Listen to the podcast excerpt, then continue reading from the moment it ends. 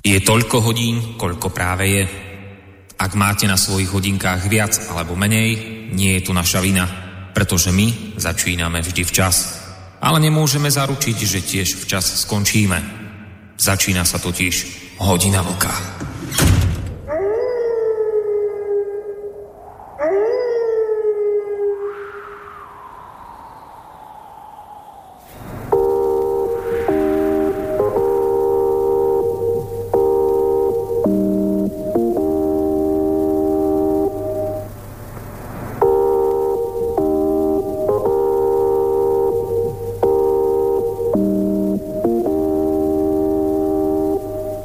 Tato znělka patří ilegální rozhlasové stanici, která je nástrojem podvratné a špionážní činnosti ústřední zpravodajské služby Spojených států severoamerických, nechvalně známé pod zkratkou CIA. Vysílání uvedené rozhlasové stanice je namířeno proti zemím socialistického společenství. Ano, jde o štvavou vysílačku Rádio Svobodná Evropa se sídlem v Mnichově.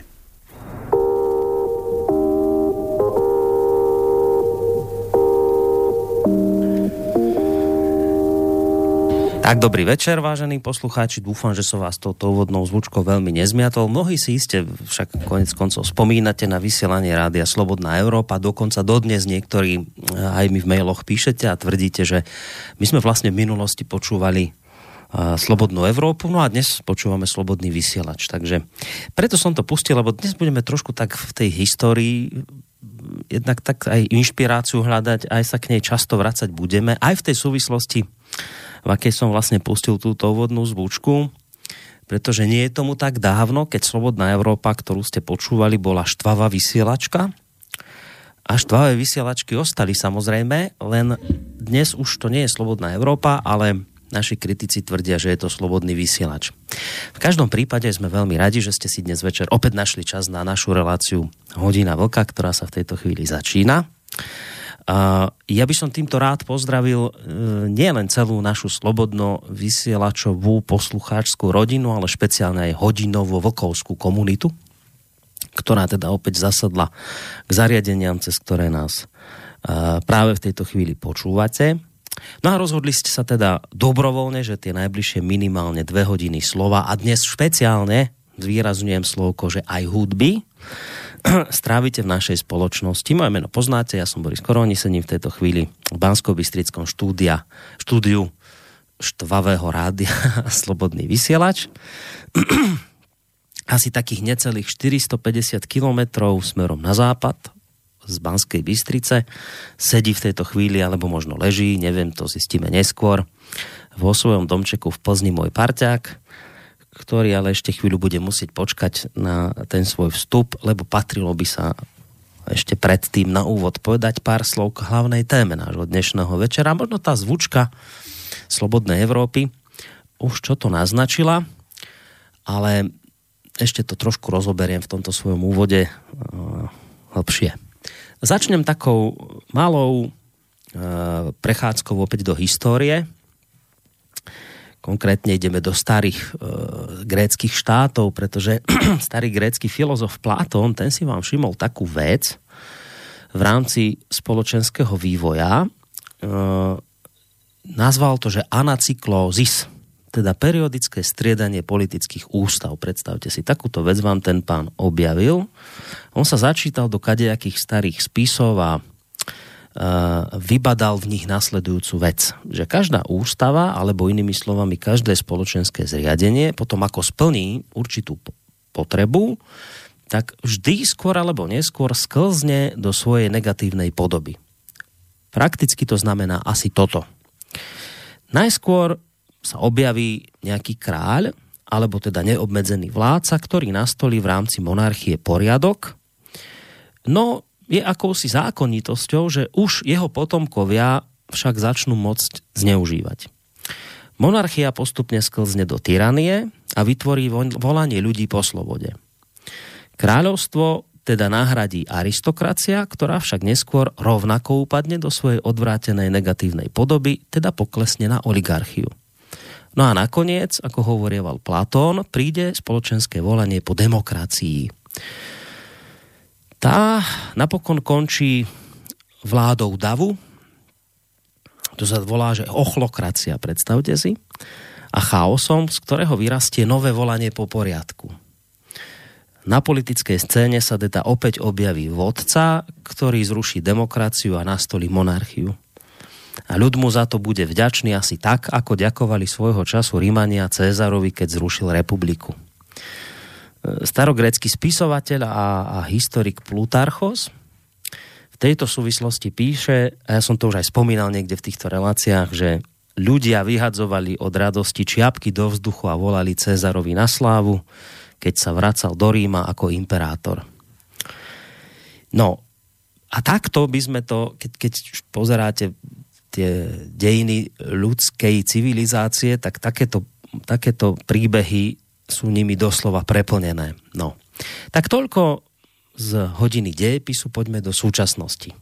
Je tomu už nejaký ten čas dozadu, odkedy, musím priznať, hľadím do blízkej, ale aj do tej vzdialenejšej budúcnosti s obavami. Totižto v poslednej dobe, to znamená nejaký ten rok, dva dozadu, počúvam stále častejšie a od viacerých našich hostí presne to, čo som napríklad počul opäť tento týždeň v pondelok od Jaroslava Baštu. Kto je Jaroslav Bašta? Tým z vás, ktorí počúvate pravidelne naše rádio a počúvali ste aj pondelkovú reláciu Na prahu zmien so Stanom Novotným, tak vám tohto pána predstavovať nemusím. Tým, ktorí ste to nepočuli, tak len pripomeniem, že pán Bašta je český politik, diplomát, pôvodným povolaním archeológ, ktorý bol za normalizácie disidentom a signatárom Charty 77. No a tento týždeň v pondelok sme sa z úst tohto pána, bojovníka proti socializmu, disidenta, chartistu, dozvedeli, že sa nám opäť začínajú vrácať časy minulé. Že už ako si cítiť opäť vo vzduchu príchod budúcej totality, ktorá si podľa pána Baštu len obliekla iný šat. V podstate hovoril o tom, že sa nám oblúkom začína vracať to, čo sme si mysleli, že už je na dobro za nami. Ja som si krátku časť z toho rozhovoru ich dvoch vystrihol a ako také potvrdenie toho, o čom teraz hovorím, vám pustím nasledujúci dvojminútový zvuk. Budete počuť pána Jaroslava Baštu. Ta historie má někdy tendenci se opakovat, jednou jako tragédie, po druhé jako fraška.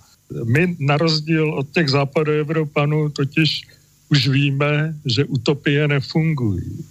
Mezi dneškem a 70. lety tou normalizací je jeden zásadní rozdíl. Tady se tak trochu opakují 50. leta. Nikoli v 70. Protože po tom roce 68 v té normalizaci prostě všichni už věděli, jak se věci mají, že jo. Bylo pár lidí, jako třeba Vasil Bilak a nějaký kolem něj, který tomu snad ještě věřili, ale všichni ostatní věděli, že je to prostě hra na to, že se budou tvářit, že těm řečem věří, ale nikdo to nebude dělat z vnitřního přesvědčení. Zatímco po tom roce 1948 v těch 50. letech byla mládež nadšená do nových pořádků a chovala se velmi podobným způsobem, jako se dneska chovají někteří třeba elfové nebo piráti. Jo, vyhledávali nepřítele, udávali ho. Já někdy mám pocit, že prostě se ta svazácká generace vrací. Já mám tu zkušenost právě po tom roce 68 a přes celá 70. a 80. léta. Já vím, co je to cenzura, já vím, co je to nesvoboda. A budu jim vysvětlovat, že věci, o kterých oni si myslí, že jsou dobré, jsou prostě jenom další schod na cestě do pekla totality. Keby toto, čo ste počuli, keby to bol len taký ojedinelý názor, tak by som tomu neprikladal nejakú veľkú dôležitosť. Lenže platí to, čo som hovoril, a síce, že ja už toto počúvam od mnohých ľudí veľmi často a preto si vravím, že niečo sa deje asi naozaj zlé. Zvlášť, keď vlastne takéto reči nám hovoria ľudia, ktorí v tom minulom režime nejakým spôsobom ho prežívali dosť v nepohodlí, chartisti a disidenti a takíto ľudia. Medzi nich bez pochyby patrí aj pán doktor Ludvík Nábielek, ktorého iste mnohí poznáte, psychiatr, ktorý máva u nás svoju pravidelnú reláciu Opony. Nakoniec boli to práve jeho rodinní príslušníci, ktorí hoci teda stáli za vznikom Slovenského národného povstania, ale po vojne museli emigrovať, pretože jednoducho nastupujúci komunistický režim voľako nevedel prehryznúť to, že ho kritizovali. No a ja som práve včera mal s pánom doktorom Nábielkom reláciu. No a ja som sa zase, už vlastne druhýkrát len počas tohto týždňa, od neho dozvedel v podstate to isté, o čom hovoril v tom predchádzajúcom zvuku pán Jaroslav Bašta. Ználec ľudskej mysle, psychiater, ktorý pozná slabiny našej ľudskej podstaty, hovoril o nenávisti, ktorá sa začína opäť šíriť našou spoločnosťou, tak ako sa to dialo v minulosti, vždy v predvečer všetkých možných totalít. Tak opäť si pustíme krátku ukážku zo včerajšieho rozhovoru s pánom doktorom Nábielkom. No skutočne nenávistná atmosféra, ktorá sa odvíja už vyše roka, hej, alebo aj viac na Slovensku, hej, že voči štruktúram politickým, ktoré nejdú po ruke veľkým bratom, hej. Zase to je niečo podobné, ako to bolo v tých 50. rokoch. A to sa deje aj teraz a sa to deje možno ešte zákernejšie, hej, že tam vtedy bolo biele, čierne, teraz akoby bola tá šedá zóna príliš veľká a naozaj to môže byť nebezpečné. Lebo hádam, vy ako psychiatr mi potvrdíte, že ľudia majú hádam nejaké obranné schopnosti v mozgu, že už keď to bude sa príliš tlačiť na pilu, tak sa tí ľudia nejako precitnú. Boris, história hovorí, že nie. História hovorí, že nie.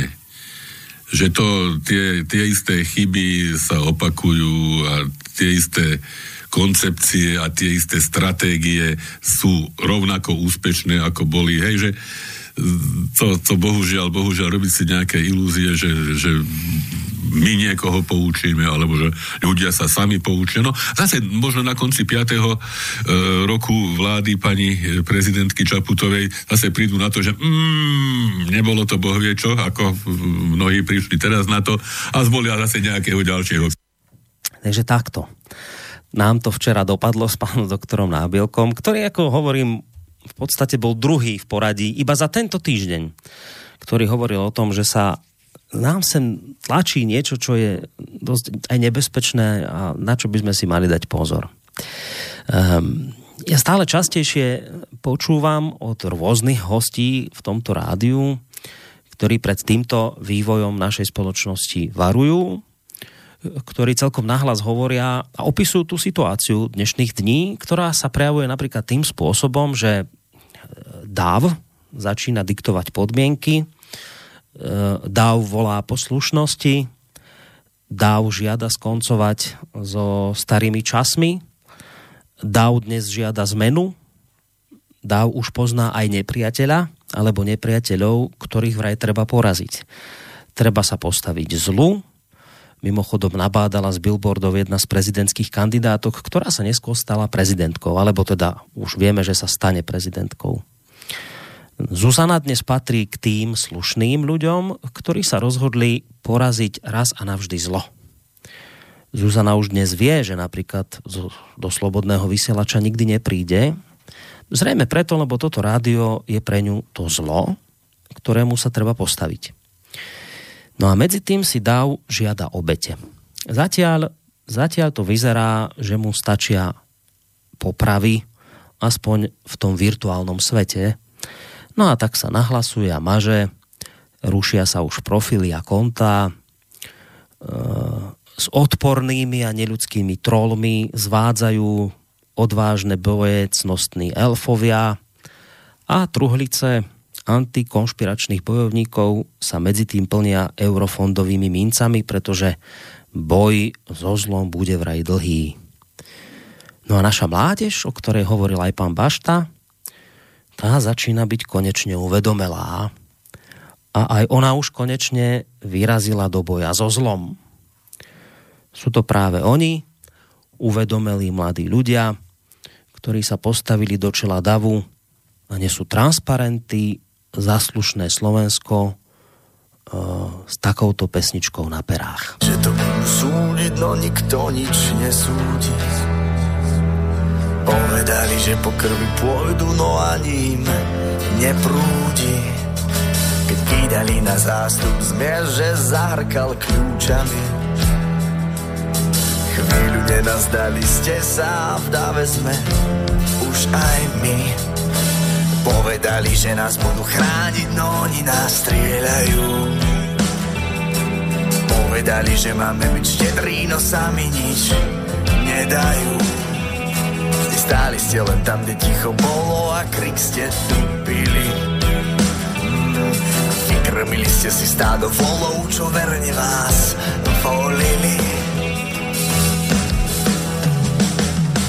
Prečo zrak mám, keď hľadím do prázdna? Čo by sme veriť? Pýtam sa do frasa, kde bolo, tam bolo sloboda pre všetkých. Pocitu viny sa len tak nezbavíš, keď ateista zviera kríž, že za pravdu život položíš. Nechceme nenávisť ani pretvárky, čo plnia scenáre TV slodánky. A neporavíme, kým sa nám zo smotánky, z parlamentu, z vlády neprestanú vyškierať všetci tí, ktorí zo vzťahov s vrahmi, zločincami roky profitovali. Kočner v Leopoldove musí byť len začiatok a nie koniec tejto kauzy.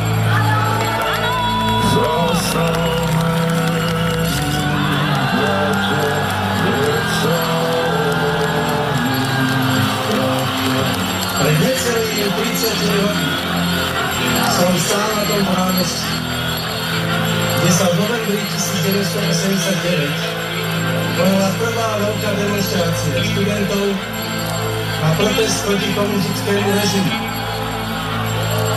Povedali, že nás budú chrániť, no oni nás strieľajú. Povedali, že máme byť štedrí, no sami nič nedajú. Vydali na zástup zmier, že zárkal kľúčami.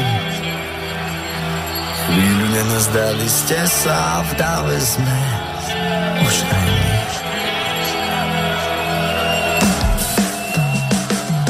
Prečo strach mám, keď hľadím do prázdna? Čomu sme veriť? Pýtam sa do frasa, kde bolo, tam bolo sloboda pre všetkých. Pocitu viny sa len tak nezbavíš, keď ateista zviera kríž, že za pravdu život položíš. Nechceme nenávisť ani pretvárky, čo plnia scenáre TV slodánky. Kým ja zistujem tým zrazumenie, viem, tak nedokončená strana saž boha men.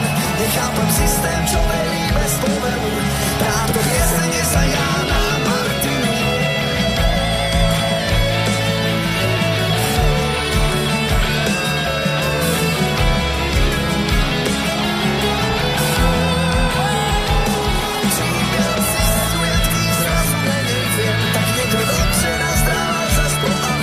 Nechápem systém, čo velí bez poveru, táto piesenie sa Jána a Martinu. Ako to hovoril ten pán Bašta, že sme v 50. rokoch, keď oduševnelá mládež verila rodiacim sa ideálom socializmu? Keď sa udávalo, keď sa zakazovalo, keď sa prenasledovalo. Nuž, minulosť nás učí, že vždy, keď prichádza nová totalita, tak sa to nejakým spôsobom vždy odrazí aj v umení. Vznikajú napríklad rôzne angažované pesničky, a spieva ich oduševne len naša mládež. Držiteľka rána. Bolo by iste fajn, keby mal kto pripomenúť tým, ktorí sa dnes stavajú do čela davu, že čosi podobné sme tu už raz v minulosti mali.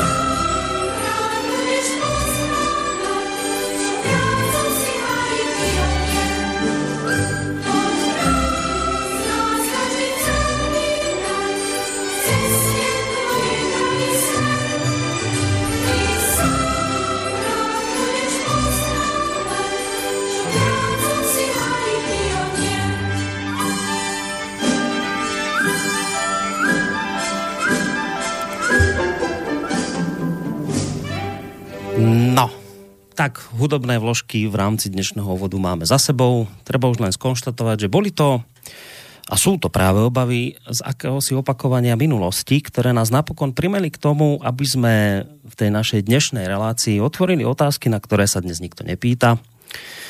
Napríklad na základe viacerých aktuálnych udalostí a okolností by sme sa chceli oprávnene pýtať, či naozaj stojíme na prahu možno nejakej novej totality, ktorá sa nám sem blíži.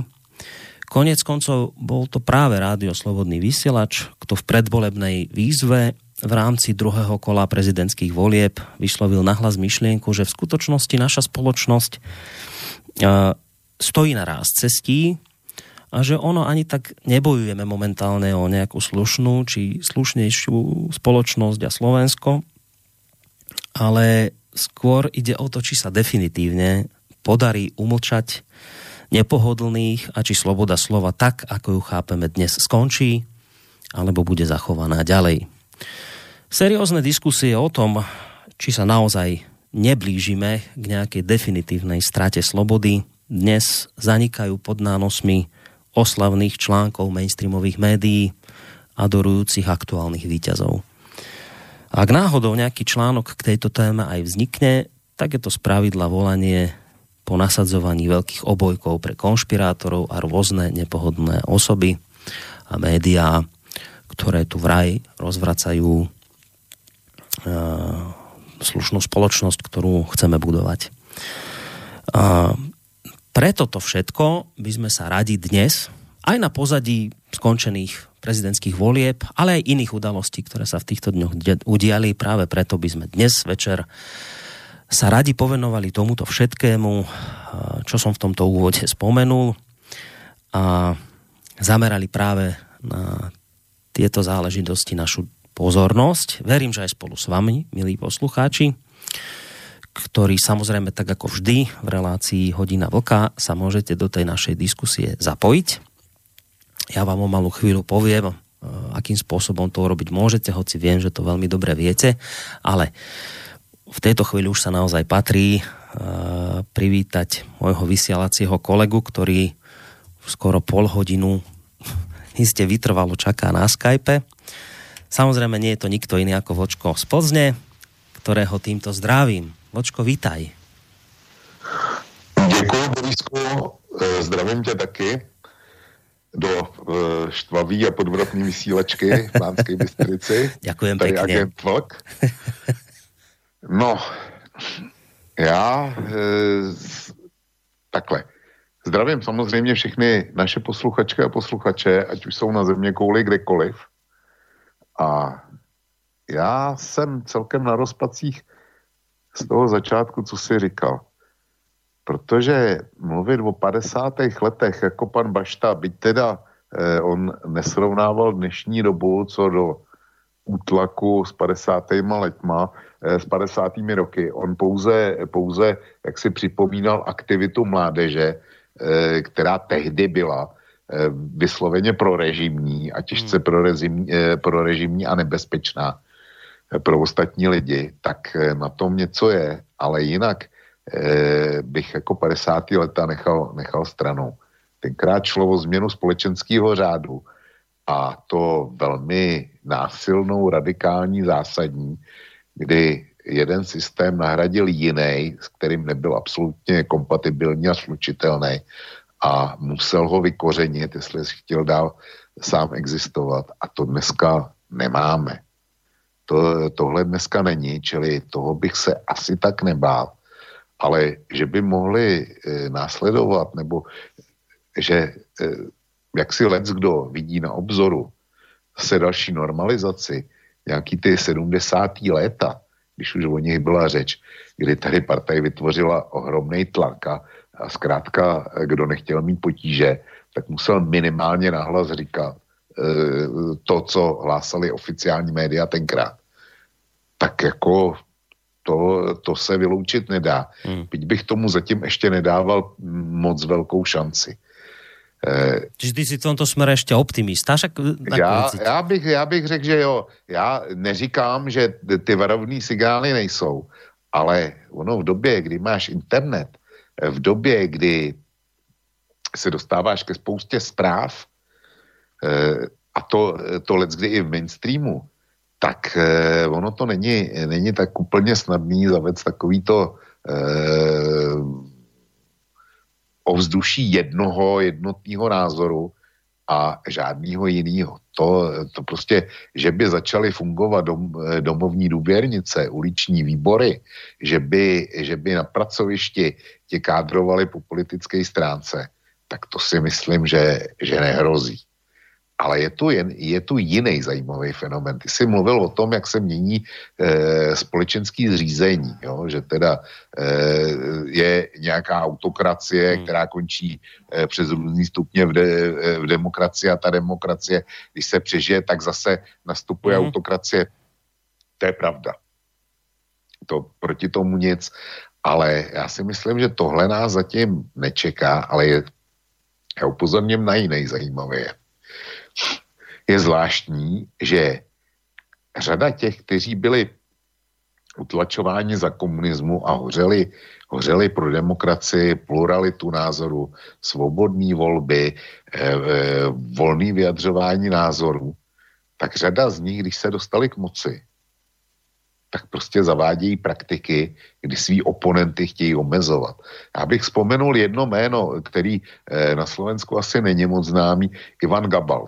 To byl taky chartista, tak podobně jako pan Bašta, byli spolu v disentu. A v momentě, kdy pan Gabal pronikl do parlamentu na kandidáce lidové strany, no tak jak si viděl konspirace, viděl nutnost, že by se něco jako mělo dělat s tím internetem, že je příliš nebezpečný a tak dál.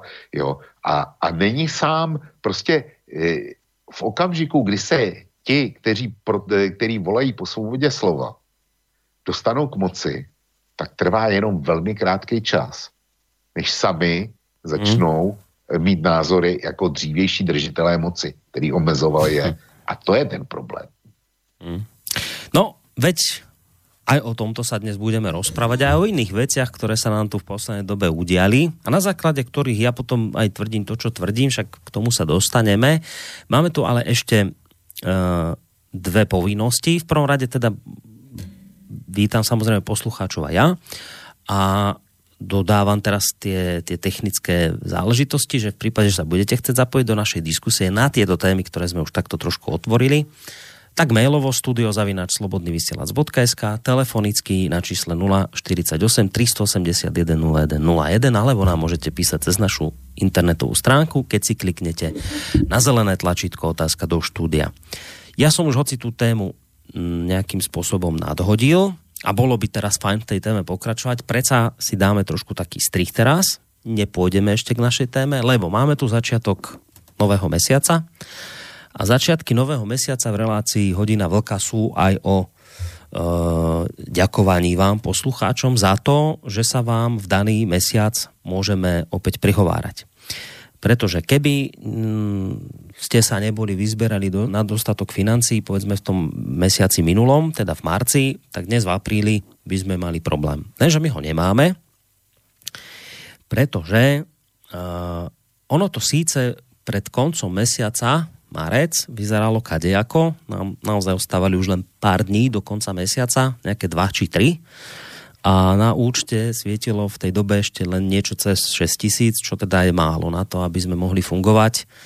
Viete, že tá suma je momentálne na takej úrovni, že 8 000, keď toľko vyzbierame, tak toľko zhruba aj minieme mesačne, čiže ostaneme na nule a to je fajn. No, ale teda udialo sa niečo, čo potom vlastne celú tú situáciu zásadne zmenilo. A vy, poslucháči, ste nakoniec celú tú situáciu nielenže zachránili, ale doslova ste sa postarali o zázrak, o ktorom dokonca potom si ty, Vlčko, písal u seba na kose. Zázrak má napokon hodnotu alebo meno 9041 €. My o tom budeme ešte hovoriť samozrejme na budúci týždeň v bilančnej relácii, ale v tejto chvíli práve v relácii Hodina vlka cítim potrebu to povedať, že vlastne to nakoniec dopadlo ďaleko lepšie ako mohlo. Nie len, že ste sa teda vyzbierali na tú sumu potrebnú na chod rádia, ale ešte máme aj nejaký ten vankúš vďaka vám. A tu sa mi skrátka patrí poďakovať v prvom rade samozrejme vám, poslucháčom, ktorí ste sa o toto postarali. Špeciálnu vďaku ešte musím smerovať 2 z vás, jednému do Nemecka a druhému do Českej republiky, ktorí ste významným spôsobom prispeli a toto číslo navýšili, takže špeciálne poďakovanie smeruje aj k vám. Ja tie mená hovoriť nebudem. No a napokon to meno, ktoré povedať môžem, je Vlčko z Plzne. Tebe ďakujem tiež, pretože ono je to vlastne tak, že nebyť našich poslucháčov, ale zároveň nebyť teba a tvojich víziev, ktoré vždy píšeš u seba na kose pred koncom mesiaca, tak takýto zázrak by sa nemal šancu udiať. V podstate si jediný, kto toto robí, vždy vtedy, keď to s nami vyzerá zle. No, takže ja preto tú vďaku smerujem nielen k poslucháčom, ale aj k tebe za to, že toto robíš nezištne a že si takýmto spôsobom priložil aj ty ruku k tomuto zázraku, ktorý sa udial minulý mesiac a vďaka ktorému nás môžete v tejto chvíli počúvať, lebo jednoducho týmto, čo ste urobili, ste vlastne Rádio Slobodný vysielač udržali nad vodou. Takže ešte raz vám všetkým, ktorých som menoval, jedno veľké ďakujem aj za mojich kolegov, ktorí vysielajú v tomto rádiu. Ale Vočko, keďže písal o tom zázraku, tak predpokladám, že ty budeš chcieť asi tiež k tomu niečo povedať. No já k tomu povím málo. Zaprvně musím odmítnout v podstatě tu chválu, která šla ode mě od tebe na mě. Jo. Já jsem s penězma dělal posledních 25 let, čili jak si vím, jak jsou důležitý a proto každý den si pouštím podporu, jak jste na tom finančně. Zajímá mě to, protože ten projekt je unikátní a když nebude, tak není nic, co by ho nahradilo. To konstatuju s naprostou vážností a je to prostě pravda. A žádný jiný zdroj financování, než to, co pošlou posluchači, Slobodný vysílač nemá. Čili já jsem neudělal nic jiného, že jsem zveřejnil a poslal na to publikum, na který dosáhnu, tak jsem poslal výzvu. Ale já si můžu psát a říkat, co chci. Kdyby nebylo našich posluchačů a čtenářů KOSY, tak prostě ty peníze nepřišly. Čili dík patří pouze jim. A patří každému jednomu, kdo poslal 1 korunu, 1 euro, ale ty 2 příspěvky, o kterých jsi mluvil, jeden z Německa, jeden z Čech, tak ty jsou natolik výjimečný, že pánové, dovolte, abych před váma smekl, protože vy jste se rozhodli, každý z vás, vzít finanční osud měsíce března na Slobodné vysílači do vlastních rukou a v podstatě zachránit bilanci. Já jsem to psal v tom svém článku. Pro mě jste něco jako lidi, kteří vidí v řece tonoucího a nepřemýšlí a skočili tam. Nečekali na to, co udělali ty ostatní, ale prostě skočili do té studené řeky, kde se to vařilo a vytáhli toho tonoucího, ten Slobodný vysílač na břeh a zachránili ho. Jo, čili že to potom dopadlo v konci líp, že se našli další, kteří zachraňovali. To je vysmajor, ale vy jste se rozhodli to zachránit sami. Já před váma můžu akorát smeknout. A děkuju za to a jediný, co vám za to s Boriskem můžeme slíbit, je, že každý z nás tu svou práci, kterou vykonává pro Svobodný vysílač, bude dělat tak nejpoctivější, jak jenom umí. Důležitý je slovo nejpoctivější. To znamená v souladu se svýma znalostma, se svým přesvědčením, ale nikoliv proto, aby šířil nějakou demagogii. Na to tady nejsme. Ale znamená to, že může být, že za své peníze dostanete názory, s kterýma nebudete souhlasit. Ale věřte, že to jsou názory poctivý. Souhlasit s nima nemusíte, my je nešíříme proto, aby jsme byli chytrý nebo aby jsme vás štvali, to vůbec ne. Ale šíříme je proto, že si myslíme, že je máme vyargumentovaný. Čili o tomhle je Svobodný vysílač.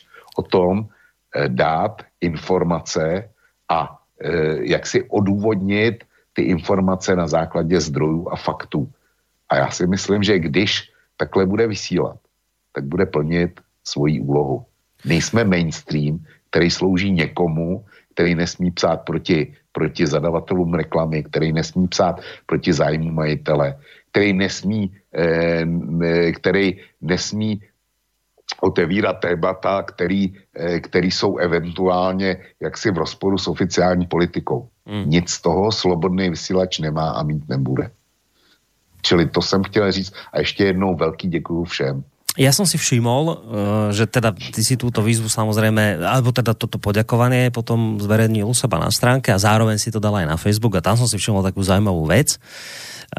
Ja som to teda už potom celé nesledoval, ale tú chvíľku, čo som tam bol, som videl, že ti tam napísal poslucháč od vás z Českej republiky, ktorý sa trošku na teba hneval za to, že vyzývaš aj vlastne svojich krajanov k tomu, aby podporovali rádio Slobodný vysielač na Slovensku.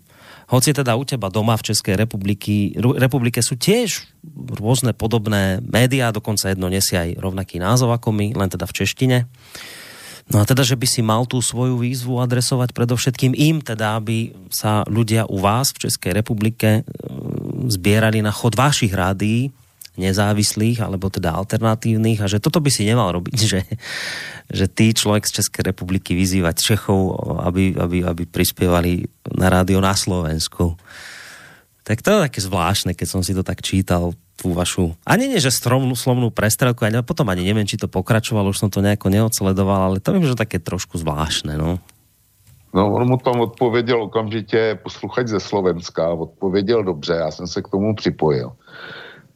K těm českým médiím se nebudu vyjadřovat. Já jsem s nima udělal jednu zkušenost a ta mi stačila na celý život. A lháře já prostě nepodporuju, tečka, nebudu nikoho jmenovat. Ale ty říkáš, je to zvláštní, že nepodporuju český média. Tak za prvně, k českým médiím nemám žádný vztah. A za druhý, tohle není slovenský médium.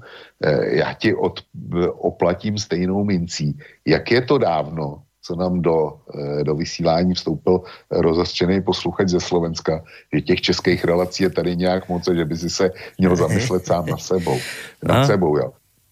Spomínáš si na to? Ja si spomínam a dokonca teraz, asi tento týždeň tiež prišiel taký podobný mail toho charakteru, že teda už aj tá trikolóra, ktorú dávame na stránku, takže to je vlastne česká trikolóra a nie je slovenská, alebo tam sú nejako poprehadzované tie farby. Priznám sa, že to som ani nevedel.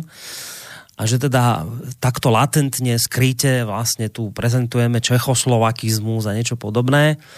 Ja som zatiaľ tomu pánovi neodpovedal, chystal som sa na odpoveď v relácii bilančka, teda budeme bilancovať budúci týždeň, ale tu na to poviem dopredu, že ja dokonca chcem povedať, že to nie, že nič tu skryte nerobíme, ja hovorím otvorene celý čas o tom, že budem rád, ak sa toto konečne stane československým priestorom a deje sa tak a samozrejme, že ma to teší, že tu máme české relácie, dokonca iba čiste na české témy, ako Dualog, že tu máme československú reláciu na československé témy, ako napríklad relácia Trikolóra spomínaná, že tu máme odborníka ako pána Martina Kolera, ktorý rozoberá témy, ktoré nie sú len československé, ale aj medzinárodné. Čiže ja sa z týchto vecí veľmi teším a budem rád, ak týmto štýlom budeme pokračovať ďalej. Čiže nič skryté, nič latentné, ale otvorené, hovoríme to otvorene, hovoríme to celý čas. Čiže S týmto ja nie, že nemám problém, ale ja sa teším práve tomuto vývoju u nás. A Borisku, a to je přesně ten důvod. Já mám úplně stejný důvod, proč podporuju tenhle projekt, protože jednak je bezvadný a jednak zabírá oba dva naše národy.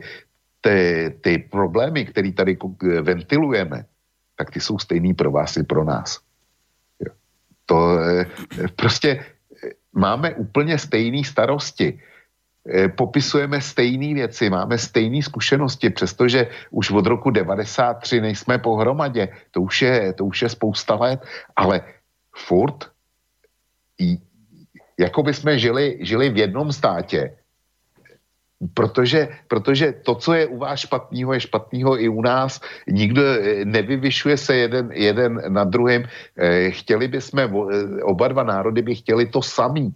Tak proč bychom pro Boha, rozumíme si, není žádný řečový předěl, tak proč bychom pro Boha neměli vysílat smíšený relace, proč by nemělo, samozřejmě slovenský posluchač je majoritní, slovenský témata jsou tady majoritní na slobodné vysílači, ale snad ty český nebo československý mají taky co říct slovenskému posluchači a věřím tomu, že slovenský posluchač, který ti vynadal, nemá žádný problém s tím, když přijdou z České republiky příspěvky na to, aby jeho rádio běželo. No a to je jinak... Chci tím říct, že teda Češi zmizte ze slobodného vysílača a buďte tak hodní a neposílejte nám ani žádný peníze, bude na jeho provoz, bude šťastnější. No a já vravím, a to hovorím tiež celý čas, že keby tento zdroj príjmov vypadol, tak by sme mali veľmi veľké problémy, lebo po Slovákoch sú Česi, alebo teda obyvatelia Českej republiky, lebo tam sú aj Moravania a Slezania, tak hovorím obyvatelia Českej republiky, sú druhý najvýznamnejší zdroj príjmov pre slobodný vysielač, čiže keby nám toto vypadlo, tak máme naozaj veľké problémy a to si treba uvedomiť. A to by si mal uvedomiť aj ten, kto jednoducho nejakým spôsobom je nešťastný z toho, že sa toto stalo v takým československým priestorom. Ja som na to, opakujem, hrdý, som rád a mám veľkú radosť z toho, keď aj v našich reláciách počujem aj poslucháčov z Českej republiky volať, písať maily a tak ďalej. Budem rád, keď to bude pokračovať ďalej. Ja som ešte jednu vec chcel dodať k tomu financovaniu. Už sa nechcem vrácať k téme, koľko sa vyzbieralo, len chcem pripomenúť, že my sme vlastne tieto pravidlá hry financovania rádia zadefinovali pri vzniku rádia pred tými vyše 6 rokmi a tie pravidlá sú v tomto smere jednoduché, hovoria asi takú vec, že toto rádio bude fungovať dovtedy, dokedy vy, poslucháči, budete mať pocit, že sa vám ho oplatí financovať, lebo vám niečo dáva do života. My sme už v tej dobe, keď sme tieto pravidlá takto nastavovali, tak sme cítili, že len takto môže byť potom rádio naozaj slobodné a môže byť nejakou zárukou slobody, keď ho nikto nevlastní, nikto veľký, kto by ho financoval, keď nepríjima peniaze z reklamy. Skrátka, keď je to naozaj čiste len občiansky projekt. Možno to niekto vníma ako nevýhodu, že sa pri takto nastavených pravidlách hry opakuje každý mesiac vždy ten istý boj o prežitie, lebo naozaj sa opakuje. Je to tak, skutočne to treba povedať, že my naozaj nikdy nevieme, kedy vlastne celý tento projekt zanikne, či pôjde ďalej, či skončí v daný mesiac, alebo sa posunie ďalej. To je pravda. Ten boj sa naozaj opakuje vždy od začiatku, ale ja osobne to naozaj ako nevýhodu nevnímam. Práve naopak. Ja to vnímam tak, že my vlastne každý jeden mesiac v roku musíme bojovať o mandát od vás, poslucháčov. A to je správne, že my musíme vždy ten daný mesiac vás presvedčiť o tom, či si podľa vás tie peniaze zaslúžime alebo nie. A bol by som rád, keby to takto robili aj iné médiá. Keby sa nemohli spolahnúť na pohodlné zisky, ja neviem, od reklamných zadávateľov a od nejakých oligarchov, ktorých vlastnia. Ale keby museli tiež tak každý mesiac bojovať o priazeň už svojich čitateľov a divákov, ja by som to aj tým ostatným médiám prial. A myslím, že by im to mohlo prospieť. Takže nevnímam to ako nevýhodu. Niekto hovorí, že je to také, že každý mesiac bojovať o prežitie, v poriadku, ale tak aspoň každý mesiac vieme, ako na tom u našich poslucháčov sme, a to je fajn. No a preto ešte som sa k tejto téme vrátil, lebo práve cez rádio môžeme tú tému, ku ktorej som ťa chcel aj tým úvodom nasmerovať, práve cez rádio môžeme vlastne tú tému premostiť. Toto rádio funguje už viac ako 6 rokov. Ja som, Vočko, naozaj teraz hovorím úprimne, ja som, hoci ty to tak nevnímaš, dobre, možno tu nie sú 50. roky, ako o tom hovoril pán Bašta, možno fungujeme v nejakých 70. rokoch, možno nejaké skôr takéto paralely tu sú. Neviem, ja som v tom čase nežil, ale čo viem určite je, že, a to vravím teraz pri všetkej vážnosti, ja som o toto rádio nikdy nemal väčšie obavy, ako ich mám teraz v týchto dňoch. Ja som si, ak som si predtým kládol otázky, že či prežijeme, tak to bolo vždy vo vzťahu k tomu, že či sa podarí vyzbierať financie potrebné na chod rádia, alebo nie. Ale dnes, ono to samozrejme, tá otázka, či sa podarí vyzbierať, tá je stále aktuálna, ale mám pocit, že dnes sa stala ďaleko aktuálnejšou otázka prežitia vo vzťahu k tomu, že či nás niekto nezruší. A nemyslím to teraz tak, že tu niekto nabehne, pošle sem políciu a tá tu vykopne dvere a obťahne to tu páskou.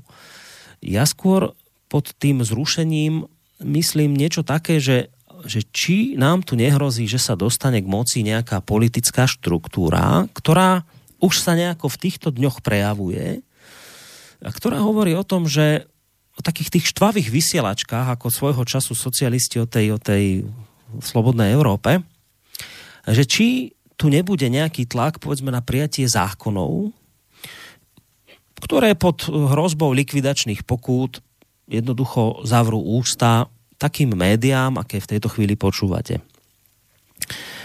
Ja ten príchod tejto formy nejakej totality alebo zväzovania úst budem demonstrovať na niekoľkých príkladoch z týchto dní, ktoré sa udiali, ktoré mne akoby dávajú také nebezpečné výstrahy, že pozor, niečo sa deje a táto otázka, ktorú si teraz kladieš, je skrátka na mieste. No a prejdem hneď k asi tej najdôležitejšej téme číslo 1, kde mi teda bliká kontrolka. Ty vieš o tom, veď sme to konec koncov spolu my dvaja vykomunikovali cez maily. Dokonca poviem pred poslucháčmi, že ty si bol ten, ktorý mi ten nápad vnúkol napísať pozývací mail kandidátom na prezidenta pred druhým kolom prezidentských volieb. Je pravda, že my sme už písali predtým všetkým kandidátom ešte pred prvým kolom, naozaj dostali všetci, až na a to sa ospravedlňujem, až na také výnimky tých kandidátov, ktorí boli úplne akože na posledných miestach, tak naozaj všetkým sme to neposielali, lebo nám bolo jasné, že všetkých nemôžeme už stihnúť, ale gro tých kandidátov prezidentských naozaj pred prvým kolom dostalo pozvánku senku nám do rádia, niektorí aj prišli. No a pred prvým kolom dostala pozvánku aj teda kandidátka, ktorá už vieme, že sa stane prezidentkou, pani Zuzana Čaputová. Pred prvým kolom prezidentských volieb nám prišla od jej teda tímu odpoveď, že nie, že teda do vysielača nepríde. No a potom, keď vlastne prvé kolo prebehlo a vedeli sme, že už teda do toho ďalšieho kola postúpi pani Čaputová s pánom Šefčovičom, vtedy si prišiel s tým nápadom, dobre, ale dajme ešte teda druhú možnosť, skúsme pozvať aj pred tým druhým kolom ešte znova. Nakoniec obaja hovorili o tom, že chcú byť prezidenti všetkých občanov, že treba ľudí spájať, že treba také tie zákopy, ktoré sa tu podarilo vykopať medzi ľuďmi, teraz tá hrozná polarizačná jama, ktorá sa tu vytvorila, že ju treba nejakým spôsobom zahádzať. No, tak z tohto titulu si vrajme fajn, tak teda napíšeme to pozvanie ešte raz a uvidíme, ako to dopadne. No tak pravda je taká, ani jeden z týchto kandidátov, a to si už spomínal aj v relácii Trikolóra, ani jeden z týchto kandidátov nám ani len neodpísal. Čo teda považujem za že fundamentálnu slušnosť, že keď vás niekto niekam pozýva, tak aspoň napísať, že nie. Ale absolútne nič. To zrejme to brali, že Plankton im poslal pozvánku. Tak sa k tomu postavili spôsobom, že vôbec ako s vami my diskutovať nebudeme. No ale, a tu už končím pomaly, ale čo bolo pre mňa asi takým ešte horším zaskočením, alebo nie ani horším, len takým pokračovaním tohto, bolo, vlastne bol rozhovor, my si ním teraz prejdeme kompletne celým, bol rozhovor, ktorý poskytla pani už budúca prezidentka Zuzana Čaputová Aktualitám, to bol rozhovor zo začiatku tohto mesiaca, 1.4.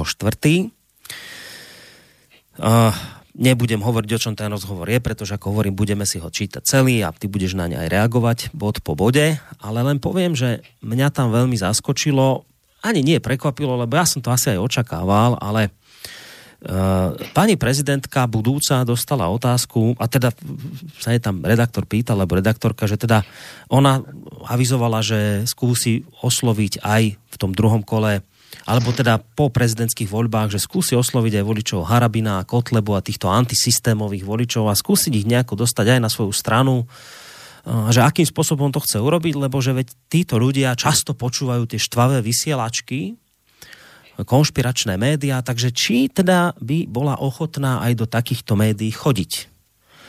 No a jej odpoveď znela úplne jasne, cez konšpiračné médiá určite nie. Ale určite nie. Do konšpiračných médií určite ona nepríde. Čiže to, keď mi niekto tvrdil, že, no, že vy tu konšpirujete, že vám neodpísala, lebo to ona preto, lebo ona mala kopec pozvánok a nestíhala, tak ja skôr mám pocit po tomto jej určite nie, že to keď sme jej poslali pozvánku, tak asi ju až tak striaslo. A napriek tomu, že potom neskôr hovorila o tom, že chce všetkých spájať a tak ďalej a tak ďalej. Takže to bolo také z jej strany také hrané pred ľuďmi, ale ona má v tomto smere absolútne jasný názor, že ona sem asi počas tých 5 rokov, ako bude prezidentka, nikdy nevstúpi. Ona nie, že sem do žiadneho konšpiračného média, ona nikdy nevstúpi.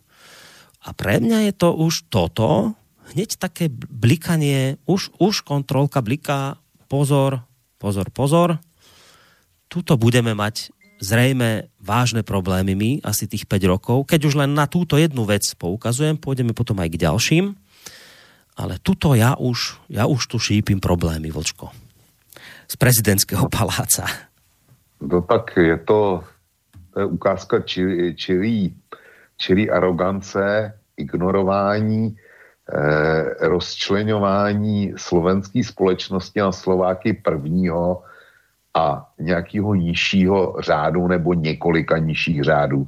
Já nevím, jak to paní Čaputová má, jestli dejme tomu příznivci jejího poraženého kandidáta jsou Slováci prvního nebo teda už toho druhého řádu, třeba druhého řádu a příznivci pana Harabina a pana Kotleby jsou ještě o stupeň nebo o 2 stupně níž, nevím, jak to má. Ale mě ten rozhovor, já když jsem si ho přečet celý, nejenom tuhle pasáž, tak mě to jasně zklamalo. My se dostaneme k těm jednotlivým vyjádřením a já se pokusím tam dokázat, že skoro v každém popírá sama sebe v tom vyjádření. Mě by zajímalo, jak chce oslovit ty lidi, kteří neposlouchají nebo není pro ně dostatečně věrohodná slovenská televize, slovenský rozhlas, Markíza, Jojka, Teátři, tyhle oficiální televize. Když ne, jak se na ně chce dostat? Mě by zajímaly koty sledovanosti, ale to jsem si měl vygooglit, kolik procent lidí na Slovensku věří slovenským televizím. Pokládá je za důvěryhodný. Jestli existuje údaj, tuším, že asi 1/3 populace jsem někde zaznamenal, tak věří těm alternativním médiím. 1/3 populace je pro ní málo. Má možnost, to je to, o čem ty říkáš, má možnost prostě tu alternativu nějakým způsobem ze zákona vyhladit, zavřít ji, přesvědčí lidi, kteří sledují alternativu o tom, že názory na STVčku jsou ty správný, nebo na Teátři. Bude to přesvědčení? Já si myslím, že ne. Ano, slovenská společnost, a to je u nás v Čechách, je to to samé. Ty společnosti dneska jsou hluboce rozdělené. Příkupy mezi nimi akorát vzrůstají, to jako ty nikdo nezasype hned tak. A pokud se o to pokusí, tak se o to musí pokusit tak, aby tomu věřili oba dva ty šiky, které jsou soustředěný na levém i na pravém kraji, nebo na východním a západním kraji, nebo na jižním a severním, jak chce, ale aby tomu začali věřit obě dvě skupiny, mezi kterými je ten příkop. A paní Čaputová říká, do konspirativních médií já nikdy nepůjdu, já odmítám termín konspirativní. Tam byla špatně položená už ta otázka, konspirativní média. To je v podstatě nadávka. Proč někdo neřekl alternativní média? Co je konspirativního na slobodném vysílači? Kolik bychom tady uváděli příkladů, že jsme s předstihem rok, dva dokonce a možná i víc, že jsme tady předpověděli věci, které se doopravdy staly, jo? Který jsou realitou v té době, kdy jsme to říkali, tak to byla těžká konspirace, tak to bylo divné podvracení republiky nebo demokracie světového řádu a ono se to vyplnilo do písmene. Tak to jsou konspirativní média. Ne, jsou to alternativní média, který vykládají, dejme tomu, přinášejí trošku jiný informace a dejme tomu, že i jiným způsobem zpracovávají, ale mělo by být řešeno, jestli se nakonec to potvrdí nebo nepotvrdí, co kdo říká. My jsme měli minulý týden mluvit o Millerově komisi a o tom, o ten Trumpgate, jo, napojení na Rusko ve volbách. Přišel pan Kotleba, mimochodem tady musím udělat oblouk. Ještě se vrátit k tomu financování. Vážení posluchači, pokud jste někdy pochybovali o smyslu existence slobodného vysílača a já jsem si jistý, že Borísek s Petrem Kršakem si tímhle procházejí stejně periodicky, jako já si procházím pochybnostma o tom, jestli má smysl vydávat Kosu nebo ne dál každý den. Tak jestli jste někdy pochybovali o tom, jestli slobodný vysílač má smysl nebo ne, tak minulý pátek, kdy byla plánována hodina vlka s zajímavým tématem, ale nakonec byla bez mrknutí oka zrušena, protože přišla záležitost, která musela ven do éteru a mohla do éteru jenom na slobodném vysílači. Nikde jinde, prostě na celém Slovensku nebylo médium, který by bylo ochotno pustit pana Kotlebu a jeho informace z ministerstva zahraničí o projednávané slovensko-americké smlouvě na veřejnost. Jediná možnost byla, opakuji, slobodný vysílač. A kdyby ten slobodný vysílač nebyl, tak holt pan Kotleba se mohl postavit na náměstí v Banské Bystrici vylezli tam na kašnu nebo na bedničku si stoupnout a mohl to vykřikovat na náměstí. A to by bylo asi tak jediný, co by se bylo stalo. Díky slobodnému vysílači najednou Slovensko, to, které se o to chtělo zajímat, ty lidi 2., 3., 4. řádu, tak se dověděli o tom, že jednání probíhají a že ty jednání jsou vedeny velmi podivnou formou. Slobodný vysílač splnil tu povinnost, tu informační povinnost, kterou mají všechny média, ale byl jediný, který ji splnil. A já jsem koukal do archivu, ta relace trhá v podstatě všechny rekordy poslechovosti. A je to prostě dobře. Proto slobodný vysílač vysílá. A paní Čaputová by si měla být vědoma toho, že dejme tomu, třetina slovenských voličů zkrátka má daleko větší pochopení a porozumění pro to, co říká alternativa. A prohlásit naprosto arogantně, já do nich nikdy nepůjdu, tím se nezašpiním, s těma já, těch se nikdy nedotknu ani 6metrovou holí, jak říkala moje babička v podobných situacích. Tak paní Čaputová, tohle je velmi nešťastný začátek prezidentství. A ta arogance, to se vám časem vrátí.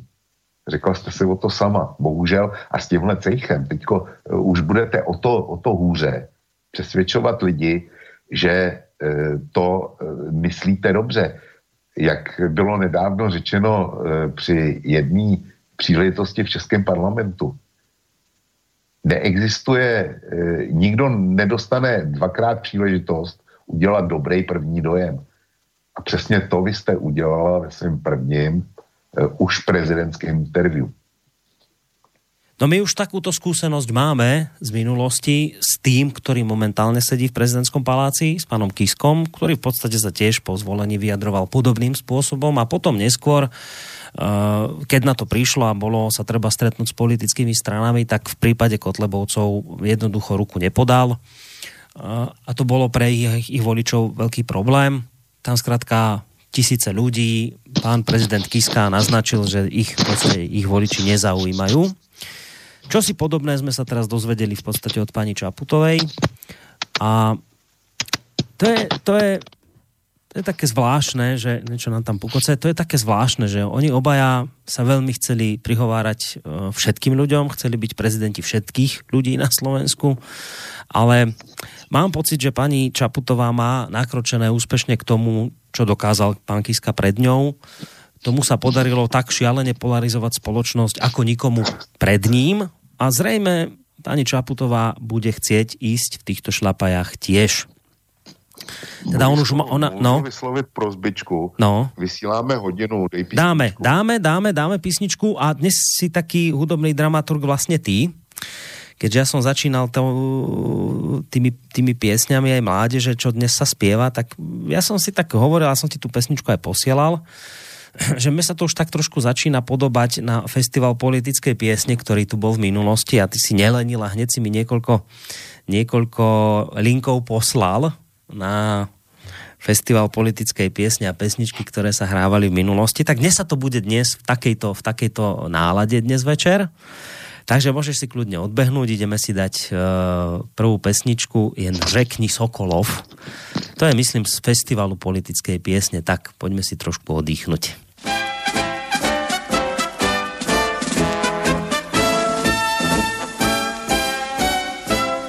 Znám jedno město na úpatí hor, chci o něm zpívat a ta slova letí. Letí. Že tohle město na úpatí hor je plné práce, výkladů i dětí. Děti, děti.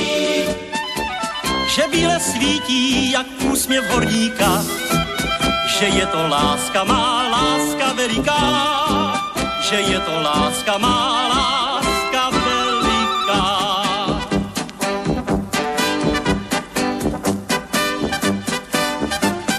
Řekni Sokolov a ozve se ti píseň, jen řekni Sokolov a kola roztočí se. Jen řekni Sokolov a kytku k tomu přidej, vždyť jsou tu lidi.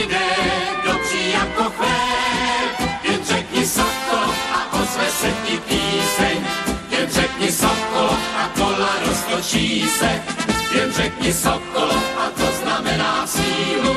Jen řekni Sokol, a to znamená čest. Jen řekni Sokol, a to znamená čest.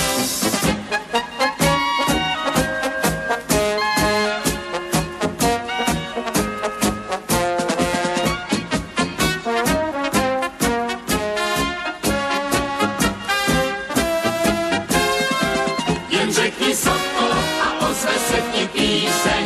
Jen řekni Sokol, a kola roztočí se. Jen řekni Sokol, a to znamená sílu. Jen řekni Sokol, a to znamená čest.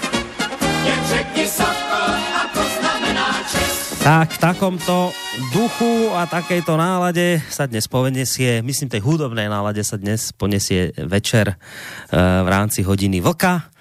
Vlčko dnes vyberal, urobil som z neho dnes hudobného dramaturga.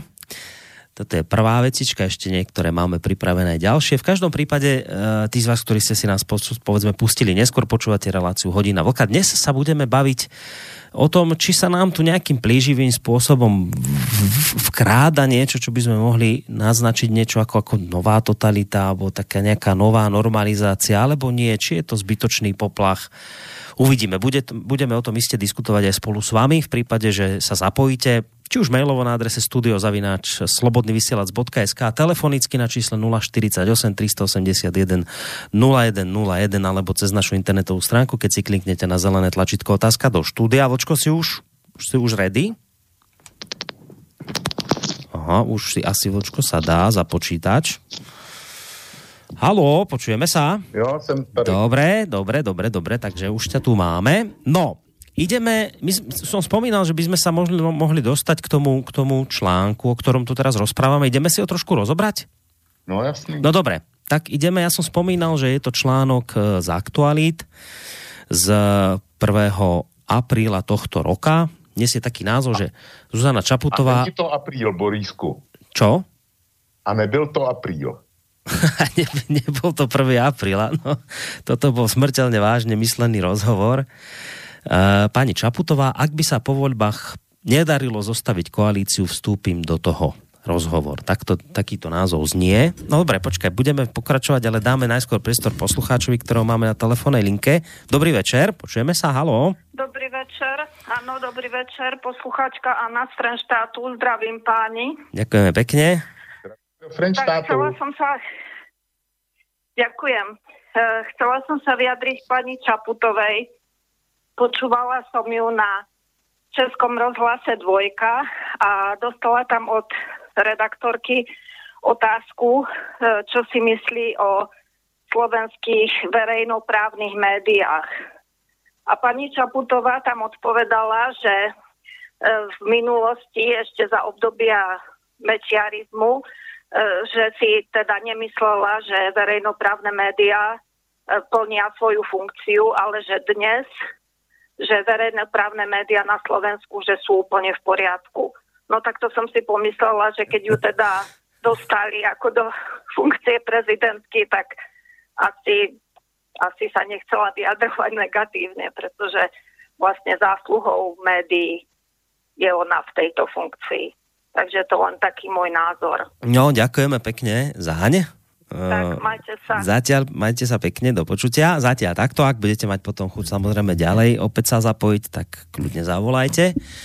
K tomu len dodám, že ono ani nejde tak o tie verejnoprávne, jej hlavne pomáhali skôr tie komerčné médiá. V tomto smere iste sa neurazia páni z denníka N, keď poviem, že to bola hlavne teda ich zásluha, že jej vytvorili mediálny obranný štít, cez ktorý nebolo možné preniknúť, a ak si teda aj chcel niečo konkrétne kritizovať, čo bolo naozaj opodstatnené, tak automaticky to hneď bolo označené, že to je štvavé a v rámci kampane nejaký taký akože podpásový úder a niečo podobné. Čiže v tomto smere jej hlavne tie komerčné médiá pomáhali, ale iste sa nájdu ľudia aj v rámci verejnoprávnych médií, ktorí tlieskali tomuto konaniu. Iste je ich takých dosť, však nakoniec k tomu sa dostaneme. No a keď sme pri tých médiách, však už spomínam článok z Aktualít, tak poďme bod po bode, prebehneme to rýchlo a Vlčko teda tvrdí, že keď sa dobre do toho rozhovoru začítate, tak zistíte, že vlastne v každej vete si nejakým spôsobom pani Čaputová odporuje. Takže ideme naň. Ten rozhovor sa začína takouto otázkou. Keď Maroš Šefčovič uznal svoju porážku, vystúpili ste v štábe s príhovorom. Ako ste vnímali, keď vás potom trošku nešikovne odsunuli predseda Progresívneho Slovenska Ivan Štefunko a predseda strany Spolu Miroslav Beblavý? Zuzana odpovedá: bola som sústredená na svoj príhovor, bola som plná emócií a vnímala som to ako príhovor dvoch ľudí, ktorí sa prostredníctvom strán zaslúžili o ten výsledok.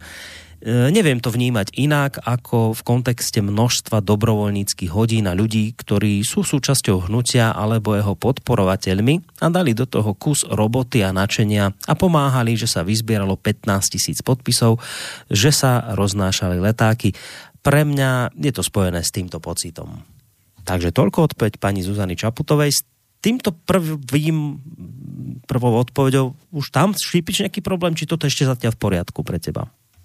No, už tady vidím problém, ne, že bych chtěl hledat blechy, mermomocí, tohle mi opravdu nejde. Ale já jsem shodou okolností tenhle moment viděl a viděl jsem ho naživo v přímém přenosu. A bylo jasný, že ty dva pánové, tam přece bylo vyhlášení. My, ten triumf Zuzany Čaputový, pro nás je to signálem, že v příštích volbách, když nebudeme první, tak budeme aspoň druhý. Ty si okamžitě začali dělat PR pro další volby. Čili tohle vystoupení, když to přeženu, tak by už mělo být započítáno do nákladů na jejich příští volební kampaň. Paní Čaputová to prodává jako tak, že to byla spontánní oslava té dobré věci, která se podařila, toho obrovského úsilí. Jenomže ne. To prohlášení konkrétně těch dvou pánů bylo už jasně využitím situace k volební propagaci pro příští volby. Ale já se vrátím ještě k tomu dotazu paní Anny z Frenštátu. Borisku, bude mít pan Mečiar u vás další relace, nebo to skončilo jenom tou? On máva u nás relácie každý mesiac, raz mesačne, budúci týždeň bude mať reláciu v stredu. Ano, bude pokračovat. Buď tak pokuse, aby to moderuje nějaká paní nebo slečna. Ano, paní Vincov-Reková. No, taky požádej, jestli by panu Mečiarovi mohla dát otázku, jak byl, když byl předsedou vlády, jak byl spokojen s prací veřejnoprávních sdělovacích prostředků. Proč tuhle otázku? Protože paní prezidentka Čaputová říká, že ona je spokojena s tím, jak to u vás veřejnoprávní televize dělají, že za Mečiara tomu nevěřila, to, že bylo špatně a teďko, že to je dobře. Tak já si myslím, že pan Mečiar by si měl říct taky, jestli když on byl ve funkci, tak jestli viděl veřejnoprávní televizi dobře a jaký vidí dneska tu dnešní. Já si myslím, že on bude mít úplně opačný pohled. Takže když zvážím okolnosti, tak paní Čaputová se dostala na úroveň pana Mečiara, aspoň pro mě. No, ideme teraz v rámci toho rozhovoru na zaujímavú časť, kde už teda sa konečne dostáva k slovu konšpiračné médiá. Redaktor, alebo dvaja sa teda pýtajú takto, že hovorí sa o relatívne nízkej účasti v druhom kole a o tom, že voliči antisystémových kandidátov buď voliť nešli, alebo malá časť z nich podporila Maroša Šefčoviča. Už pred voľbami ste sa vyjadrovali, že máte ambíciu osloviť voličov, ktorí volia antisystémových kandidátov. Ako? No a pani Čaputová odpovedá: nižšiu volebnú účasť chápem v širšom kontexte záujmu ľudí o politiku. Veľmi silno vnímam krízu dôvery, ktorá sa netýka len Slovenskej republiky, ale viacerých krajín západnej demokracie. Čelíme kríze dôvery v demokraciu a politickú reprezentáciu, politické elity a politických lídrov. Preto som aj veľakrát v diskusiách hovorila o zodpovednosti, ktorá presahuje túto kandidatúru. Toto sa určite podpísalo pod nižšiu volebnú účasť, ale prirodzene aj časť ľudí, ktorých kandidát nepostúpil do druhého kola, sa cítila nereprezentovaná a nedokázali sme ich osloviť ani ja, ani pán Šefčovič. Pán Šefčovič istým slovníkom možno oslovil väčšiu skupinu z tejto voličskej základne ako ja. To, kde si viem predstaviť, že sa zhodneme aj z hľadiska výkonu mandátu, je diagnostika stavu. Mám pocit, že ich rozhodnutie je veľakrát rozhodnutím z nespokojnosti, z frustrácie a ja sa viem napojiť na to, prečo to cítia. Faktom je, že potom navrhujem iný typ riešení, nie je ten extrémny. Tak. Čiže pani Čaputová to vníma podobne, ale už ona navrhuje iné riešenia. No, já jsem za prvně, neviděl jsem všechny prezidentské debaty, to bych si vymýšlel, ale myslím si, že jsem viděl dost na to, abych mohl posoudit, jestli paní Čaputová prezentovala nějaké řešení. A to, co trápí ty obyčejní lidi, proč jsou protestními voliči a tak dále, tak ona tam neřešila s jednou jedinou výjimkou. A tou výjimkou bylo, že mluvila o vymahatelnosti práva a o přístupu každýho k tomu, aby se dobral svýho práva. Ale neuvedla tam jak. Já si to neumím představit a prezidentský kompetence na to nestačí. Čili mluvit o tom, že ona se liší od těch voličů v tom v řešeních, tak z mýho hlediska já jsem žádný řešení od ní neviděl a neslyšel. To je jedna věc. Druhá věc je, že ona si tady rýpla, a to velice nepěkným způsobem, do pana Šefčoviče. Protože ona říká, pan Šefčovič nějakým svým speciálním slovníkem oslovil větší část z těch antisystémových, který chtěli přijít k volbám. To je, prostě pan Šefčovič se jim zřejmě podbízel, pan Šefčovič začal používat nejspíš asi rasistický, antidemokratický nebo já nevím jaký termíny, protože přece tyhle jsou někde na pokraji nějakýho nechci žít. Prostě okrajových filozofií, radikálních okrajových filozofií, když to řeknu takhle, abych nepoužíval zprofanovaný termíny. Já si myslím, že to není pravda. A obrátil bych to. Ne, že pan Šefčovič použil nějaký speciální slovník, kterýho se radši nedotýkejme. Já bych to řekl jinak, že paní Čaputová svým slovníkem nedokázala přesvědčit tyhle lidi, že je jejich kandidátkou, nebo respektive jejich slovník odradil tyhle lidi od toho, aby jí hodili hlas v druhém kole.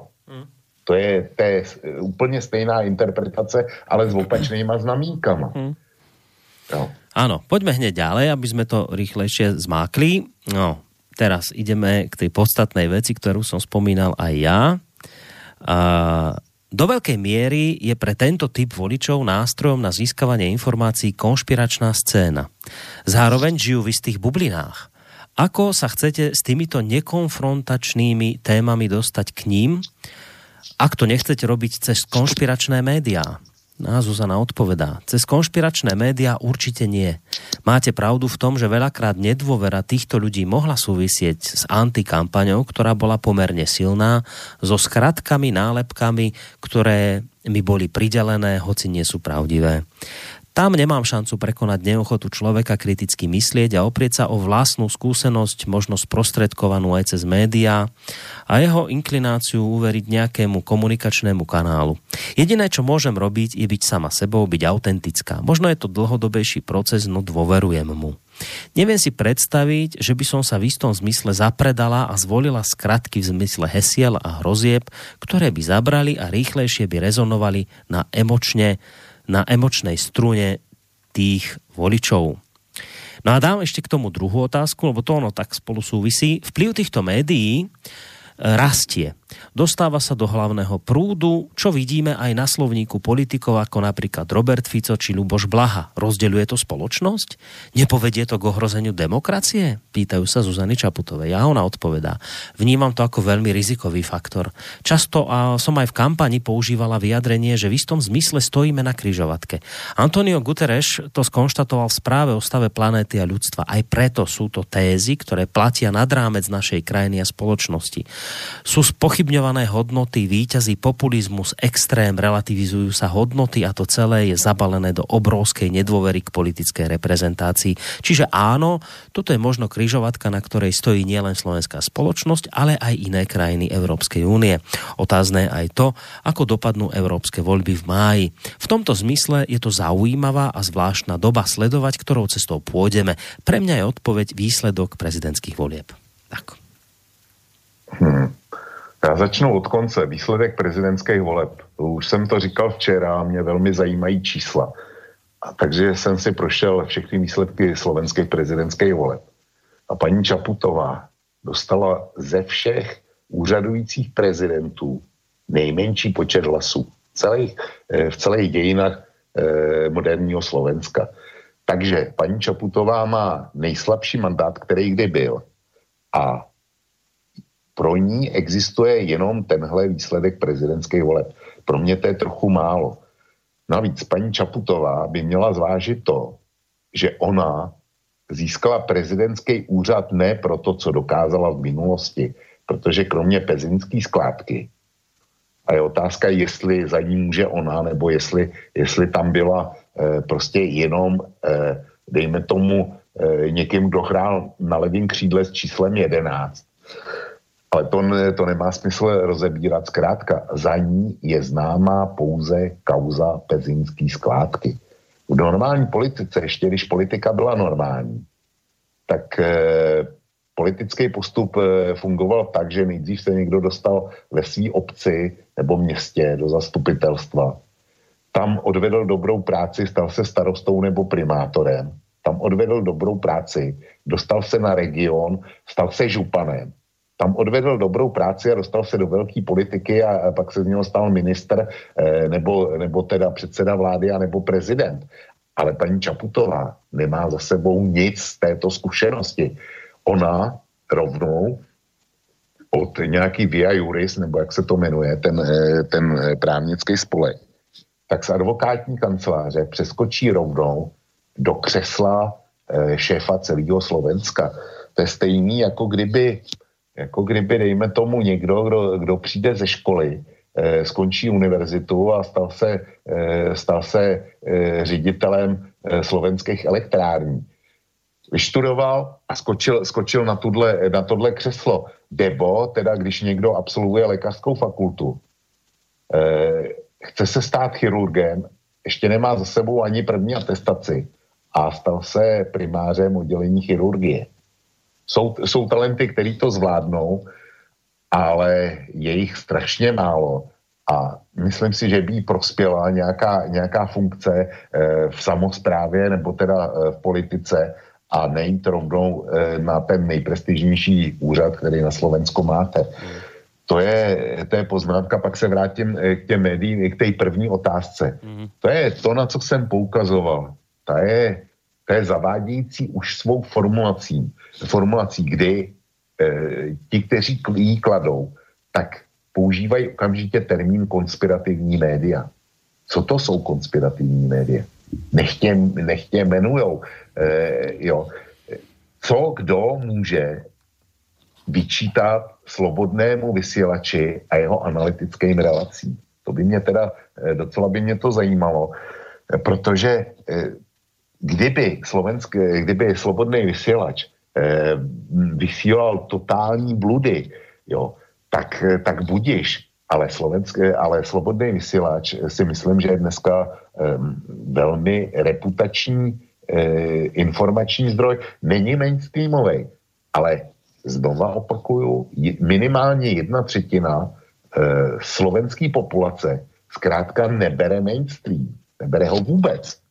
A další 1/3 ho bere nejspíš s velkou rezervou. No. Jakoliv nebo tvrdý data. Ja len taký drobný dovetok k tomuto, čo hovoríš, že je zvláštne aj pri pani Čaputovej, ale nestáva sa to len jej. To sa stáva aj pánovi Smatanovi a podobným veľmi často, že oni vidia napríklad také problémy ako ona, že tam v tom rozhovore to spomína, že vlastne sa ju snažili v rámci tej antikampane očierňovať a teraz hovorí, tá antikampaň voči mne bola pomerne silná so skratkami, nálepkami. Čiže ona vie, čo to znamená nálepkovanie, ona to pozná, ona to dokonca tvrdí, že sama na sebe zažila, že ju nálepkovali, ale keď sa jej v tejto istej vete redaktor predtým pýta, ako chcete s týmito nekonfrontačnými témami dostať sa k ním, ak to nechcete robiť cez konšpiračné médiá, tak ja by som čakal, že keď pani Čaputová vie, čo je to ználepkovanie, tak by mala povedať tomu redaktorovi, viete, nenálepkujme, nehovorme o konšpiračných médiách, hovorme o alternatívnych, hovorme o nezávislých médiách, ale nerobme nálepky konšpiračné, dezinformačné, štvavé. To sú všetko nálepky. Tak pani Čaputová nálepkovanie pozná, keď sa týka jej, to cíti, to vníma, to jej vadí, ale že keď sa nálepkuje, že konšpiračné médiá, to nevadí. To zrejme je nálepka, ktorá sedí a preto sa voči tomu nemusí vyhraňovať, to je v poriadku. A tomuto to si tak všímam u mnohých jej podobných, že im nálepkovanie vadí, ale keď sa tá nálepka prilepí protivníkovi, tak je to v poriadku. To nebudeme kritizovať. Nebo když ji dokonce lepí oni sami, jo, protože tady, když to kladli, tak tam byla řeč o tom, že tahle část voličů, kteří jaksi chodí na alternativu, takže žijou v bublinách. Jo, už to vidím. Ano. Zároveň žijou v istých bublinách. To neříkala ona, ale říká to ten redaktor, který se ptá. Jo. A paní Čaputová si stěžuje na nálepkování, ale vadilo jí nálepkování, kterému byli podrobeni její soupeři. Ona se zastala pana Ševčoviče, respektive jeho manželky. To jsem zaregistroval taky v přímém přenosu. Ale útoky na doktora Harabina, na pana Kotlebu, na pana Ševčoviče, nejenom na té tiskové konferenci, kdy potom se zastala jeho manželky, ale vůbec kontinuálně. To jí přece nevadilo. A nevadilo jí to o těch médií, který ona chválila, že jako dělají dobře svoji práci. Mně to připadá zvláštní tohle. Zvláštní a nepochopitelný. A od tebe dostala veřejnou pozvánku do Slobodného vysílača. Ona řekla ne, já tam, nebo respektive ona neřekla vůbec nic. Najskôr, že nie a potom už nič. Ano, jo. Čili řekla, mě vaši posluchači nezajímají. Vaši posluchači, voliči mě nezajímají, s těma já nebudu vůbec mluvit a proti já nebudu vůbec mluvit. A přitom říká, nevím si představit, že by som sa v istom smysle zapredala a zvolila zkratky v zmysle hesiel a hrozie, které by zabrali a rychlejšie by rezonovaly na emočnej struně tých voličů. Nikdo nechtěl, aby se zapredávala, aby říkala hesla nebo hrozby. Ona dostala pouze pozvání, aby sama svým způsobem, jaký uzná za vhodný, tak aby oslovila posluchače Slobodného vysílača. A ona papalářským způsobem jej ignorovala. Tečka. Ideme ďalej. Vaše zvolenie je odpoveďou na otázku, to je otázka, vaše zvolenie je odpoveďou na otázku, či je naša demokracia v ohrození? A ona odpovedá, takto by som to nepovedala, demokracia podľa mňa v ohrození je. V jednom prejave som povedala, že demokracia nefunguje na autopilota a pokiaľ od toho dáme ruky preč, môže sa to celé zrútiť. V tomto zmysle treba byť stále bdelý a pozorný a zaujímať sa o veci verejné, či už z pozície politika, ale aj verejnosti. Moje zvolenie je podčiarknutím toho, že v ťažkých časoch si ľudia vedia vybrať aj politiku, ktorá je spojená s vecnosťou, spokojom a nie populizmom. No, jestli se tohle paní Čaputová myslí, co říká v poslední větě, já jí zopakuju, moje zvolení je podčarknutím toho, že v ťažkých časov si ľudia vedia vybrat aj politiku, která je spojená s vecnosťou, s pokojom a nie s populizmom, tak je na nejlepší cestě. A aby se uzavřela do bubliny, já jsem nejlepší, nejchytřejší a vy ostatní uděláte nejlíp, když budete držet ústa a krok. Jo. Protože paní Čaputová nebyla zvolená kvůli svojí politice, kvůli svojí věcnosti. Možná, že byla zvolená s tím, jak vystupovala pokojně a klidně, to ano, ale ona žádnou politiku nepředvedla. Proto jsem mluvil o tom, jak byl dřív přirozený vývoj kariéry politika, o těch obecních zastupitelstev a tak dále, kde musel odvést nějakou práci. Ona žádnou práci v tomto směru neodvedla.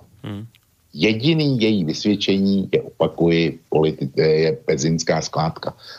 Ona byla zvolená zejména proto, že neměla se současnou politikou na Slovensku od roku 1993 vůbec nic společného. Proto jí lidi volili, protože v ní vidí spasitele, který se nestačil zamazat, který není nikomu zavázaný, který není s nikým z minulosti spojený. To byla její devíza.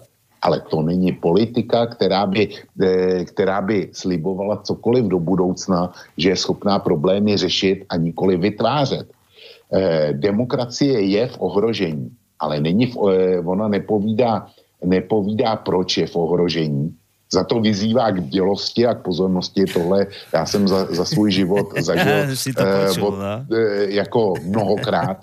Jo, to jako, ano, musíme být bdělí a strážit a hlídat a já nevím co všechno.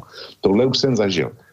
Ale demokracie je v ohrožení dneska nikoli kvůli lidem, ale kvůli selhání elit. A ona dneska patří k elitám. Je to o selhání elit. To říkáme tady v každém druhém pořadu. My jsme taky zvažovali, že bychom minule vysílali Brexit. Brexit je jedna velká fraška. Ono už to není ani fraška, protože fraška má být veselá s nějakým výstupem na konci, poučením. Brexit zatím žádný výstup nemá. Poučení nemá a veselý to taky není. To už je jenom trapný. A Brexit je podle mě totální selhání demokratických elit ve Velké Británii. Mě by zajímal názor paní Čaputové na to, co se děje kolem Brexitu. Jo. Tam není problém v tom, že lidi se rozhodli v tom referendu těsně pro vystoupení Velké Británie. Oni se proto rozhodli mimo jiné proto, že pro brexitoví politici jim lhali. Vysloveně jim lhali a lidi bohužel té lži uvěřili v těsně nadpoloviční většině. Ale člověk by čekal, že Brexit bude ukázkou schopnosti demokratických politiků řešit problémy a krize. A co vidíme? Vidíme dokonalý chaos. A to je ve Velké Británii, v příkladní demokratické zemi. Ty protestní voliči, který jsou podle ní lidi, který nemají žádný názor, nebo když mají také to populismus a jsou to čisté emoce a nic jiného. Jo. Ale ty lidi, ty jsou něčím zklamaný. Někdo je zklamal. A já mám před sebou vytažený na skle taky ještě dneska věci k tomu, co se u vás děje, Matovič s Kočnerem. Jo. Pan Matovič byl ten, který přece manažoval to splynutí duší mezi panem Mistríkem a paní Čaputovou, jehož výsledkem bylo, že pan Mistrík se vzdal kandidatury ve prospěch paní Čaputový. Proč to říkám? Protože pana Matoviče dneska, nebo ne dneska, ale před pár dny, vylezli veľmi nepěkné věci v souvislosti s panem Kočnerem. No a však samozrejme tvrdí, že to je všetko vymyslené, že to teda nie je pravda. Ale tvrdit si může, co chce, protože kdyby to nebyla pravda, tak nebude říkat, že to je vymyšlení, tak podá rovnou žalobu. Jo. To je jednoduchá úvaha. A pan Matovič je ten, který vlastně zařídil to, že ona je dneska prezidentkou. Bez jeho snahy, kdo ví, jak by to bylo dopadlo. A tenhle člověk, pro ní není problém, ale to je někdo, o koho ona se bude opírat do budoucna, předpokládám, že pan Matovič bude součástí eventuální pravicové vládní většiny. A to jí nějak nevadí. To je prostě v pořádku. To jako není problém, ale problém je to, že jsou zklamaný voliči a ty voliči zklamali ti, kteří dneska dělají politiku na její straně. Já tomu nerozumím.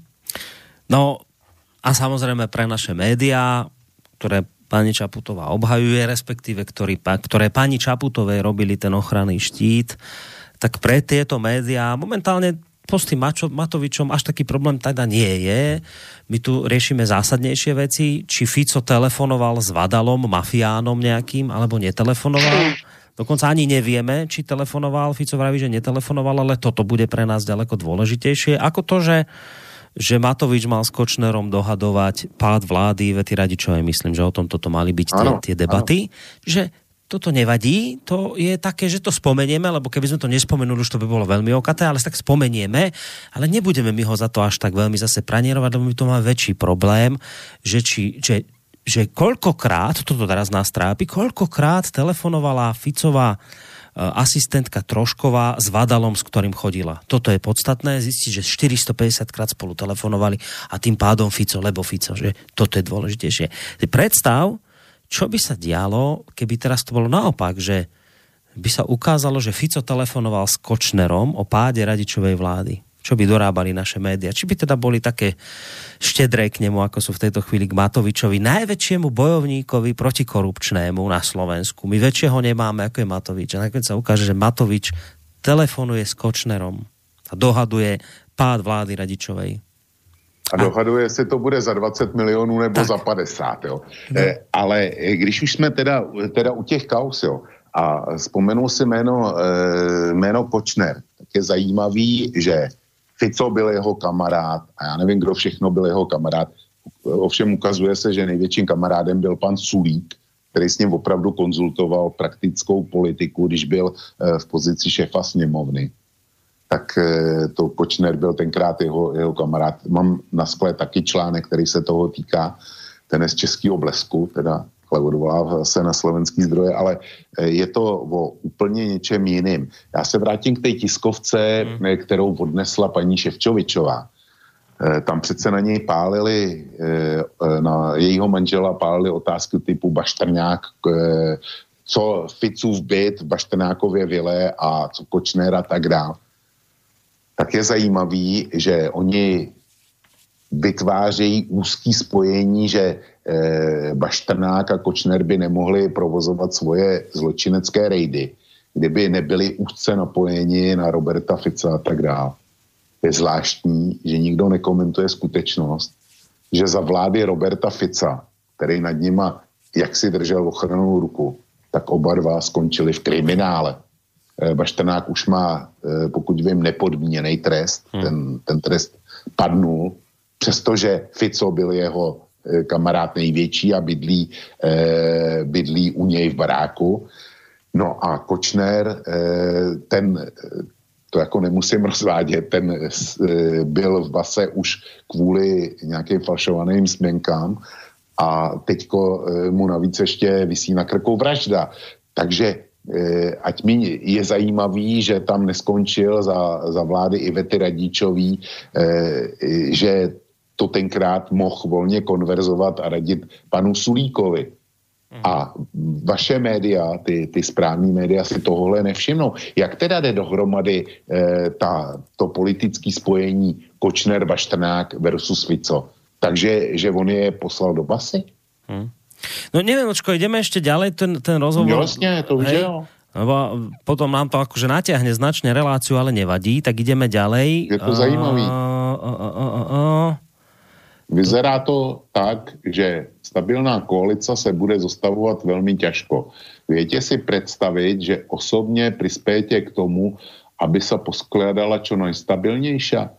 To byla otázka a odpověď paní Čaputový. V tomto případě od začátku hovorím, že budeme respektovat výsledek parlamentních voleb. Jsme parlamentnou, ne prezidentskou republikou. Budeme respektovat dodržání ústavy.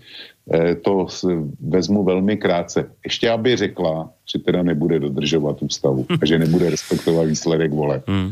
No a potom sa išlo do Českej republiky, kde teda v Českej republike prezident Miloš Zeman osobne presvedčal komunistov, aby podporili Babišov kabinet. Zasiahli by ste takýmto spôsobom, ak budú mať lídri strán problém dohodnúť sa po voľbách? Odpoveď. Viem si predstaviť moje pôsobenie v rovine neformálneho vyjednávania v prípade, ak by hrozila patová situácia. Tam už som v pásme kompetencií prezidenta zachovať riadny chod ústavných orgánov. Ak by hrozila po voľbách kríza, viem si predstaviť, že by som aktívnejšie vystupovala a vstupovala do komunikácie s politickými lídrami, ale naozaj skôr v reaktívnej podobe. Najskôr by som si počkala na to, či je víťaz volieb schopný zostaviť vládnu koalíciu s oporou v parlamentnej väčšine, prípadne či je líder inej strany schopný doniesť takúto väčšinu. Toto by bol základný rámec a východisko.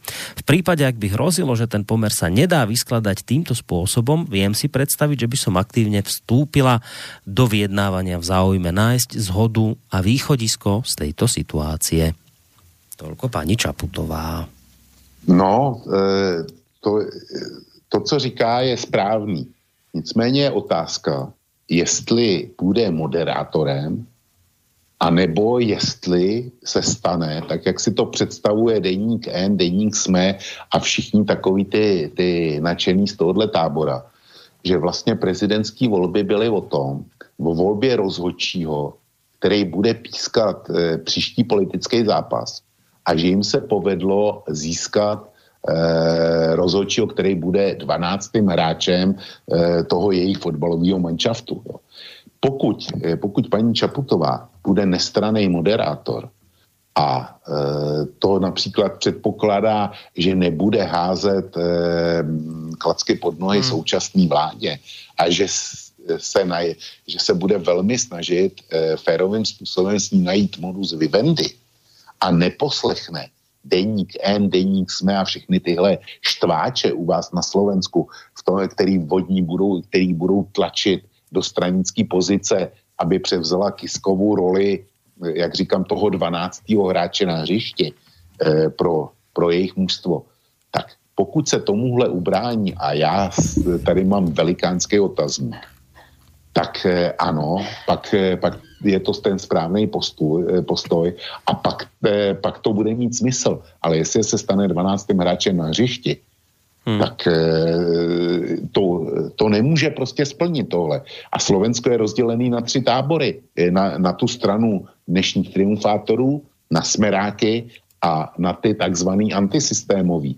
A tyhle tábory jsou dohromady nepropojitelný a představa, že minimálně 2 se budou muset spojit, aby byla na Slovensku vláda, tak to s 12. hráčem na hřišti jako rozhodčím nejde. Presne tak. Čiže to bude dosť komplikované. No, rozmýšľam teraz, čo ideme spraviť, že už či si ideme zdať pesničku, alebo by sme sa aj k nejakým tým mailom mali dostať, aby zase sme poslucháčov absolútne nevyšachovali, lebo toto ešte na dlhší rozbor tento článok. Tak urobme tak, že poďme to trošku aj s mailami prestriedať, dobre? Dobre. Takže ideme tuto k mailom ešte z začiatku relácie od Mareka, ktorý ešte vlastne reaguje na to, čo sme hovorili v úvode. Pozdravujem do štúdia, chcem podporiť vlkové slová, že problémové témy nie sú slovenské, ale české, alebo sú spoločné. Od začiatku projektu Slobodný vysielač sledujem unikátny projekt priamo živého vysielania Vétery. Presne tento druh relácií sme si prijali po 89. Ste naprosto otvorení a čo sa mne najviac páči je to, že dávate do debaty kúsok svojich emócií v priamom prenose a to si nedovolia žiadna Jojka, Markíza ani uniformovaná RTVS a navyše ponúkate priame vstupy poslucháčov, ktorí môžu na vás okamžite reagovať. Ja teda podľa poslucháča predstavujem takú tú emocionálnejšiu bytosť, ako sme my Slováci a Vlčko predstavuje tú českú vychytralosť a hlavne fakty, čísla, grafy. Priznám sa, že v mnohých veciach som sa z vášho vysielania poučil a dnes si hľadám vlastný názor na základe viacerých zdrojov. Držím palce a rád prispiejem aj nejakým eurom. Ďakujeme veľmi pekne Marekovi aj za teda to prispievanie, aj za názor, ktorý vyslovil. Neviem, či chceš k tomu niečo dodať, Vlčko, ty? Řek si úplne všechno za mne. Dobre, ja som toho veľa až tak zase nepovedal, ale môžeme sa posunúť ďalej. Dobrý večer, Boris a Vlčko, osobne zdieľam vaše obavy na SME v predvolebnej kampani Hanzelová, to inak redaktorka bývala z RTVS. Ja viem, kto to je. Podsúvala do otázok neustále konšpiračné weby, keď sa progresívci dostanú k moci, im nič nebude sveté, to bôž sloboda slova, koľko vulgárnych posmievačov je FB stránok od Zomri po Antifico, a keď začal podobný štýl používať Blaha, idú sa zjančiť, nemôžu prežiť kritiku do vlastných radov. Ináč ja som nesmierne rada československým reláciám, vlastne tie všetky sledujem, držím palce, napísala Marta. Aj za toto veľmi pekne ďakujeme, a tu sa poslucháčka dostáva naozaj k veľmi dôležitým veciam, ktoré my sme kritizovali tiež. Jednak v súvislosti s s tými predvolebnými debatami, kde naozaj, konkrétne keď je teda reč o pani Hanzelovej, tak ona tam, ja som si dal záväzok, že teda k tejto dáme sa ja nebudem vyjadrovať, keď už odišla konečne z RTVS. Ja som ju kritizoval do momentu, kým teda bola platená z našich daní, aj z mojich daní, kým bola v RTVS, teda vo verejnoprávnom médiu, tak som cítil potrebu ju kritizovať, lebo podľa mňa redaktor verejnoprávnej televízie má sa pokúšať byť nestranný do maximálnej možnej miery a objektívny, pokiaľ to len ide. Pani Hanzelová mala v tomto smere vždy veľmi vážne problémy. V RTVS to bolo cítiť a bolo fajn, že teda táto pani bola z tejto televízie konečne vyhodená. A povedal som si, že ako náhle prejde do súkromnej sféry, konkrétne som očakával, že buď zakotví veľmi rýchlo v denníku SME alebo v denníku N. Nakoniec sa stalo, že skončila v denníku SME. Tak som si povedal, že ju kritizovať nebudem, vieme, kto ju platí, spolumajiteľia Pentiu vlastne, takže nie je už potrebné do nej nejakým spôsobom sa navážať. Tí, ktorí teda tento denník majú radi a ju radi počúvajú, tak nech si ju počúvajú, ale keď už je v komerčnej sfére, v poriadku.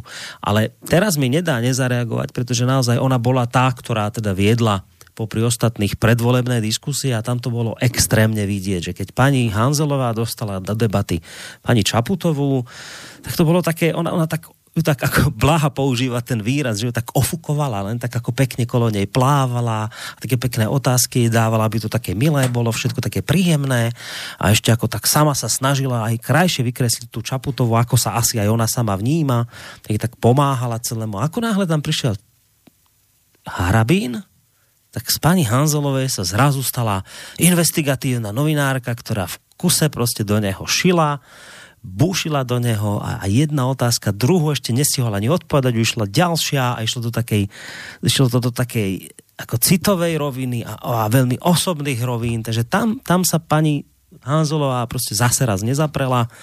Tam jednoducho bolo cítiť veľkú zmenu v jej forme moderovania podľa toho, aký redaktor príde. Takže tam som si povedal, že dobre, však k tomuto sa asi bude treba vyjadriť, a tam sme o tom hovorili konkrétne aj v relácii s pánom Harabinom, keď už teda bolo po prvom kole, alebo hej, to už bolo po prvom kole, neviem, či alebo ešte, to bolo ešte pred prvým kolom, tak sám teda to zhodnotil, takže sa cítil v tej relácii dosť blbo, lebo naozaj to bolo z jej strany také dosť útočné. No a potom ešte, keď už to som pri tom maili, tak ešte poslucháčka píše, že ako zdieľa naše obavy, že ak sa progresívci dostanú k moci, tak im nič nebude sveté, to bolo sloboda slova. A teraz tam píše o tých posmievačoch z facebookových stránok Zomri a podobných nenávistných stránok. No, k tej slobode slova, k tomu sa ešte dostaneme, to je veľká vec, ku ktorej by som sa ja dnes skrátka chcel dostať, lebo ako som spomínal, my sme práve preto aj pred tým druhým kolom vydali výzvu a hovorili sme ľuďom, choďte proste voliť, lebo treba, lebo tá sloboda slova je dnes ohrozená. Ale čo ešte cítim potrebu dodať aj k tej stránke Zomri, už tu dnes padlo, že táto stránka nenávistná, plná vulgarizmov, intenzívne samozrejme kopala za pani Čaputovú. Tá bola zase len tak ako ofukovaná príjemne zo strany týchto nenávistných facebookáčov. Ale pokiaľ prišlo na pána Šefčoviča, tak bola to práve stránka Zomri, ktorá najodpornejším spôsobom kopala do jeho manželky za to vystúpenie na tej tlačovej besede. To bola, že alegória urážok a ponižovania najodpornejším spôsobom. Proste dávali tam kresby nejaké ježibaby a porovnávali to s jeho ženou. Ale to proste nepočuli ste na toto nejakú kritiku zo strany tých slušných, tých, ktorí hovoria o tom, že ako nešírme nenávisť, nerobme takéto. Nie, tam to ste nepočuli od nich. Ani pani Čaputová neskritizovala túto stránku za nejaké nenávisné prejavy.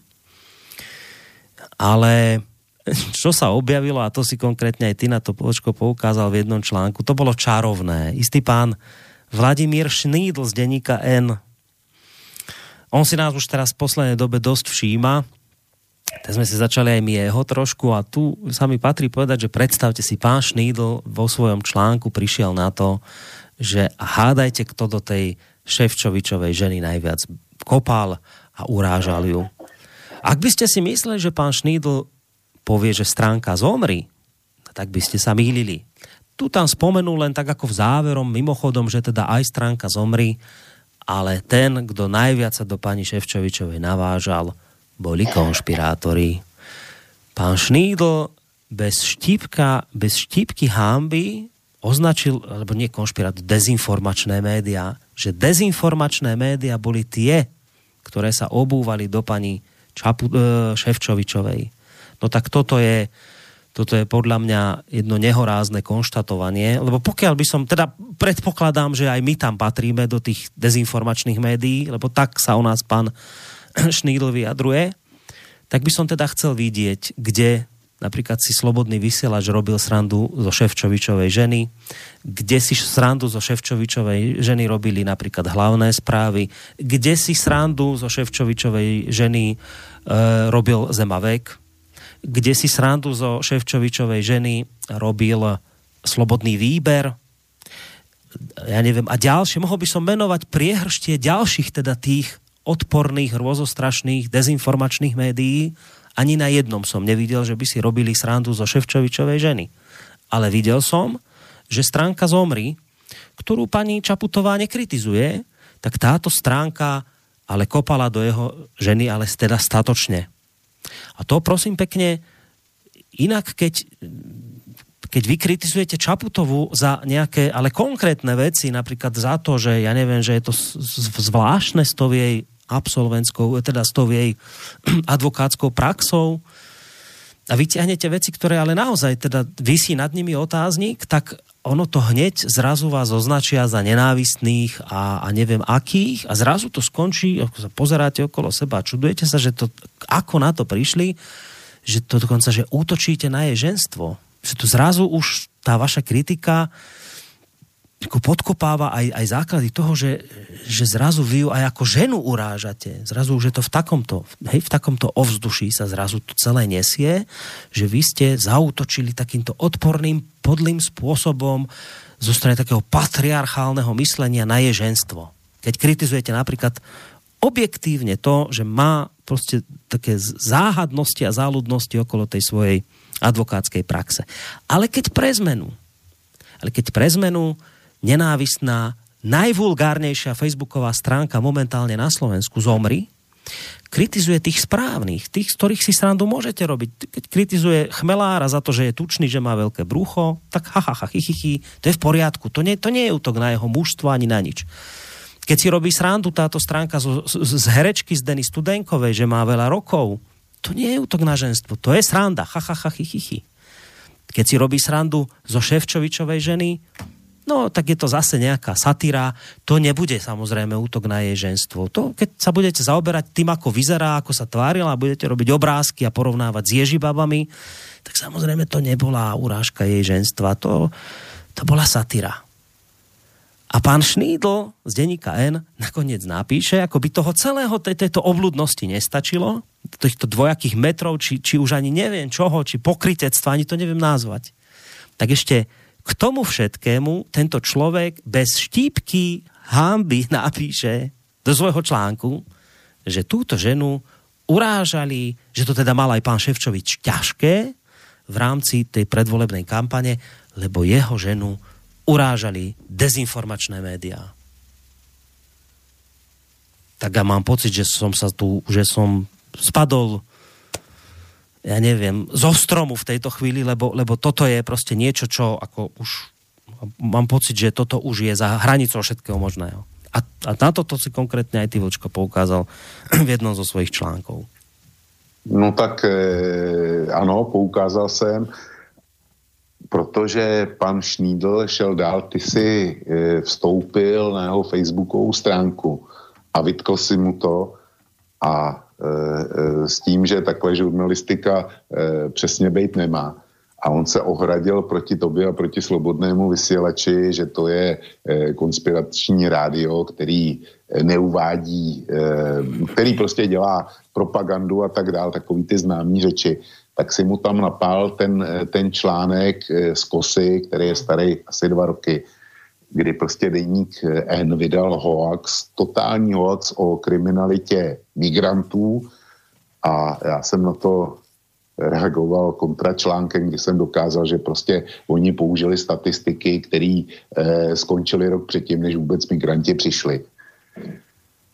No a pan Šnídl se opět ohradil a to už mě naštvalo, protože já se cítím být součástí Slobodného vysílača a on jaksi argumentoval lživě, já zcela záměrně volím ten termín, argumentoval lživě. A to jak vůči Slobodnému vysílači, tak Kose, takže jsem napsal článek, kde jsem si ho vypučil a kromě jiného jsem ho taky vyzval, aby přišel obhájit to svý tvrzení do Slobodného vysílača, konkrétně do Hodiny vlka. A opakuju ho. Klidně ať přijde. A nemusí být sám. Oni jsou zvyklí, ty jsi to vyzkoušel, když jsi byl u Havrana, kde to bylo 1:3. Já jsem si to vyzkoušel, když jsem byl v Brně na platformě o věrohodnosti alternativních médií, kde jsem z nich byl jedinej, taky proti 3. Tak klidně ať přijdou ve 3. A holci, na to dáme Hodinu vlka a uvidíme. Ja len teda dodám, že ako tento spor, ktorý sme viedli na Facebooku, vznikol ani nie tak o tom, že počkajte, zdvihnem telefón, ale vydržte chvíľku na linke, len to dopoviem, že on nevznikol ten spor okolo Šefčovičovej ženy. Ten spor vznikol preto, lebo som zazdielal článok ohľadom tej obavy, že či nám tu na Slovensku nevzniknú americké základne. A potom mi pán Šnídl napísal, že teda by sme mali my tu v Slobodnom vysielači menej teda počúvať tlačoviek alebo niečo v tom zmysle Slovenskej národnej strany a že jednoducho tu konšpirujeme a z tohto od tých amerických základní hroziacich na Slovensku sa potom odvinula tá naša diskusia, kde sme teda nakoniec skončili až pri klamlivom článku denníka N. Neviem, z ktorého roku to bolo, už si to nepamätám. Z 2017. No, z 2017, kde o čo ide, len v skratke vysvetlím.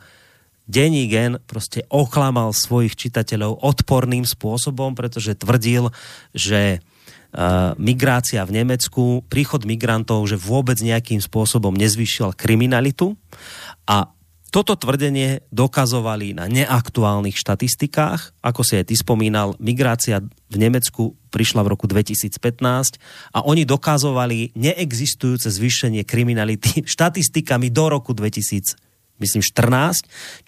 Čiže na štatistikách starých, neaktuálnych, ktoré končili rok pred príchodom migrantov. Čiže oni odporným spôsobom zavádzali svojich čitateľov a keď to týmto ľuďom pripomeniete, oni nie sú schopní, oni inak vždy volajú všetkých k tomu, aby sa ospravedlnili, keď niečo je zlé, že konšpirátori sa nedokážu ospravedlniť, nevidia dôsledky, niečo podobné, ale že keď toto urobíte im, že chytíte na konkrétnosti, tak pán Šnídl z denníka N nie je schopný povedať, že viete čo, áno, mýlili sme sa, prepáčte, ospravedlníme sa, nie, bude vymýšľať veci, že ako nemali štatistiky aktuálnejšie a blablabla, proste oklamali svojich čitateľov. Máme poslucháča na telefónnej linke, dobrý večer. Zdravím vás, páni. Aj my vás. Počujeme sa? Áno, počujeme. Ja len na margo toho tých dezinformácií, že ten mainstream hovorí, že konšpiračné médiá alebo takto informujú zle. On ten mainstream často zaobeľuje tú pravdu do tých takýchto vecí, že v tom konšpiračnom médium môže byť práve to zomri, podľa nich. Oni to nikdy oficiálne nepriznajú, ale práve oni môžu označovať to konšpiračné médium práve to zomri, ale to nemôže byť vedené ako oficiálne. Hej? Konšpiračné médium ste... Áno, ešte ste tu? Haló? Stačí nie. No, trošku ste nám vypadli, nepočuli sme. Ale... Jaj, pardon. Teraz sa počujeme? Áno, áno, počujeme. Takže to hovorím, že možno to označenie konšpiračné médium možno nepatrilo ani vám, hej, lebo tieto skupiny ľudí dokážu proste tie médiá označovať svojimi názvami a hlavne väčšina nepozná to, čo oni myslia reálne. Konšpiračné médium nemusí znamenať byť ponímaný slobodný vysielač, aj keď ho napriek tomu tak označujú verejne. Oni, aspoň takto, čo ja to vnímam, oni stále oznamujú to, čo spraví dopredu. A hovoria pravdu, ale zaobaľujú ju a snažia sa presvedčiť za nepravdu. Hej? Proste povieme to, čo je reálne, ale presvedčíme vás, že my ľudia myslieť niečo iné. Preto ja si myslím, že možno niekedy, keď oni hovoria, že o konšpiračných médiách, oni reálne myslia to Zomri a podobné stránky, ale to normálne ľudia nemôžu počuť. No, neviem, či by tu s vami súhlasili, však v každom prípade ďakujeme za názor, za telefonát, majte sa pekne do počutia, aj keď teda nie som si celkom istý, či by napríklad pán Šnídl z denníka N v tejto chvíli s vami súhlasil, lebo on keď píše o dezinformačných médiách, tak podľa mňa naozaj nemyslí tým stránku Zomri a už vôbec nie denník Sme a už vôbec nie svoj materský denník N, ten on zrejme vníma ako...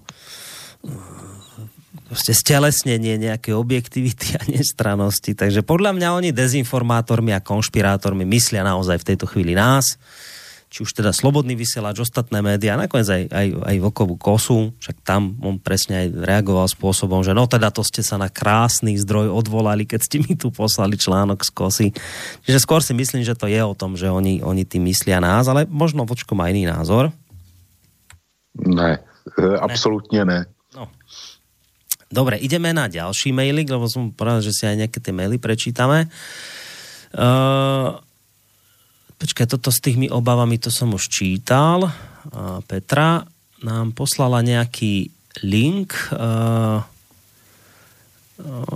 To si potom otvorím neskôr. No a potom tu máme ešte niečo od Pala.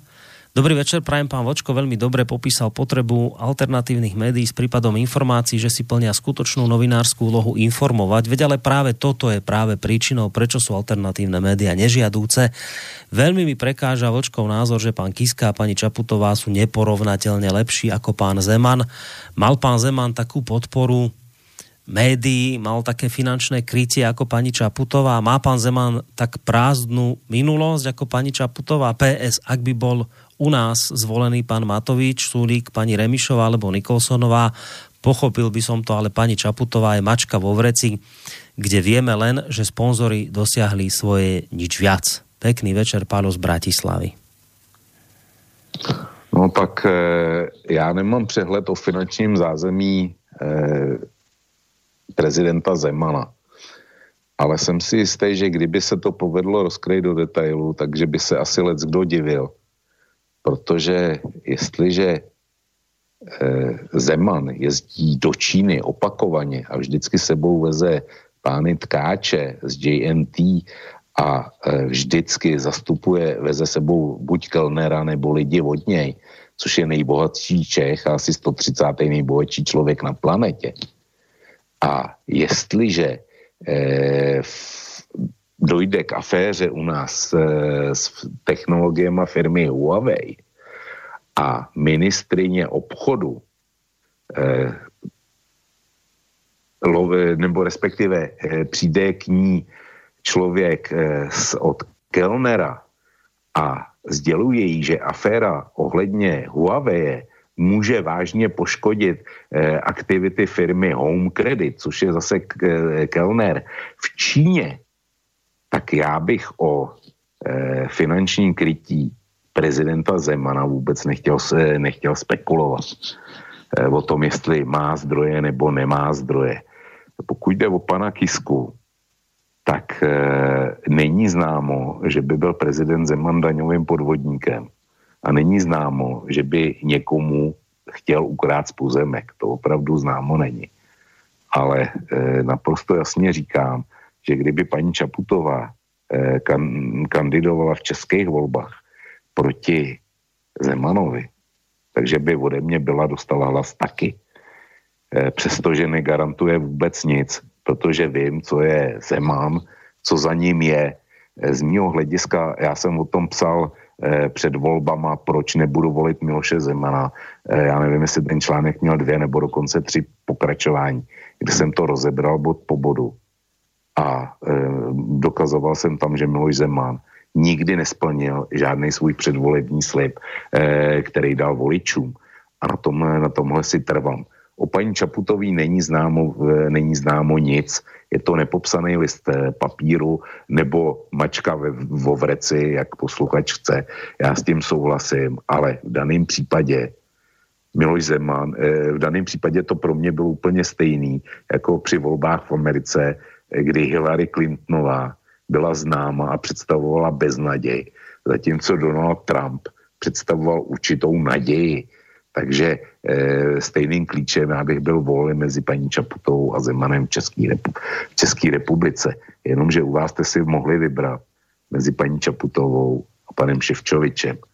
A tady si myslím, že ta volba byla daleko jednoznačná. Odkud měla nebo neměla paní Čaputová peníze, to je jiná věc. Ale posluchač Palo nechce, neurazí. Já si dovolím mu položit otázku, kterou on mi nezodpoví.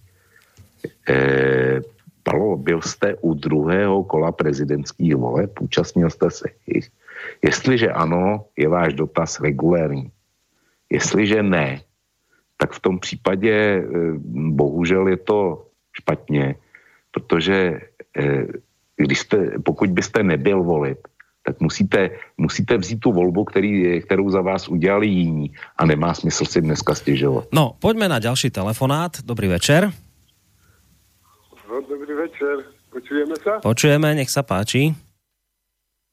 No, že by som sa chcel vyjadriť ku tým voľbám, že ja som zo Starej Ľubovny, že ľudia, slovenský národ už stratil absolútne schopnosť zdravého úsudku i príjmať vôbec dobro. A ľudia sú tak hakliví na, čo sa týka peňazí, a pani Čaputová ešte ani vo funkcii nie je a už urobí pre štát takú severu, že taký milión zadrží štát a keď bude chcieť to splatiť, tak to tým našim filantropom zo zahranice, tak to bude stať štát milióny ešte, ťažké milióny. Ľudia absolútne neuvažujú. A aké sekere teraz hovoríte, neviem. Už akú sekeru stranu? Že o akej sekere hovoríte miliónovej? No tak Čaputová, čo to je predvolebnú kampaň, tak určite ona z vlastného vrecka to nezaplatí, ale to nás tu bude stať všetkých danovníkov a celý národ náš. Je, tak to myslíte. No tak to je dali nejakí sponzory a tretie strany. Takže... Aj, ale zadarmo jej nedali. Ona keď sa dostane ku moci, tak no to všetko bude splácať. No, však isté, to je jasné. Že... Ľudia sú tak veľmi hakliví na čo sa týka peňazí a tí mladí neuvažujú absolútne nič. Zaslepení sú, nechcú ani počuť, ani sa baviť o pravde. Oni sú mudrejší a že to je katastrofa. Slovensko dopadne veľmi zle. No, tu sme viacero vecí spojili. V každom prípade ďakujeme za telefonát do Ľubovne. Majte sa pekne do počutia. Aj mládež sa nám tu už objavila. Áno, to je tiež jedna z vecí, ku ktorej by sme sa dnes mohli dostať. Ja som to koniec koncov spomínal aj v úvode. Hovoril o tom aj pán Bašta, že tá mládež dnes je nastavená to sa tak oduševnele. Na to podľa mňa narážal aj poslucháč, ale k tomu sa dostaneme. Neviem teraz, Vočko, že či dáme prestávku hudobnú, či vládzeš ešte? Môžeme... Mohli by sme prejsť opäť trošku k tomu článku. Tam sme sa... No, Borisku, no. Dej písničku a no. Ja bych potom prišiel k tomu článku, ale nešel bych už bod po bodu. Dobre. Ale vytáhl bych pár těch hlavních, jo. Já mám tady jeden nastavený. Dej písničku a pak se k tomu vrátím. Takže si dáme písničku. Opäť budeme teda v tom duchu hrať, ako to dnes Vočko nastavil. Keď už tu máme ten festival politickej piesne, tak si dáme niečo tiež z tohto obdobia. No a po pesničke samozrejme sa vám prihlasíme. Opäť v prípade, že máte otázku, alebo chcete zareagovať, mail studio@slobodnyvysielac.sk, telefón 048 381 0101. Alebo informácia môže aj cez naše stránky. Môžete písať, keď si kliknete na zelené tlačítko Otázka do štúdia.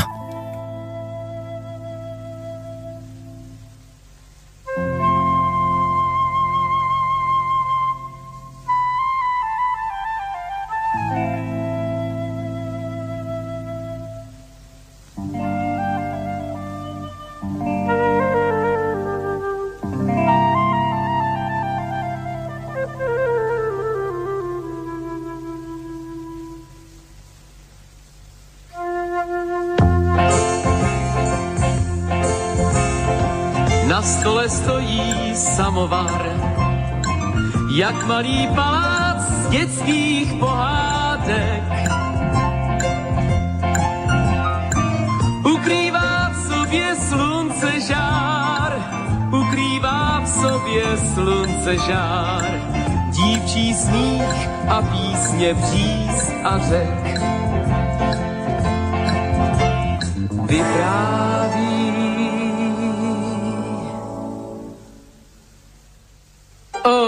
tom, jak Ivan car žil, byl mužíkům záda nahrbil, jak zazněl výstřel z aurory, knutám a carům navzdory, jak našla světlo každá ves a v poušti začaly stromy kvést, jak slabikář si děda vzal, studenti četli Kapitál. Laj, laj, laj, laj, laj, laj.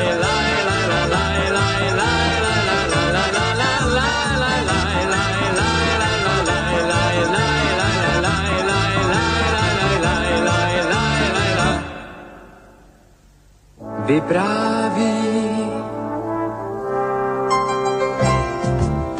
Na stole chybí samovar, než dálek čaje pro vás připravím. Své příběhy mi jako bát, své příběhy mi jako bát, samovar teď tiše vypráví. Vypráví,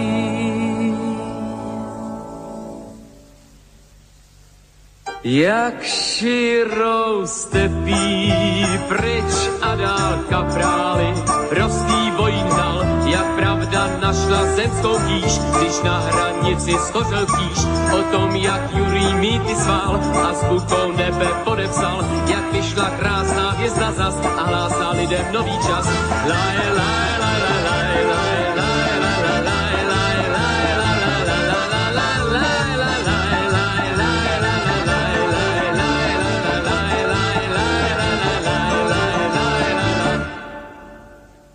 Vypráví. Na stole chybí samovar, já jeho řeči dávno rozumím. A tak je pro mne víc než dar, a tak je pro mne víc než dar, ten můj samovar z Batumi.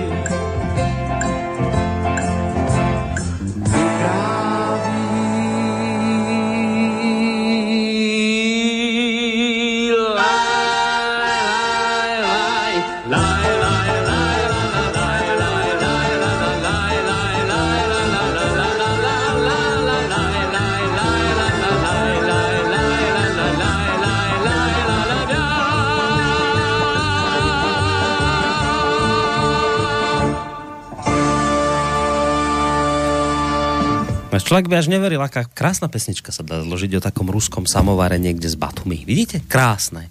Krásne a podobné krásne pesničky dnes vznikajú tiež. Trošku v iných farbách, ale v podstate podobne.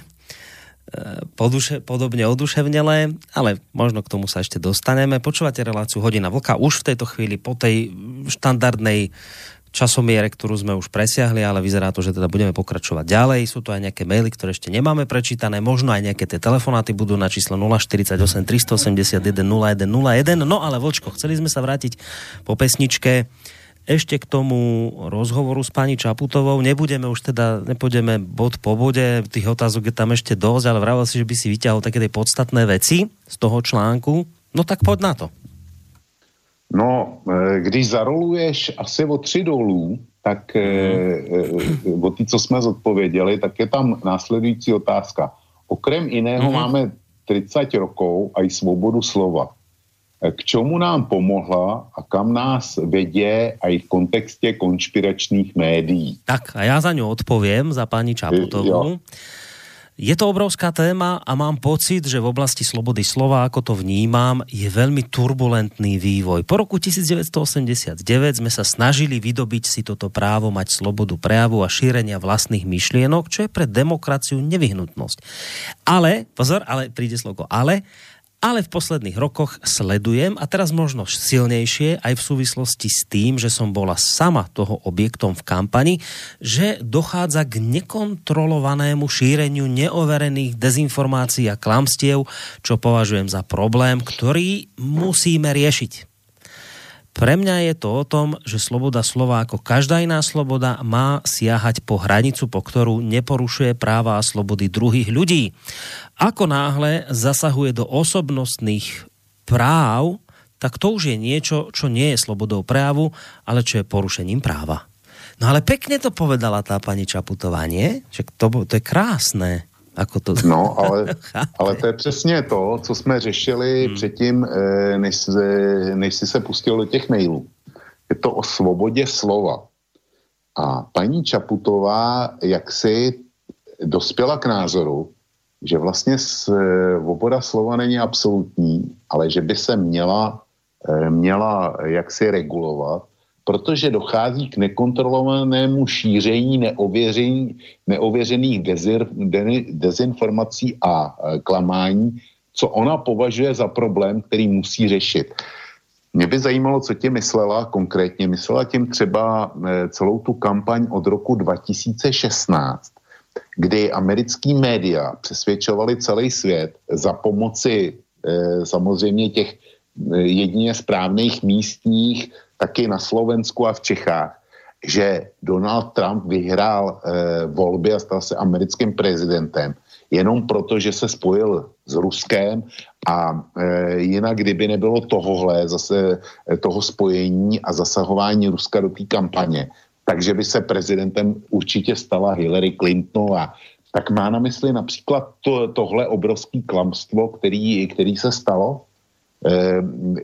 Je to ono, nebo je to něco jiného? A celá ta věc, která návazně vyústila na hon, na ruskou podvratnou činnost, kterou dneska vidíme za každým rohem. A vždycky, když se něco nepovede v kterýmkoliv státě, ať už je to Brexit, ať jsou to německé volby, ať je to hnutí žlutých hvězd, ať je to zvolení hnutí 5 hvězd a té Severní aliance v Itálii, kterou představuje Salvini, tak vždycky je zatím Rusko. Za zvolením Ciprase přece bylo taky Rusko. Jo? Za vypuknutí migrační krize je Rusko. Zatím, že dneska se obnovily boje v Líbii, tak no zatím je samozřejmě zase Rusko. Za jakýkoliv problém, který dneska Západ má, tak je přece zatím hybridní válka Ruska. Má na mysli tohle? Možno, nebo niečo iného. Možno má na mysli aj tých ruských športovcov, ktorí teda mali dopovať jednoznačne. Ten doping bol už dokázaný a je dobre, že boli Rusi teda takto kolektívne potrestaní, len potom sme zistili, že to teda bolo celé inak. Tak možno pani... Že súdy, když sa to dostalo pred súdy, takže švýcarskí súdy rozhodli úplne inak. Jo. Tak možno toto ona nechce, aby sa už ďalej opakovalo. Možno nechce, aby sa opakovalo to klamanie, ku ktorému už dnes sme sa vyjadrovali, to klamanie zo strany denníka N, ktorý svojich čitateľov zavádzal naschvál neaktuálnymi štatistikami. Ona možno nechce, aby sa toto opakovalo, tak zrejme proti týmto ľuďom bojuje. Ja len v tejto súvislosti by som jednu vec rád dodal. Ja neviem, či ty vieš, ale je taký komentátor denníka SME, pán Tomáš Prokopčák. No, nikdy som neslyšel. No a on nám... to bolo nejak minulé leto, nám odkázal takúto vec, je v jednom zo svojich komentárov, teda tvrdil, že už bude treba s takými ako my nejakým spôsobom konečne zatočiť a hovorí: nemáte právo veriť hocičomu a nemáte právo hlásať hocičo.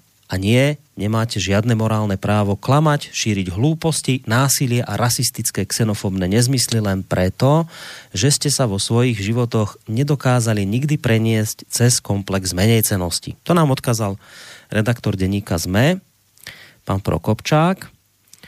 A v týchto dňoch, pár mesiac asi dozadu, tiež komentátor denníka SME, pán Peter Šúc, k tomu v podstate dodal toto. Ten už otvorene hovorí o tom, že nám všetkým bude treba nasadiť obojok, citujem, slobodám dezinformačných platformiem, teda tým očividne myslel aj slobodný vysielač, takže to môžeme preložiť, slobodnému vysielaču a ostatným sociálnym médiám bude musieť byť nasadený veľký obojok. Keby pričinením ohováračských fejkov prišla Čaputová iba o nefatálny počet hlasov, aj tak by išlo o neprípustné skreslenie výsledkov a falošný obraz preferencií. A to je akurát dosť na regulačný zákrok verejnej moci proti online šmejdeniu a ohlupovaniu národa. Takže veľké obojky nám treba nasadiť. V podstate o tom hovorí pani Čaputová. V podstate v tomto smere podporujú komentátori denníka SME, pán Prokopčák a pán Šúc, ktorí hovoria, že už treba tomuto spraviť rázny koniec a treba regulačne zakročiť. No, mě by zajímalo, co si od toho tyhle kovaní demokrati slibujou, jestli jako si myslí, že když nebude slobodný vysílač, tak, že lidi začnou věřit takovým, jako je on a všechno bude v pořádku. Mě život naučil něco jiného. Prostě tlak vyvíjí protitlak a může to dopadnout klidně tak, že jestliže dneska protestní strany volby zakázat nemůžou, zatím ještě ne, tak daleko nejsme. A jestliže protestní strany získaly 25% těch, kteří se dostavili k urnám, a jestliže k urnám se nedostavilo 60%, k druhému kolu 60% a k prvnímu kolu více než 50% oprávněných voličů, tak já být panem Šulcem a tím druhým Prokopčákem, jak se jmenuje, tak bych si dělal starosti o tohle, protože když si vzpomeneš na parlamentní volby, které byly u vás v roce 2016, tak tam z takzvaných extremistických stran dostal pan Kotleba necelých 9%, jestli si to dobře pamatuju. A to bylo všechno. Když to dneska stejný pan Kotleba s panem Harabínem dostali dohromady 25%. Tak. A tohle, těch 25%, to není výsledkem nějaký zlý vlády Roberta Fica, jakkoliv na tom určitě má podíl taky, ale je to především výsledek nenávistní kampaně, kterou tihle věčně správní a věčně spravedliví vedou proti Robertu Ficovi. Takže samozřejmě, že spousta lidí na něj dá, ale i oni ku podivu ti nespokojení voliči nepřeběhli k Olánu, nepřeběhli k SAS, nepřeběhli teďko k tomu dvojbloku, který se vytvořil, a určitě nepřeběhnou k vašemu prezidentovi Kiskovi, až si vytvoří tu svou partaj. Určitě tam nepřeběhnou, ale ti další, kteří eventuálně odpadnou od Roberta Fica, tak půjdou tímhle směrem, to znamená Ludová strana plus eventuální strana doktora Harabína, nebo nějaká jiná podobná, která bude tyhle nespokojence shromažďovat. A paní Čaputová, ta ještě žádný program nepředstavila. To jako nic, co bychom si mohli, kromě těch tézí o dostupnosti práva a schopnosti státu garantovat vymáhatelnost práva, tak s ničím jiným konkrétním nepřišla. A až se lidi zklamou i v ní, a jestli to bude dělat takhle, tak se v ní zklamou poměrně rychle. Tak nepřeběhnou k Sulíkovi, nepřeběhnou k Kolárovi Jsme rodina, nepřeběhnou ani ke Smeru, ale přeběhnou doktoru Harabínovi a panu Kotlebovi. A jen takhle pokračují dál, čili nejlepším nadháněčem extremistických stran je deník SME, deník N a jim naroveň postavený. Pak budou spokojení, nikoliv alternativa. Ono je zaujímavé aj to, že ako pána Šulca z denníka SME trápi, že teda pani Čaputová môže vraj, alebo mohla, pričinením ohováračských fejkov prísť o nejakú nefatálnu časť hlasov. Ja neviem, čo on myslí pod hováračskými fejkmi, ale to s tou jej praxou advokátskou nebol fejk. To bola objektívna vec, ktorej sa mali venovať práve tie mainstreamové médiá, ale nevenovali sa, lebo ju obraňovali. Čiže mainstreamové médiá, v týchto voľbách sa to ukázalo jednoznačne, mainstreamové médiá dnes v týchto voľbách robili Oni akože na Slovensku sa tak hovorí, že boli pápežskejší ako pápež, oni mali za úlohu odrážať kritiku. Čiže keď sa objavili napríklad teraz, že relevantné podozrenia, ktoré sa poprvýkrát, myslím, objavili na portáli Postoj, a ty si ho potom aj preberal ku sebe na kosu, ten článok o absolventskej, o tej praxi pani Čaputovej a všetky tie nezrovnalosti, tak keď sa toto objavilo, tak v denníku N už na druhý deň, myslím, alebo na tretí deň, okamžite prišla proste taká protireakcia, respektíve obrana pani Čaputovej. Denník N zrazu rýchlo musel pani Čaputovú obraňovať. Ona nie, že by ona dostala priestor sa vyjadriť, ale oni to urobili za ňu. No tak, ale to nebol fake. To je dodnes nevyriešená vec, ktorú bolo treba vyriešiť a bolo sa treba pýtať, ale mainstreamové médiá na to nemali čas a chuť pred voľbami. Máme poslucháča na telefónnej linke, potom sa ešte k tejto veci dostaneme. Dobrý večer. No, tak niekto zložil alebo nevydržal, takže ešte raz zavolajte 048 381 0101. Čiže toto pána Šulca z denníka SME to trápi, že tu boli, ja to tak chápem, že jeho trápi, že tu tento rok pred prezidentskými voľbami boli médiá, ktoré kládli otázky za nich, teda za tie mainstreamové médiá, lebo oni si tento rok neplnili úlohu svoju ako mali, respektíve plnili si ju, ale jednostranne.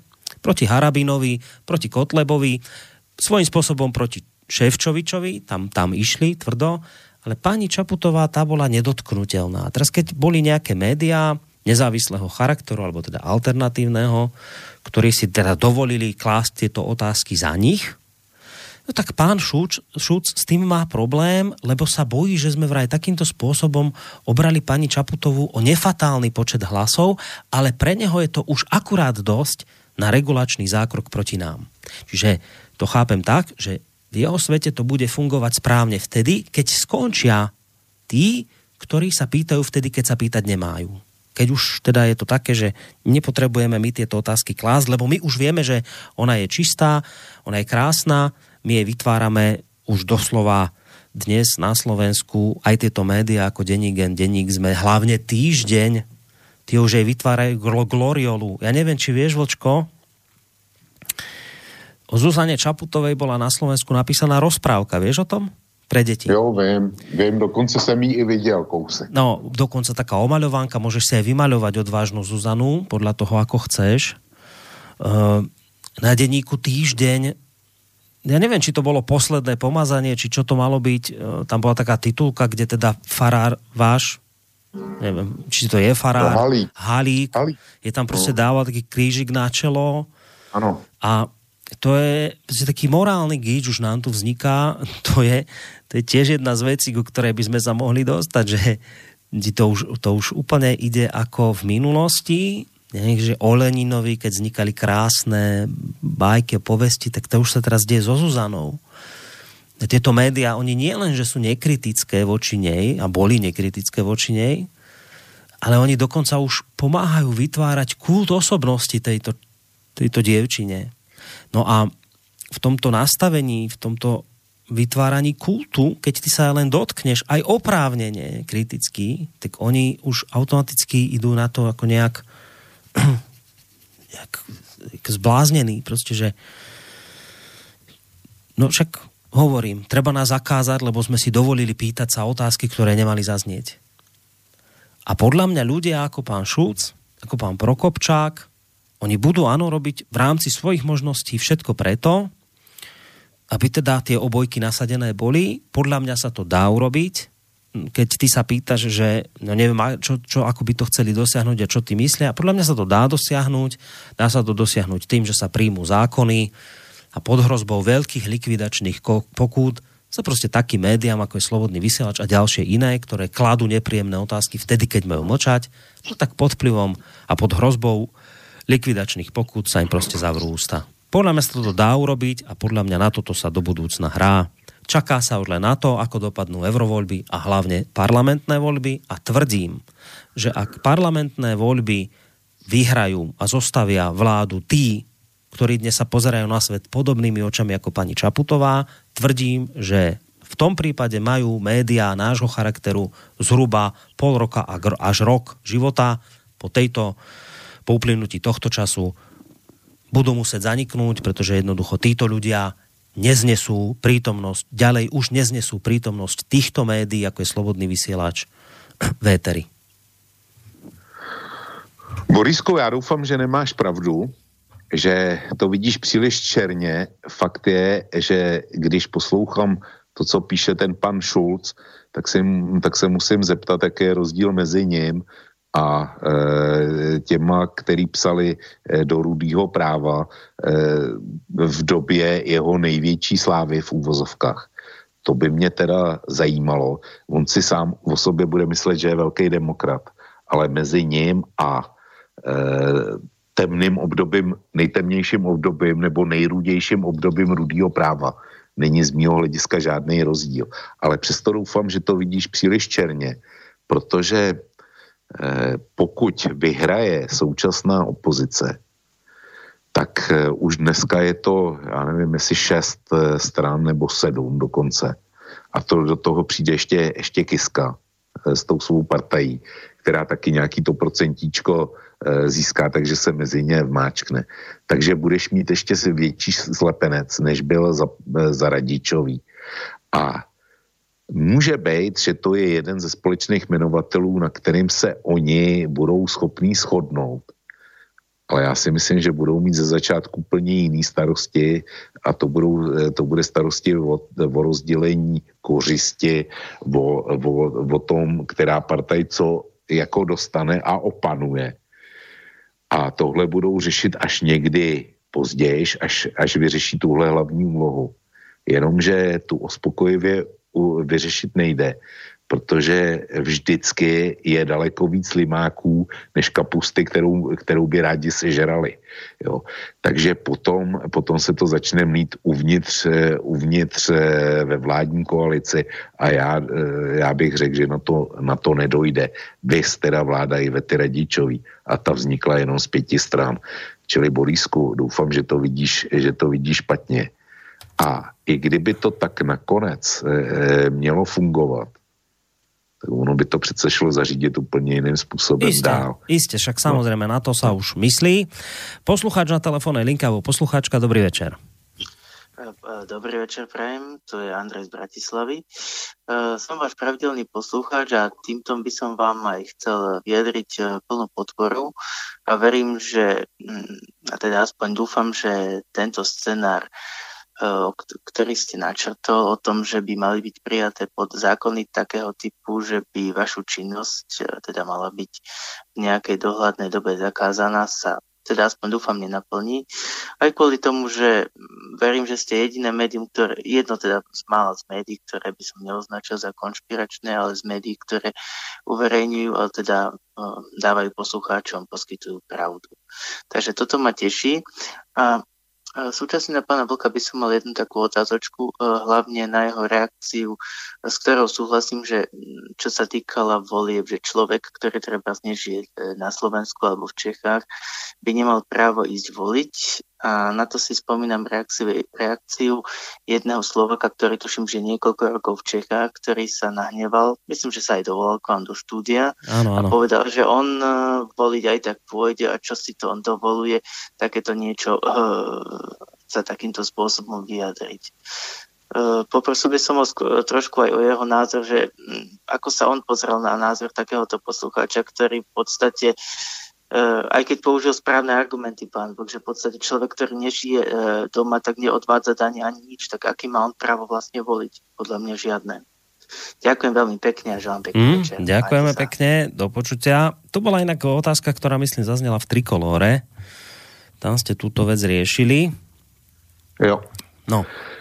Já jsem se k tomu vyjádřil, ten posluchač byl velmi rozhořčený a já mu jeho názor neberu a on říkal, že stejně půjde volit. V pořádku. Nemám s tím problém. Slovenský zákony, pokud to umožňují slovenský zákony, tak samozřejmě je to jeho nezadatelné právo. Ale obecně já zůstávám u svého názoru, že není možný, aby lidi, kteří nežijou trvale v zemi, rozhodovali o tom, jakým způsobem budou žít ti, kteří v té zemi žijou. A uváděl jsem to na konkrétním příkladu českých voleb v roce 2006, kdy tehdy to bylo opravdu o pár hlasů a v parlamentu před sečtením hlasů ze zahraničí, které byly přičtený k jeho českému kraji, k jeho výsledku, tak tehdejší neformální koalice sociální demokracie Jiřího Paroubka plus KSČM měli dohromady 101 hlasů, zatímco Mirek Topolánek s Kalouskem a s Bursíkem, druhá neformální koalice, měla 99. A pak se přičetly ty hlasy ze zahraničí, těch, kteří nežijou v České republice, k jeho českému kraji. A o 400 hlasů tam získal Topolánek a spol, tak získali ten jeden mandát navíc. Čili bylo to 100 na 100. A Topolánek si potom dokoupil 2 sociální demokraty. A na základě tohoto mandátu Českou republiku bačoval tak, že takový rozkrádání, jako bylo za Topolánka a Kalouska, jsme tam do té doby nezažili. Takže to byl výsledek toho, že hlasovali lidé ze zahraničí tak, jak hlasovali. Zákon to umožňoval, v pořádku, ale odskákali jsme to my v České republice. Takže to je ten hlavní argument, pro který já jsem zkrátka proti tomu. Ten, kdo žije v té zemi, platí tam daně, tak nechtě on svrchovaným suverénem nad tím, co se s tou zemí má dít. No, ideme na maily, zase trošku teraz prestriedáme od Laca. Dobrý večer. Zmienili ste Československú vzájomnosť a výhradu poslucháča k množstvu vysielaného materiálu. Nepovažujem to za náhodu. Predpokladám, že ste si všimli, že v podstate mainstream a jeho podporovateľov tvoria viac prívrženci a zástanci Československej federatívnej republiky. Slobodný vysielač vzhľadom na poslanie, ktoré má, teda či chce alebo nie, je v opozícii voči hlavnému prúdu. Nuž tak to tomu poslucháčovi vyšlo, že SV by mal byť v podstatne vyššej miere proslovenský. Ja mám nálepku od majstra Hornáčka Čechoslovakista, takže problém, ktorý zmienený poslucháč menoval, nemám, práve opačne, pretože Slovenská republika po rozdelení štátu zrušila pokrytie Slovenskej republiky českými vysielačmi, ktoré boli bežne prístupné. Mňa teší, že počujem Vlka a podobne.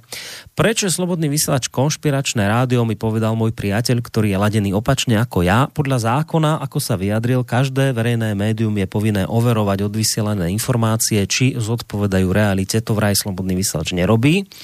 A preto je to konšpiračné rádio. Samozrejme, že s ním nesúhlasím, ale aby ste aj vy poznali, ako hodnotia ľudia z druhej strany. Ja problém vidím hlavne v tom, že je vykopaná vojnová sekera. A to tým jednostranným spôsobom, teda zo strany mainstreamu, jednoducho ako Boris vyslovuje obavy, je potrebné nás umlčať a vec bude vyriešená. Takto sa oni, ale žiaľ, ani my ďaleko nedostaneme. Diskusia je základ demokracie, nie diskusia s pochlebovačmi, ale diskusia s opozíciou a tvrdými odporcami. Zhodujem sa s Vlkom, že s tým umlčaním to tak ľahko nepôjde. Napísal Laco. No, poď, daj najskôr ty reakciu, potom k tomu aj ja niečo poviem, keď tak. No, moje reakce bude krátká, ja s Lacem naprosto souhlasím. No, dobre, ja najskôr k tomu overovaniu, lebo však áno, veď to je tá mantra najhlavnejšia z najhlavnejších. No už viete, ja som v mainstreamových médiách robil A ja vám vrajím, že neoverujú.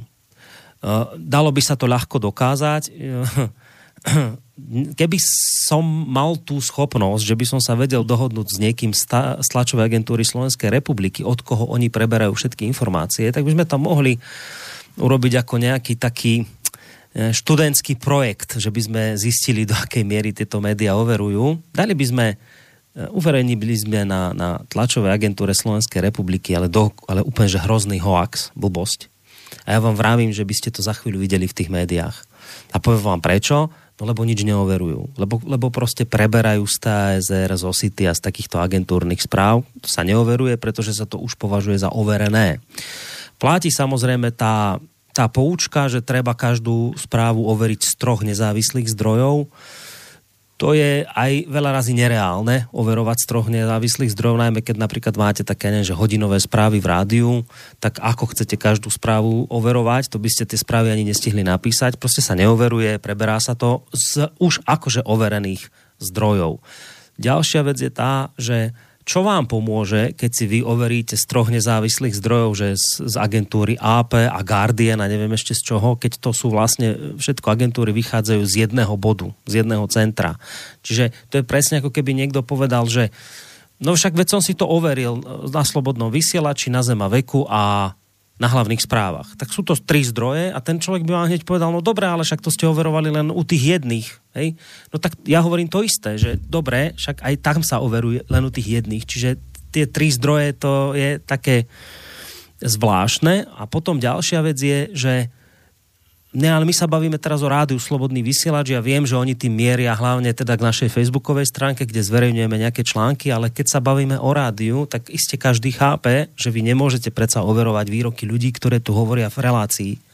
Predsa to nie je v ľudských silách. Teraz každú jednu vetu, ktorú ten človek povie, okamžite overiť, že či to teda bola pravda, alebo nebola pravda. Toto je rádio, kde je možné rozprávať otvorene a áno, pokiaľ sa tu hovoria veci, ktoré nie sú pravdivé alebo sú zavádzajúce, tak práve preto v každá jedna relácia je kontaktná. Ľudia sa môžu ozvať a povedať, toto nie je pravda, lebo je to takto a takto. Čiže aj poslucháči robia zároveň takéto overovanie, ale naozaj iste každý chápe, že overovať to, čo sa rozpráva aktuálne v relácii, to nie je možné overovať. My nie sme klasické spravodajské rádio, ktoré má tu, nejaké večerné správy a denné správy a krátke správy každú hodinu. My sme takzvané, keď to poviem hlusne anglicky, talk radio, kde sa rozpráva, kde diskutujeme a to nie je možné každú vetu tu overovať. Pokiaľ ide o to konšpiračné, teda toto je tá naozaj taká najčastejšia výhrada, ale hovorím, že ja som v tých médiách veľkých pracoval. Pracoval som aj nielen v komerčných, ale teda aj vo verejnoprávnych. A vrajím vám, neoveruje sa, nič sa neoveruje. Preberajú sa správy z TASR, z OSITI, ktoré sú už akože overené. Tak sa to robí. A kto vám tvrdí opak, tak vás proste zavádza a klame. Máme poslucháča na linke a potom sa ešte k tomu mailiku vrátim. Dobrý večer. Tu je Rudo z Považskej Bystrice. Som váš priaznivec, podporujem vás už 4 roky značnou čiastkou, podľa mňa teda. Ďakujem pekne. Ja som už bol s kontaktom s Slobodným vysielačom, takže poznám troška históriu. No, ale chcel som sa vrátiť do 50 rokov. Má 75 rokov. Intenzívne som sa zaujímal a zaujímam o dianie spoločenské. Samozrejme som sa angažoval zhodou okolností v komunistickej strane, kde som mal veľké problémy, kde som vedel vystúpiť proti podnikovému riaditeľstvu a tak ďalej. Skrz vážne alkoholické seance, ktoré sa tam konali, na čo som bol trestaný a tak ďalej. Ale hlavne som ostal v tej situácii v tých 50 rokoch. Viete čo? Ja som z dediny, z početnej rodiny a videl som ten ťažký život a na tom prelome tých 50. rokov, alebo tie začiatky 50. rokov si pamätám dobre, bola situácia taká, že mládež bola veľmi optimistická. Chcel som to nejako prirovnať k súčasnej situácii, kde mládež čaká nejakú zmenu, nejakú nejakú zmenu a nevedia sa v tom vymotať, nevedia, ktorou cestou ísť a najľahšie je sa prispôsobiť tej väčšine, a nie v úvozovkách väčšine, ale k tomu, čo je to hlásané v tých médiách. Ja vám chcem povedať, že v 7. triede už som bol asi tak vyspelý, že som dvaja sme dokázali urobiť reláciu do rozhlasu, do miestneho rozhlasu, o združstevňovaní, o výhodách združstevňovania. Lebo sme poznali ťažkú prácu, i ja som poznal ťažkú prácu na poli a tak ďalej. A to chcem povedať, že možno je taká podobná situácia, že mladí ľudia proste nemajú tú skúsenosť z toho obdobia. A ja si to viem porovnať teraz. Chápem, že ten komunizmus neúspel, hej, ale tá nálada, že sa organizovali ochotnícke divadlá, že sa robili výlety, športové podujatia na takej celodedinskej úrovni a to všetko mi prináša veľmi dobrý pocit, že tú mladosť som prežil krásne. No a teraz som v tej situácii, že jednoznačne sa hlásim k vám tým názorom. Mám samozrejme vysokú školu a dlho som pracoval. No a chcem vás podporiť v tom, že treba sa vrátiť do tej minulosti, snažiť sa dať aj starším ľuďom hodne miesta, alebo nech sa teda hlásia, to ich vyzývam, aby boli aktívni. Lebo väčšina mladých ľudí sa hľadí na tie peniaze, na tie možnosti, na auta, na pokrokové športové vybavenie a tak ďalej a tak ďalej. Tak len toľko. Chcel som vás pozdraviť ešte raz. Ďakujeme pekne. Ďakujeme veľmi pekne za tento naozaj zaujímavý telefonát. A dokonca ja mám taký pocit, že asi toto prvýkrát nám tento poslucháč sa dovolal, možno nie, ale v každom prípade ďakujeme. Vlčko, chceš na to zareagovať? Čo bolo povedané? No pak poď. První konstatování, mám obrovskou radost, že zavolal někdo, kdo je starší než já. Už tohle je fajn. Za druhý, to nemyslím nějak zle. Do Povážské Bystrice opakuju, to nemyslím nějak zle, ale mám z toho prostě radost. Za druhý, já s posluchačem souhlasím, to nadšení v 50. letech té mládeže, to samozřejmě mělo nějaký podtext. Ta mládež měla zkušenosti z krize 30. let. Zažila Mnichov, zažila okupaci, zažila lístkový systém a najednou se objevil nový systém, který ukazoval, že existuje prostě naděje a negativní stránky ještě nebyly známý. Nebyly známý v Československu tenkrát. Ten, kdo byl v Sovětském svazu, tak asi věděl svý, ale v Československu obecně se akcentovaly jenom výhody a výhody tady samozřejmě byly pro většinu společnosti. To je bez debaty. Čili to nadšení lze pochopit a potom stejná generace zažila velký vystřízlivění. Vyspavel Kohout, kde jsem ti od něj poslal básničku z 50. let. Jo. A Pavel Kohout byl disident, podepsal chartu, byl nuceně vystěhovaný z Československa a dneska těžký pravičák. Takže to je ten nejilustrativnější příběh, který může být. Zatímco dnešní mládež, ono se říká, že Čaputovou zvolila mládež. Při každých volbách, co jich je, tak já se snažím dostat ke statistickým výsledkům, kolik voličů z který věkové skupiny přišlo. A já se k ním nikdy nedostanu. Ale tvrdím, že mládež Čaputovou nezvolila. Kdyby tyhle výsledky byly k dispozici, kolik voličů získala z té nejmladší generace, dejme tomu do 30, kolik získala mezi 30 a 50 a nad 50, tak já si myslím, že těch hlasů těch nejmladších voličů by bylo nejmíň. Ty mají velký řeči a lajkou na Facebooku a já nevím, kde všude. Ale když mají takzvaně zvednout zadek a dojít do volební místnosti, tak to je pro ně většinou děsná obtíž. A já na tu mládež nevěřím. Ale i kdyby náhodou to byla pravda, tak si znovu zopakujme, že Zuzana Čaputová získala nejmenší počet hlasů ze všech slovenských prezidentů a že vlastně jí volilo 24% zapsaných voličů na Slovensku. Takhle silný je její mandát. A A takhle silně to má průřezově ve věkových strukturách. Takže lze konstatovat, že 76% voličů volilo někoho jiného, anebo ji nevolilo vůbec. Prostě je nezajímala. Takže operovat pojmem slovenská mládež stojí za Čaputovou je silně zavádějící. Ale toto je dobré, že sme sa vlastne postupne dostali aj k téme mládeže, ktorú otvoril poslucháč, lebo toto som chcel vlastne dnes tiež nejako poriešiť, lebo to hovoril v úvode ten pán Bašta, že on to práve preto prirovnal tým 50. rokom, takéto nadšenie u mládeže, taký ten nekritický obdiv k niečomu, čo prichádzalo k nejakým ideálom, ktoré sa vtedy tvorili a vznikali. A že on to badá aj tejto mládeže. A potom hovoril, však to si počul, že teraz sa nahlasuje a teraz tí elfovia a piráti. A...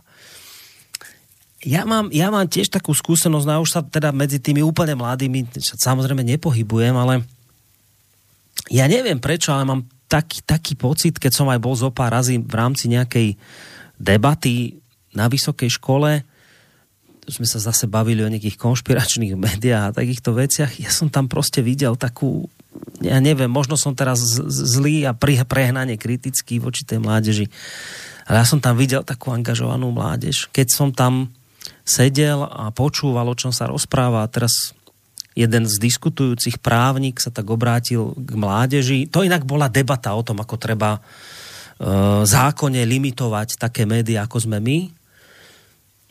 Tak sa obrátil k mládeži a tak celkom sa ich vážne spýtal, že a kto už ste nahlásili nenávistný prejav na internete? A teraz tie ruky tak vystrelili hore. No ja si vriem, ale to my sme takýto asi neboli. Tak dobre, veď neboli také témy, iste, keď som bol mladý v ich veku, tak sa tu neriešili konšpiračné médiá, dezinformačné médiá a hoaxy a tieto veci. A mám pocit, že tie naše školy, tie naše vzdelávacie inštitúcie dnes obsadili ľudia, myslím, do vedenia sa dostali ľudia, teraz to poviem tak možno hnusne, že takého toho liberálneho razenia, ktorí majú s nami problém. A že od týchto ľudí, ktorí tieto školy vedú, tak od nich potom ide tá aktivita smerom k mládeži. Ona je podľa mňa tá mládež na tých školách proste tak trošku indoktrinovaná tým smerom, že proste sú tu nejaké nebezpečné dezinformačné weby a vy musíte proste si dávať pozor, lebo ste ohrození. Teraz ktorýkoľvek časopis otvoríš, tak proste bum, zrazu ja neviem, odkúpim si notabene, bum, celé číslo venované konšpirátorom a dezinformátorom. Zapnem si Slovenský rozhlas, bum, hlavná téma dňa, konšpirátori, dezinformácie. Prídeš na tú školu v rámci tej debaty, bum, dezinformácie, že je proste toho strašne teraz veľa. Zo všetkých strán sa to proste tlačí do tej mládeže, podľa mňa už aj vrchom, spodkom. A ja sa možno mýlim v tomto odhade, možno to tak nie je, ale ja to v tejto chvíli cítim podobne, ako to vyslovil ten pán Bašta. Ja proste vidím, že teraz mládež skladá takéto pesničky, ako som pustil v úvode tejto relácie. Takú tú oduševnelú, že my tu sme v tom dave a držíme tie transparenty a bojujeme za zmenu a za slušné Slovensko. Že tá mládež začína byť taká politicky uvedomelá. My sme toto neriešili, keď sme boli v ich veku. A zase dobre, veď zmenila sa doba, iné výzvy tu sú, ale ja sa neviem zbaviť toho pocitu, že to tak cítim podobne, ako aj ten posluchač to proste povedal. Ja mám pocit, že, a opakujem, možno mylný, že mládež dnes skôr bude stáť na strane tej Čaputovej, ako by stála na strane takých tých národných vecí, takých tých tradičných vecí. Že mám pocit, že keď by si na škole chcel dnes hovoriť, že ja neviem, ale že vážme si tradície, hovorme o tom, že je potrebné budovať národný štát, že je potrebné proste nejaké rokmi overené veci udržiavať. Že toto je niečo, čo sa proste momentálne nenosí, že to je niečo, čo je kritizovania hodné, tak potom proste z toho u mňa vzniká ten pocit, ktorý vyjadril aj pán Bašta a konec koncov aj teraz poslucháč, že ja tiež mám ten pocit, že proste mládež dnes je proste skôr takto liberálne smerovaná k tomu, Že keď bavíme sa napríklad o nás, tak áno, že my sme pre nich hrozba a na vás si dávajte, si musíme dávať pozor.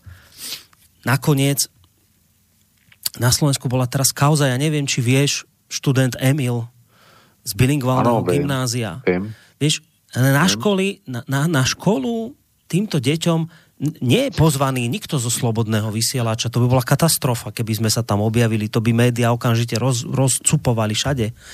No ale pán riaditeľ Dušan Jaura, manžel Zory Jaurovej z Progresívneho Slovenska, podpredsedničky Progresívneho Slovenska, si zavolá na školu administrátorov nenávistnej, vulgárnej stránky Zomri a títo sú dnes študentom tej školy predhadzovaní ako nasledovaniahodný vzor. A potom z tejto školy, čuduj sa svete, sa objaví nejaký študent, ktorý napíše to, čo napísal. A ja tvrdím jednu vec, že ja nechcem posudzovať tohto študenta. My sme nakoniec ani jeho meno, ani jeho fotografiu nezverejnili, hoci sme ju mali. Pretože si myslím, že ten študent je len dôsledok toho sveta, v ktorom on žije, výslednicou toho, čo sa okolo neho deje, všetkých tých názorov, ktoré počúva či už z domáceho prostredia, či už teda zo školy. A toto všetko v ňom urobilo mix toho, že on proste nás, v tejto chvíli aj nás, proste považuje za zlo, za niečo odpudivé, čo treba poraziť. Počúva pani Čaputovú, ktorá hovorí o zle, ktoré treba poraziť. My sme zlo. My sme pre nich zlo. A oni to vnímajú ako niečo, čo treba poraziť. A ja potom z tohto proste že usudzujem, že áno, že týmto smerom je mládež dnes na školách smerovaná a že taký Emil, to je len prvá lastovička toho, čo sa deje. A dodám ešte jednu vec k tomu a potom samozrejme nechám aj teba zareagovať, Bočko, ale hlavne máme poslucháča na linke. Vydržte ešte chvíľku. Ja chcem povedať jednu zásadnú dôležitú vec. My už tu máme prvých potrestaných. Kto teda na škole nerazí tento trend? To nie je stará kauza, mnohí to poznáte, dekanka fakulty masmediálnych vied Univerzity Cyrila a Metoda v Trnave, pani Dana Petranová. Keď toto meno poviem, mnohým z vás svitne. Potom, ako si táto pani dovolila pozvať na konferenciu na jej školu šéf-redaktora mesačníka Zemavek, Tibora Rostasa, jednoducho škola nepredĺžila jej zmluvu. Ona na škole skončila. Celé to bolo tak, že proste mala na škole vzniknúť diskusia, konferencia na tému nové médiá a malo sa baviť o tom, ako sa zmenilo ten mediálny svet, že tu vznikli nejaké nezávislé médiá, ktoré fungujú iným spôsobom, ako tie klasické, komerčné alebo verejnoprávne. No a ona si ako naozaj hodná toho, že sme na akademickej pôde, zavolala všetky strany, a teda aj zástupcu tých alternatívnych médií, pána Rostasa zo Zemaveku. Okamžite, ako to spravila, sa ozvali Šucovia z denníka ZME, Hríbovia z Týždňa a Šnídlovia z denníka N, že ale akože to, čo si dovolujete, to v žiadnom prípade, tam Rostas nemá čo hľadať, keď ona povedala, ale viete, my sme na akademickej pôde, chceme sa o týchto veciach rozprávať, aj s tou stranou, ja proste ho tu budem mať a hotovo.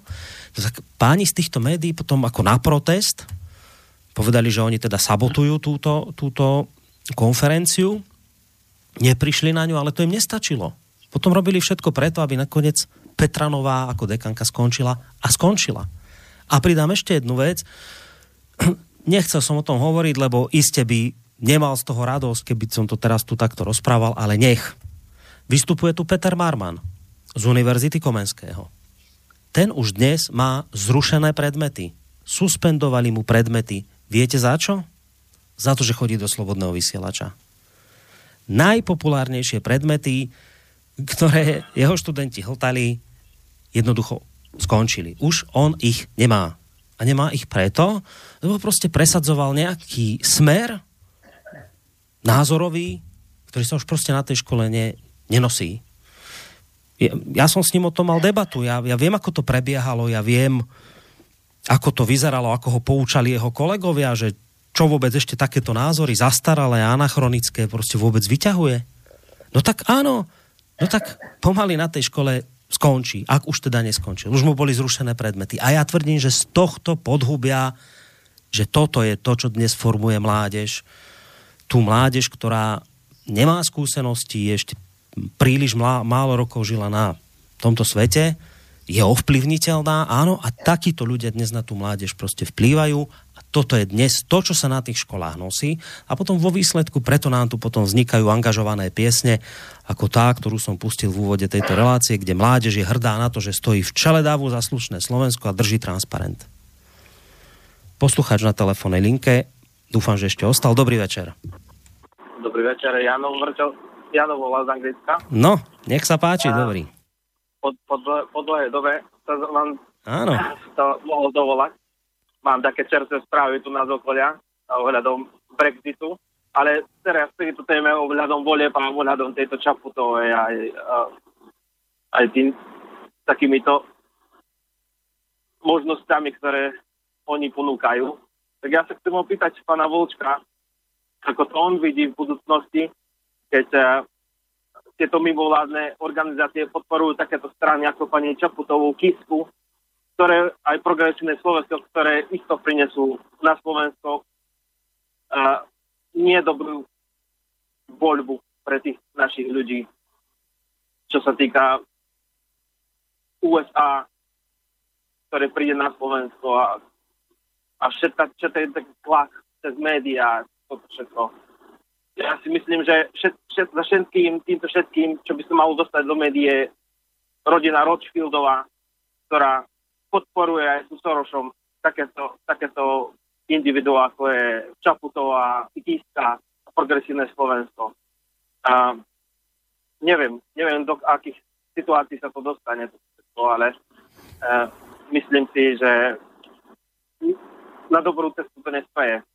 Chcel by som vedieť vyjadrenie pána Vlčka, že cez banky, aký tlak ide na týchto politikov, ako ide napríklad na Mayovu teraz, isto ide tlak od Rothschildovej rodiny, aj od bank a všetkých týchto korporácií, aby jednoducho predložila ten Brexit sa nestal, že jednoducho ďalej budú pokračovať.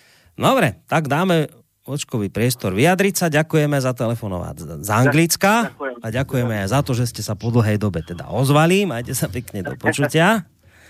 No Vlčko, tak môžeš, ak chceš, odpovedať. Rodina Rothschildů, Soros a já nevím, kdo všechno by se mohli na hlavu postavit docela klidně, kdyby těch 76% voličů, kteří nevolili Zuzanu Čaputovou, ale v nadpoloviční většině vůbec nedošli k volebním urnám, udělali přesně pravej opak. Zkrátka vzali volební lístky, občanku a šli volit. Kdyby šli volit a volili, dejme tomu pana Ševčoviče nebo pana Harabína, to je teď úplně jedno koho, prostě použili svý aktivní volební právo, tak by to bylo dopadlo úplně jinak a tenhle problém dneska Slovensko neřešilo. Čili nemá smysl mávat Rothschildem a Sorošem, ale je potřeba mávat volebním lístkem a občanským průkazem. Tolik moje odpověď. Mail od Mariana. Dobrý večer, Slobodný vysielač sa nemusí báť, ak vás zakážu zvokom si len vymeníte miesta. VOK bude mať štúdio v Českej republike a Boris sa bude pripájať na Skype, podpora pôjde na český účet, no problém, slobodné médiá sa nedajú zastaviť. No, áno, tak však trošku triafa po hlavičke to, čo sa potom samozrejme dá ďalej robiť. Ďalší mail. Dobrý večer, čo si myslíte o Čaputovej výroku, že chce, aby Slovensko bolo krajinou, kde sa ľudia neboja zomierať, povedal Jozef. Pýta sa Jozef. Ja som ten výrok počul, že on to hovorila v nejakej diskusii. Podľa mňa to treba tak brať, že ono človek je aj pod nejakým tlakom v tých diskusiách. Mňa už naozaj nemôže nikto obviňovať z toho, že by som ja bol nejaký zanietený obhajca pani Čaputovej, ale v tomto smere by som sa postavil na jej stranu.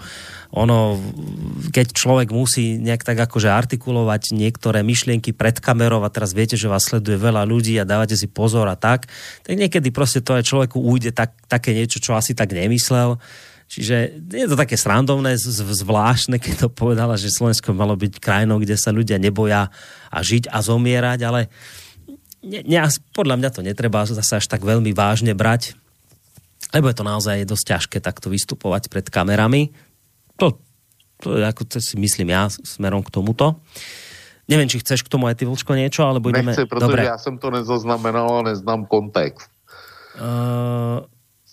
Neviem, zda víte o existencii tohoto nemeckého webu, kde sa vede statistika kriminality migrantov, tak to mi poslal Pavel taký link, to ti môžem prípadne potom preposlať. No, tvoj tak mail. Mi ho prepošli.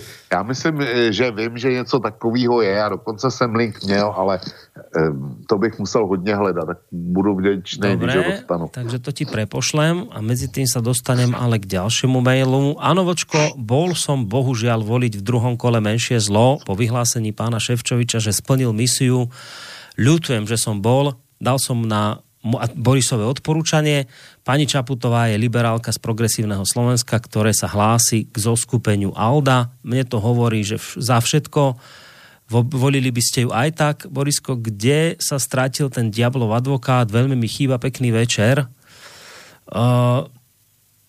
Neviem, no ja... Diablov advokát dnes večer, viete, ja hovorím o tom a hovoril som to aj v tej výzve, ktorú ste očividne počúvali.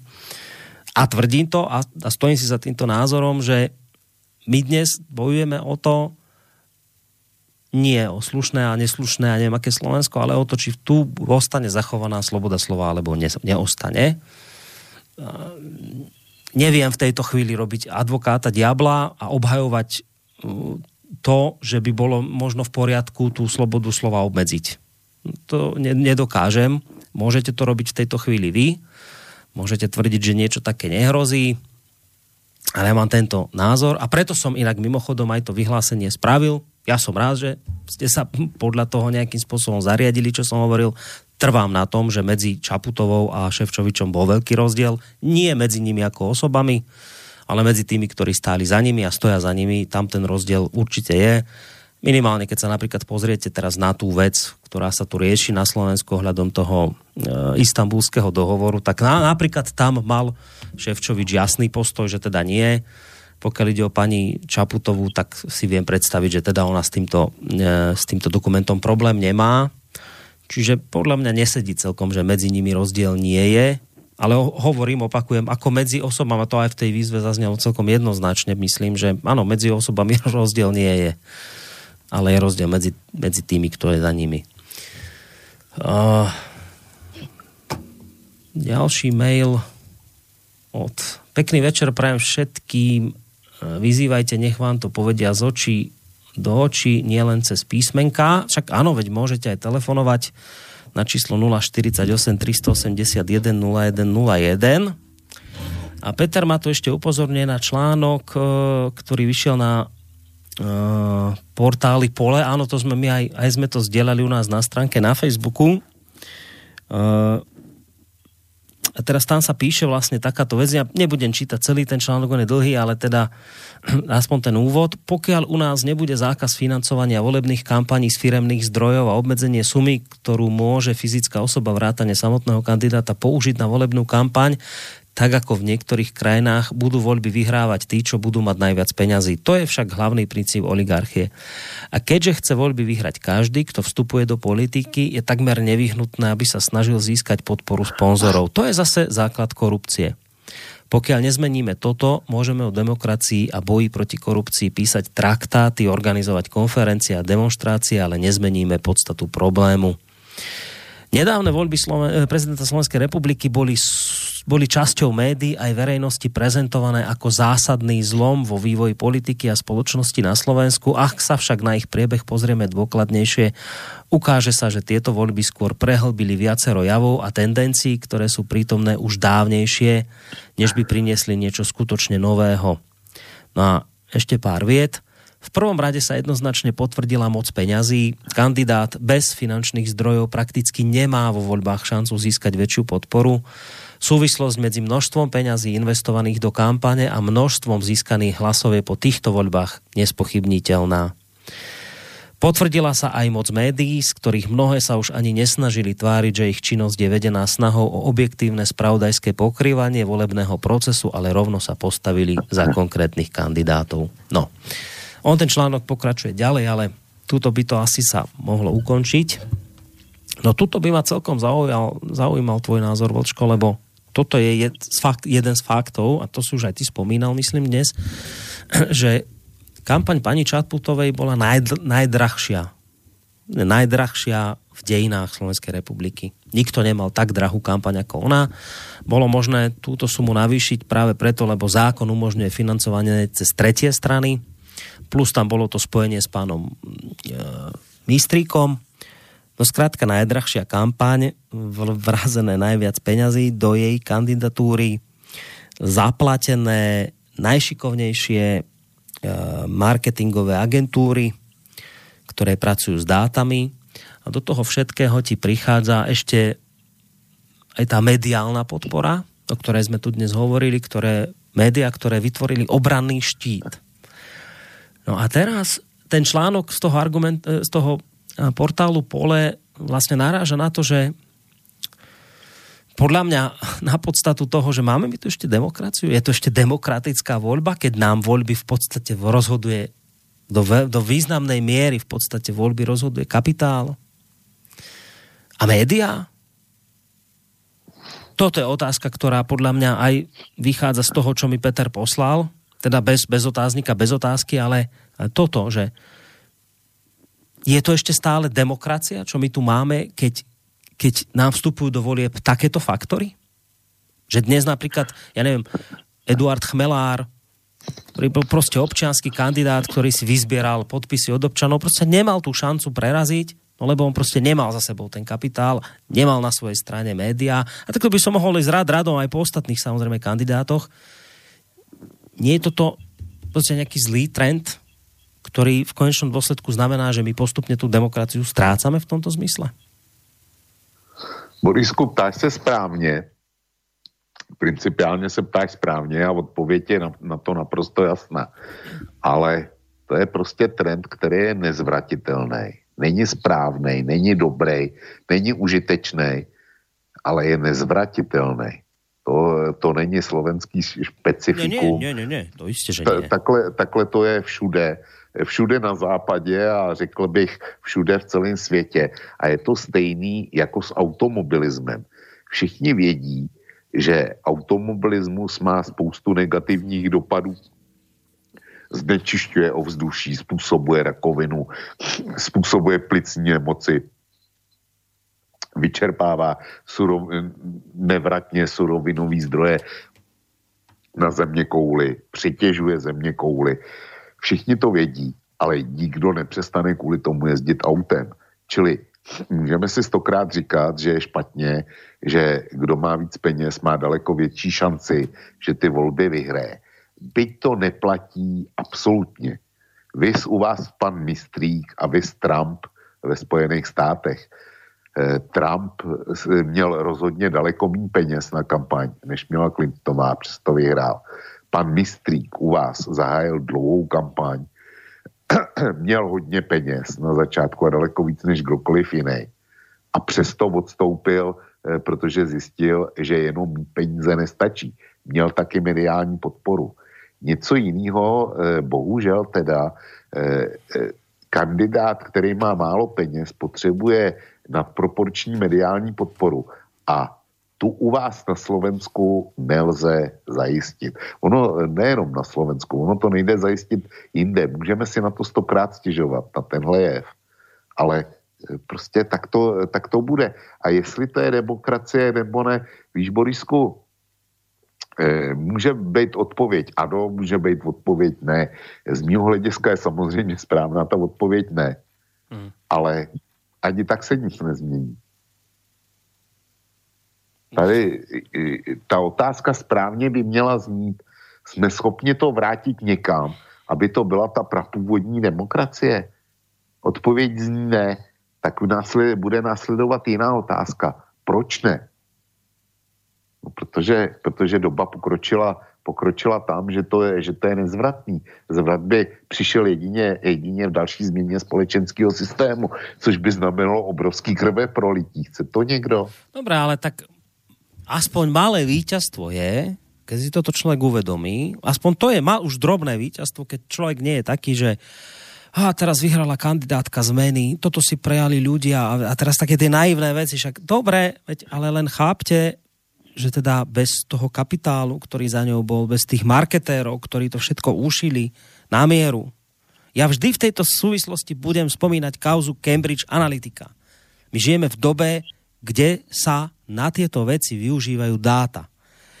Hovorili sme o tom aj v tejto relácii, hovoril o tom Emil Páleš. Áno, Cambridge Analytica dnes je už, myslím, zrušená firma, boli tam sankcie, ale to je v podstate, podstata je o tom, že vás cez klikania, cez stopy, ktoré zanechávate vo virtuálnom priestore, spoznajú po pár kliknutiach lepšie ako vy sami seba. Čiže my už máme proste nejaké prepracované postupy, ako ovplyvniť ľudí.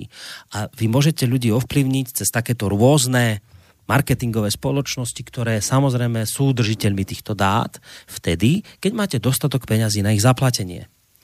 A v poriadku, však to je legitímne, čo si povedal, to platí, že dobre, veď ľahko sa to povie, ťažšie sa to zmení, iste, ale keby sme aspoň túto vec základnú chápali, že my sme ovplyvňovaní, manipulovaní prieskumami, reklamnými agentúrami, marketingovými mágmi a sociálnymi inžiniermi, médiami. V poriadku, tak si to aspoň uvedomme. Nerobme také, že také tie naivné hlúposti, že teraz vyhrala slušnosť a včera sme sa s pánom doktorom Nábielkom smiali. Také nové slovíčko vzniklo, to už teraz čítaš pomaly v každej vete mainstreamových médií. Autentickosť vyhrala, lebo bola autentická. Toto mňa rozčuluje, toto ja nevládzem počúvať, takéto veci, že dobre, však vyhrala, lebo to bolo takto nastavené, takéto peniaze v tom boli maximálne, nikdy viac sa peniazy neinvestovalo ako teraz. Všetci jej pomáhali, zo všetkých strán ju podporovali, no tak proste vyhrala. Ale nerobte takéto ďalšie veci, že také tie zavádzania, hlúpe, naivné. Toto mi vadí. Toto nevládzem počúvať. Borisku, dovol mi říct, abych konstatoval, že paní Čaputová nevyhrála jenom kvůli těm penězům a kvůli tomu, že měla podporu Deníku M. Paní Čaputová, když se na to koukneš neutrálně, tak paní Čaputová má doopravdy charisma. Televizi působila dobře. V těch debatách působila velmi zajímavým stylem, protože byla jiná než ty ostatní. Prostě mužský se chce prezentovat jako dominantní jedinec. Ona tuhle roli nehrála, ona byla prostě jiná. A pro spoustu lidí představovala opravdu symbol změny. Ale charisma má úžasný. Přiznej to. Nedělejme z ní démona nebo barbínu, která byla stvořena marketéry. Ne, ona taková doopravdy je a oslovila tím spoustu lidí. Ale kdyby jsme to přijali, tak bychom museli konstatovat, že ten marketing v podstatě selhal. Ona přes ty velký peníze a přes tu marketingovou konstrukci získala jenom 24% oprávněných voličů. Znovu opakuju, těch 76 mohlo porazit, ale neporazilo, protože nepřišli k volbám. Ano, takže však nedémonizujme to. Zuzana Čaputová je dáma, která má v sobě jiskru, má charisma, a není vyloučeno, že bude skutečně dělat neutrálního rozhodčího. Já zatím hlásám teorii, že to minimálně zkusí. A já Slovensku držím palce, aby to tak bylo. Přistupujte, moje rada pro posluchače i pro tebe dneska je, přistupujte k ní zatím neutrálně. Dokud nebude v úřadě a dokud nebudou jasný činy, kdy se postaví na tu jednu jedinou správnou stranu, tak já bych jí zatím prostě toleroval nebo jí dal nějaký ten bonus hájení, aby prostě se ukázala, co v ní doopravdy je. Jestliže si ji zdemonizuješ v okamžiku, kdy ještě není v úřadě, tak je to tvoje prohra, ne její. Protože ty jsi se zavřel do nějakého kliše a dej šanci. To je moje rada. Dobre, to sú dva pohľady. Ja ako človek, ako volič, jej samozrejme tú šancu mám dať a beriem absolútne to, čo si povedal. Samozrejme, áno, nevyhrali by peniaze, len marketéri. Iste tam vystupovala spôsobom, ktorý bol presvedčivý a naozaj dominovala v tých debatách. Ale ak sa na ňu pozerám ako človek, ktorý pred 6 rokmi spoluzakladal toto médium, a ak sa táto žena vysloví, že sem nepríde, ak táto žena nemá ani len toľko chochmesu, aby slušne odpovedala na pozvánku, tak pre mňa je to problém. Ja ju proste vnímam cez tieto už, aspoň zatiaľ, ale tieto činy, ktorými už dala jasne najavo, ako mieni jednotu...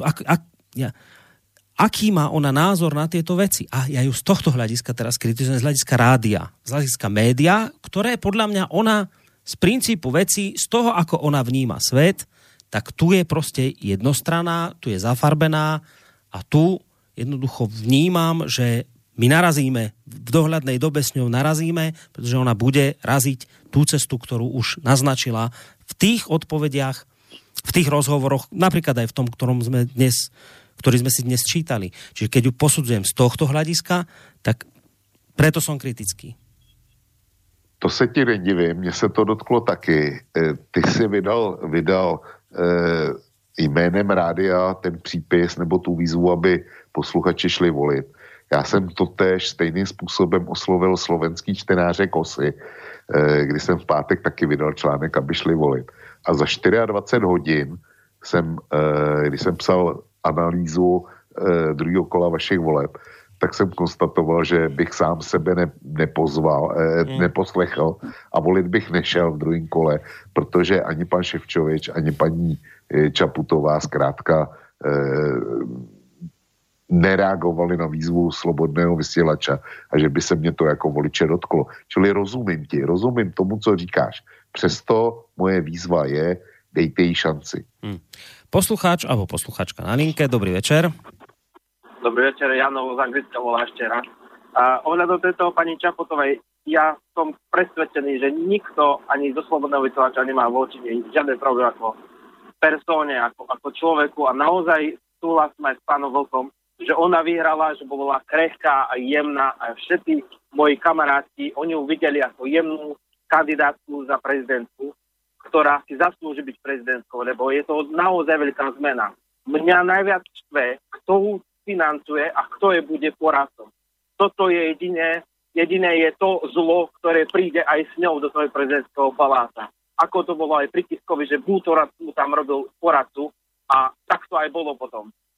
No a čo sa týka najbližších volieb parlamentných, tak tam je to už jasné. Príde Ujo Kiska, založí si stranu a len rozdrobí potom aj progresívnym Slovenskom viacej možností pre tých ľudí, a potom niekto z toho odstúpi, ako to robil aj tento mistrik, a tým pádom tí voliči toho kandidáta prestúpia do tej silnejšej strany, ktoré mass media urobia zase cez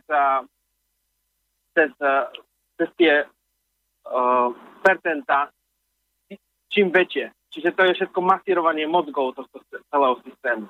A tak to bude. Budú tam progresívne Slovensko, Kiska a celá opozícia. Budú proti národným silám a Smeru. Ďakujem. Ďakujeme aj my. Opäť Janovi do Anglicka. Majte sa pekne, do počutia. My sa pomaličky blížime k polnoci a to už asi bude ten čas, kedy toto stopneme dnes. Asi o tej polnoci to sa dohodneme. Takto, no ak chceš zareagovať na to, čo hovorí Jano, môžeš. Máme tu ešte potom zo pár mailov, tie dočítame a to tak akurát do polnoci stíhame.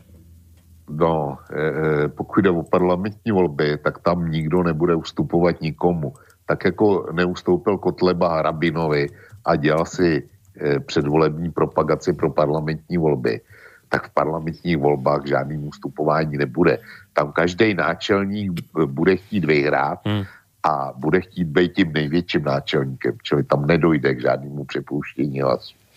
Tak opäť telefonát. Opäť dobrý večer, neskorý. Haló, počujeme sa? Áno, zdravím. Áno, dobre, už sa počujeme, nech sa páči. No, ten pán to pekne vyjadril pred chvíľou, čo volal, že prečo volili Čaputovú. Ja ospravedlňujem pána Vlka, že nežil tu, alebo nemá toľko informácií a nepozeral možno všetky debaty. Ale napadla ma jedna vec. Keby si niekto nahral tie debaty, a keby si dal dokopy tie otázky, ktoré sa neustále opakovali, mne pripadala pani Čaputová ako nahratý gramofón.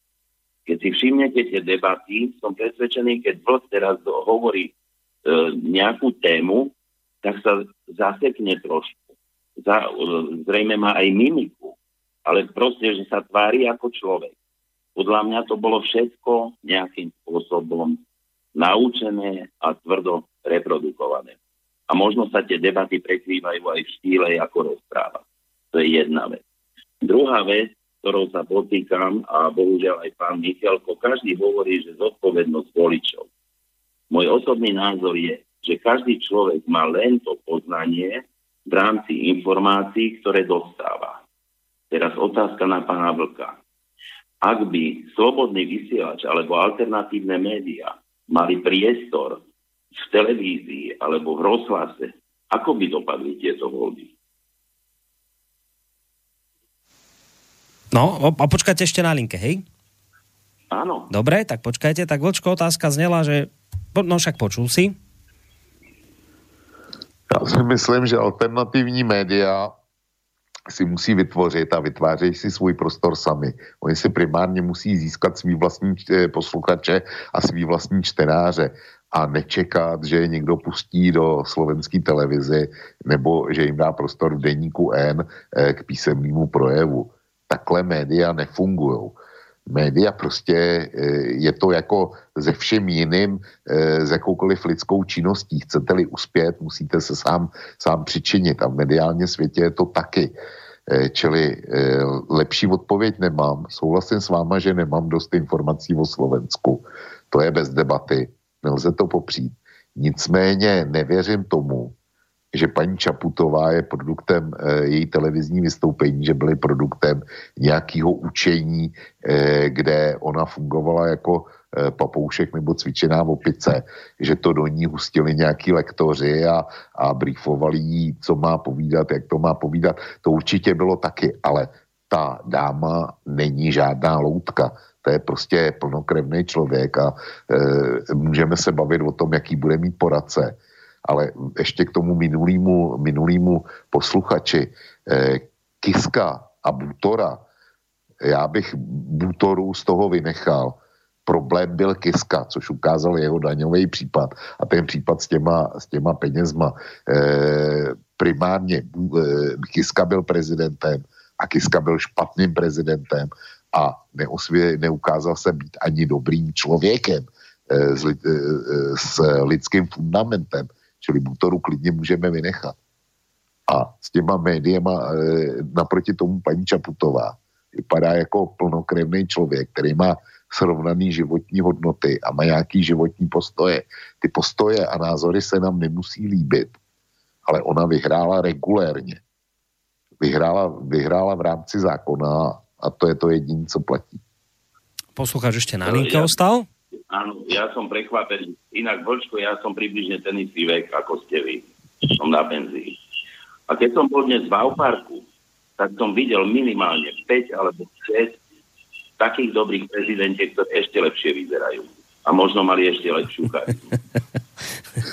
Ja sa ospravedlňujem, Plzni to nepoznám a ja skutočne, ja viem pochopiť, keby bol ktokoľvek zvolený, ktorý má nejaký obraz. Ale ona nemá nič. Borisko, neviem, či spomenul ohľadom tej skládky, čo Pezinčania produkovali. Ohľadom toho, že ako sa tam podielala. To je tiež známa vec, to není konšpirácia.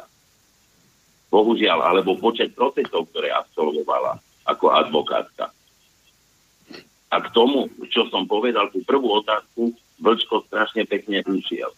Ja nehovorím o tom, ako alternatíva má získať médiá. Ja hovorím teoreticky predpoklady.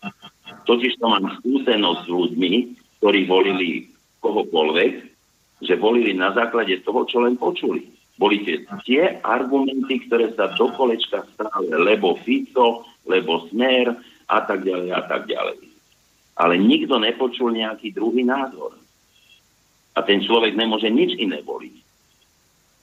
Človek nemá toľko slobodnej vôle, ak nevie o alternatíve, tak ju nepočúva. A nemá priestor. My, penzisti, si to môžeme dovoliť. Ale normálne aktívny človek v normálnom živote je rád, že príde domov a odpadne. No, ja si myslím, že minimálne by to malo byť tak, že keď sa už bavíme o verejnoprávnych médiách, tam sa často riešia témy, však teraz som to spomínal, včera či predvčerom tam riešili tému dňa, konšpirácie, hoaxy a dezinformátori. Často tam vedú aj diskusiu na túto tému, ale vždy to končí spôsobom, že sa tam pozvú len jedna strana. Tak už keď teda to tie verejnoprávne médiá robia, že sa do týchto tém púšťajú, tak by teda bolo fajn, aby pravidelne v týchto reláciách vystupovala aj tá dotknutá strana. Tá, ktorá sa za to kritizuje. A nie je tak, že urobíme jednu reláciu s Havranom a máme to odbité a už môžeme do vás kopať a byť zvyšok, ja neviem, času. Nie, ja nehovorím o komerčných médiách, ja nehovorím, že smečko nám má dávať priestor, ale keď už verejnoprávne médium platené z daní všetkých občanov, koncesionárskych poplatkov, sa púšťa do takýchto tém, tak dokonca nie len, že ja si to myslím, ale vyplýva im zo zákona povinnosť pozvať dotknutú stranu. Oni podľa mňa konajú protizákonne v tomto smere, pretože len ja viem, že keď som počúval, len minimálne o 3 prípadoch viem, kedy sa venovali téme, ja neviem, konšpirácie, dezinformácie, hoaxy a trolovia a boli tam proste pozvaní len zástupcovia tej strany, ktorá v kuse do nás kopala. To boli minimálne 3 relácie, čo ja viem.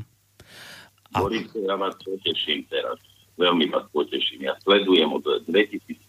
roku intenzívne aj Rakúsku, aj Nemeckú televíziu a televízne debaty. Je to tam rovnako.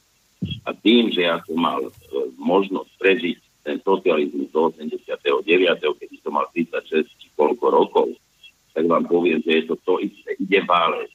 Ide válec, ktorý si prispôsobí všetko. Nehrajete s tou líniou, ktorá má byť, ktorá ja neviem, odkiaľ ide, ale je to tak. A je to tak v Nemecku aj v Rakúsku. No tak ďakujem teda pekne za takéto potešenie. Za takéto... Myslím, že Vlčko má podpory v tom, že teda v Nemecku tieto diskusie takto, alebo Švajčiari, čo dávajú, je to deto. No dobre, ideme zistiť. S vami sa už teda rozlúčim, lebo už pomaly presluhujeme cestu polnoc, takže ďakujeme pekne, majte sa do počutia. No... Já posluchače nepodpořím, já německý diskuzní pořady občas sleduju, zejména když se něco děje a já si myslím, že tam je to daleko vyváženější a dávají prostor i oponentním názorům. Jak to mají Rakušáci a Švýcaři, nevím, protože ty neposlouchám. Ale Němce nepodpořím. Máš samozřejmě pravdu v tom, pokud jde o veřejnoprávní média. Ale znova opakuju, posluchač se tam dotkl toho, že nás můžou poslouchat třeba penzisti, ale lidi, kteří dělají, tak přijdou večer domů a jsou rádi, že se na večeří a jdou si lehnout. Možná ano, ale vzhledem k tomu, že posluchač říkal, že jsme přibližně stejně starý nebo stejně starý, tak byl určitě na vojně. A já mu připomenu jednu starou vojenskou pravdu. A ta pravda zní, voják se stará, voják má, a to platí samozřejmě i pro voliče, jak na Slovensku, tak u nás v Čechách.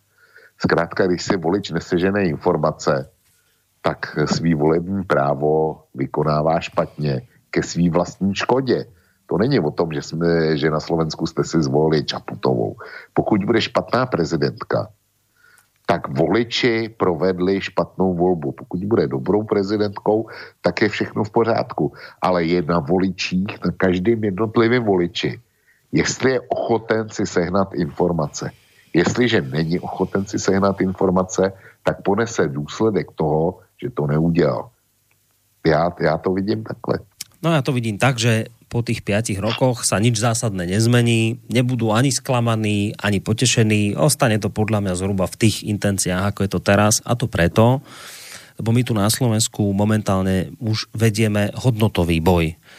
To sú proste už tábory, už to nejde ani tak o tie politické otázky, ako skôr o hodnotové otázky, a v tomto smere je úplne jasné postavenie pani Čaputovej pre človeka liberálnejšie zmýšľajúceho, ktorý vidí, povedzme, v západe náš vzor, ktorý treba nasledovať, v euroatlantickej civilizácii vidí naše ukotvenie. A takto by som mohol pokračovať ďalej, tak tento človek môže dnes počítať s tým, že pani Čaputová je prezidentka pre neho. Človek, ktorý to vidí skôr tak pronárodnejšie, cítiaci človek, ktorý to vníma tak, že treba posilovať akože národný štát, treba dbať na tradície, na hodnoty z minulosti, na tradičnú rodinu a tieto veci. A plus zároveň, povedzme, vníma to tak, že my by sme tak nemuseli smerom k tomu západu, ale skôr tak niekde, skôr tak v strede stáť a niečo podobné. Tak tento človek nenájde v pani Čaputovej, podľa mňa, to si dovolím dopredu predikovať, nenájde v nej prezidentku, ktorá by ho nejakým spôsobom mohla potešiť. Ona bude rozhodovať v intenciách presne tohto svojho vnímania. My sme to zažili pri pánovi Kiskovi. Podľa mňa toto isté nás čaká teraz pri pani Čaputovej, a dôvodom tohto je práve to, že my už tu, opakujem, vedieme hodnotový zápas. To je zápas hodnôt, kde jednoducho pani Čaputová stojí pevne ukotvená v tom smere, ktorý som tu popísal. Preto si dovolím tvrdiť, že jednoducho tu nebudú nejaké zásadné sklamania ani potešenia. Ale opakujem, ja toto predovšetkým teraz nehodnotím z pozície Borisa Koroniho, ale z pozície človeka, ktorý stojí za rádiom Slobodný vysielač, a hovorím, dovolím si dopredu povedať, že pri pani Čaputovej narazíme, budeme mať problémy s ňou, veľké problémy, lebo ona je človek, ktorý už sa vyjadruje celkom jasne a zreteľne. Pre ňu nie sme partneri do diskusie. Ona sem chodiť nebude. Ergo, pre ňu sme zlo. Zlo, ktoré treba poraziť, to zlo, ktoré komunikovala cez billboardy, o ktorom hovorila v kampani. Toto je pre ňu zlo. A ja preto hovorím, ja jej ako človek, ako Boris Koroni, jej dám 100 dní na to, ako Boris Koroni som schopný chápať všetky veci okolo charizmy a jej pripravenosti v debatách, to všetko sedí. Ale ako človek, ktorý stojí za rádiom, pokiaľ ona nás takto vníma, tvrdím, že narazíme a bude to možno ešte väčší náraz ako pri Kiskovi. A už len dodávam to, že všetko sa rozhodne v parlamentných voľbách, ktoré nás čakajú o rok. Tam sa ukáže, či rádio bude mať ešte väčšie problémy alebo nie. Poslucháč na telefónnej linke, posledný, sľubujem, že naozaj posledný telefonát a potom sa už rozlúčime. Dobrý večer. Dobrý večer, pri telefóne Ivan z Írska. Ja by som chcel len povedať pánu Vlkovi jednu vec. Ten posledný poslucháč, ktorý spomínal, že je približne rovnako starý ako on to myslel tak, že ak by Slobodný vysielač, alebo teda v úvodzovkách konšpiračné médiá mali tú možnosť byť v éteri, tak ako tie mass médiá, ktoré sú, ktoré v úvodzovkách, ale v skutočnosti ovplyvnili tie voľby, ako dopadli, tak by tie voľby dopadli úplne ináč. O to išlo. Tak som to pochopil ja, že ak by tá alternatíva mala možnosť byť v médiách tak, ako sa propaguje, ako bola propagovaná Čaputová mainstreamom, tak by tie voľby dopadli úplne ináč. Vlastne išlo o to, že druhá strana nedostala tú možnosť, čo dostala prvá strana. To je všetko. Ďakujem. Ďakujeme pekne. Majte sa do počutia. Takže telefonáty už ukončíme na dnes. Aj pomaličky už aj reláciu, ale samozrejme ešte vočková reakcia aj na tento telefonát a možno aj na ten predošlý. No, já chci vzkázat posluchači do Jirska, že jsem to samozřejmě pochopil, ale ta představa, že nějaký jiný médium dá prostor svý konkurenci ve svém vlastním vysílání nebo na svém webu, na svém portálu, to je přece protimluv. To jako nefunguje nikde na světě. On je v Irsku, já žádný irský noviny neznám, ale jako představa, že Timesy dají prostor k vyjádření Guardianu v Anglii, to nefunguje, nebo že CNN dá prostor Fox News, tak to taky nefunguje. Čili oprostme se o téhle vize. Samozřejmě, pokud posluchači mají na mysli v tom, že kdyby byla mezi redaktory STVčka a Slovenského rozhlasu větší názorová pestrost a byli ochotni jaksi názorově do jejich diskuzních pořadů dostávat zástupce různých směrů, tak jak to naznačoval Boris, tak to je oprávněná námitka. Tady nejsme ve sporu, ale že by Slovenský rozhlas měl dávat prostor slobodnému vysílači, tak to je fantazie, to prostě nelze realizovat a nebude nikdy realizováno. Čili oprostme se o tohohle. Chyba je ta názorová uniformita v těch veřejnoprávních médiích. To je problém, ta by se měla rozbít, ale že aby slobodný vysílač šel na cizí vlny, to prostě nebude. Nikdy to nebude fungovat a nikdy se to nestane. A ohledně paní Čaputový, Borisku, já ti rozumím, ano, ty říkáš, že slobodný vysílač narazí na paní Čaputovou, ale já bych nebyl tak pesimistický. Co když to obrátíme do polohy, že pokud paní Čaputová se bude chovat tak, jak ty předpokládáš, tak já bych to viděl tak, že ona narazí na slobodný vysílač. Pojďme to dát do téhle polohy. To je jedině správná poloha. Proč jako by si se jí měl bát? Já si myslím, že pokud ona bude konat v rámci takového toho univerzálního nadšení, který dneska vidíme kolem sebe, který by klidně jaksi povolilo další a další migrační vlny do Evropy, nebo já nevím, je zajímavý, že jo, takhle. No. Ty říkáš, že se vede hodnotový boj. Z mýho hlediska, jak na to koukám, tak je to zástupný problém. Protože tady nejde o hodnotový boj. Tady všichni volají po změně na Slovensku a potom, jak je potřeba ty poměry měnit. Ale je zvláštní, že nikdo neříká nebo nechce změnit tu příčinu těch stavů, který máte u vás, že tam jsou různý mafie, že dejme tomu několik málo rodin ovládá celý Slovensko. Příští týden vyjdou na Kose dva články, jeden popisuje na diagramech českou mediální scénu a ten druhý slovenskou mediální scénu a ve obou státech je to stejný. U vás ovládá velkou část médií, podstatnou část médií Penta. Penta se netajela tím, že přispěla na prezidentskou kampaň s výjimkou pana Kotleby snad úplně všem. A všichni ty peníze brali. A nikomu teda Penta asi nepřipadá jako problém. Další velkou mediální skupinou je JNT. To taky nikomu nepřipadá jako problém. Pokud vy mediální imperium má i pan Kolár ze Jsme rodina, jo. A je to jenom pár, skutečně pár rodin, který mají palec na mediální scéně. A je zajímavý, že tohle nikomu nevadí. Všem vadí Ficovo politické vazby na oligarchy a na ty lidi v pozadí, kteří jsou nad zákonem. No ale teď jsou to ty samý, který vlastní média.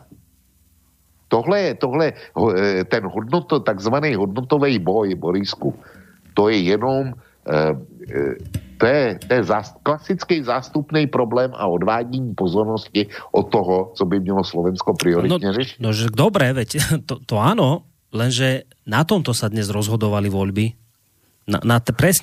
Na týchto hodnotových veciach. Tie rozhodovali o tom, kto komu hádzal do urny svoj hlas. Čiže áno, že to, čo ty vravíš, že je to nejaké zastieranie a že sú tu iné problémy, áno, ja s tebou v tomto smere súhlasím. Hovorím, že vo voľbách sa riešili tieto veci, tieto hodnotové záležitosti a podľa toho sa hlasovalo. Podľa toho jednoducho dnes hovorím, že tí, ktorí to hodili pani Čaputovej, už bez ohľadu na zástupné, nezástupné veci, oni budú spokojní, lebo bude rozhodovať tak, ako oni proste vidia svet. V týchto veciach bude konzistentná. Už by som sa opakoval. Čiže toto... No. To nebude stačit. To nebude stačit. Já tvrdím, že většina voličů paní Čaputový nejsou ty liberálové, ty, který jdou tvrdě za tím atlantismem a liberalismem a já nevím čím všim. Ty tam určitě v tom portfoliu taky má, ale podle mě je jich menšina. Většina lidí, kteří to dali, tak byli lidi, kteří chtěli změnu, kteří chtěli někoho, kdo není spojený s těma starýma praktikama. A ty lidi rozhodně teda podle mě zklamaný budou, protože paní Čaputová se nevymezila vůči Pentě, nevymezila se vůči JNT, nevymezila se vůči, já nevím komu ještě u vás na Slovensku, těm velkým, který jsou nad zákonem. Vůči těm se nevymezila. A to jsou ti, kteří hýbou slovenskou politikou a kteří určují, co se bude a nebude dít. A tyhle lidi paní Čaputová, tak jak je nabila, tak je zase ztratí. Ty nejsou ukotvený hodnotově. Ty prostě chtěli změnu a lepší Slovensko. A ona im to buď dá, nebo nedá. Když im to nedá, budou sklamaní. No, dobre, však veď čas ukáže, necháme sa prekvapiť. Ešte zaujímavé, že máme 1:15, ešte furt chodia maily a furt ľudia píšu. Choďte už spať, ľudia. Už stačilo. A chod si hlavne aj ty, lebo už počuť na hlase, že si aj nejaký prechladnutý začínaš bať. Mám no, taký pocit. Ja už mám 14 dní rýmu a som nachlazený. No. A furt se mi to drží. Nevím, co s tím dělat. Možno nám poslucháči napíšu nejaký recept pre teba dobrý, tak prípadne, keď nejaký priletí, tak ti ho prepošlem. Taký jo, zaručený... Slovenskej penicilín dekutej, že jo? Také niečo zaručené, čo funguje. No? Borisku, ale ty lidi platí slobodný vysielač, že si tam máš myhly, jaké musíme dorazit. Tak dorazíme. No počkaj, čo to tu máme? Poďme. Už niektoré som asi otvoril, tak ak na nejaký zabudnem, tak mi to prepáčte, nebude to zámer. Zuzana, dobrý večer, však práve preto vyhrala Čaputová, že ľudia húfne volili na falošné preukazy v Bratislave, hlavne z Českej republiky a Rakúska, to je to isté, čo bolo aj u vás. Tiež pravicová cháska vyhrala na základe hlasov zo zahraničia. Áno, z nás ešte mali na to vplyv blbci mladí, ktorí nemajú šajn, koho volili, ani čo je to demokracia, totálni blbečkovia. Mala som s nejedným tú česť rozprávať sa, neuveriteľné, akí sú teda hlúpi podľa Zuzany.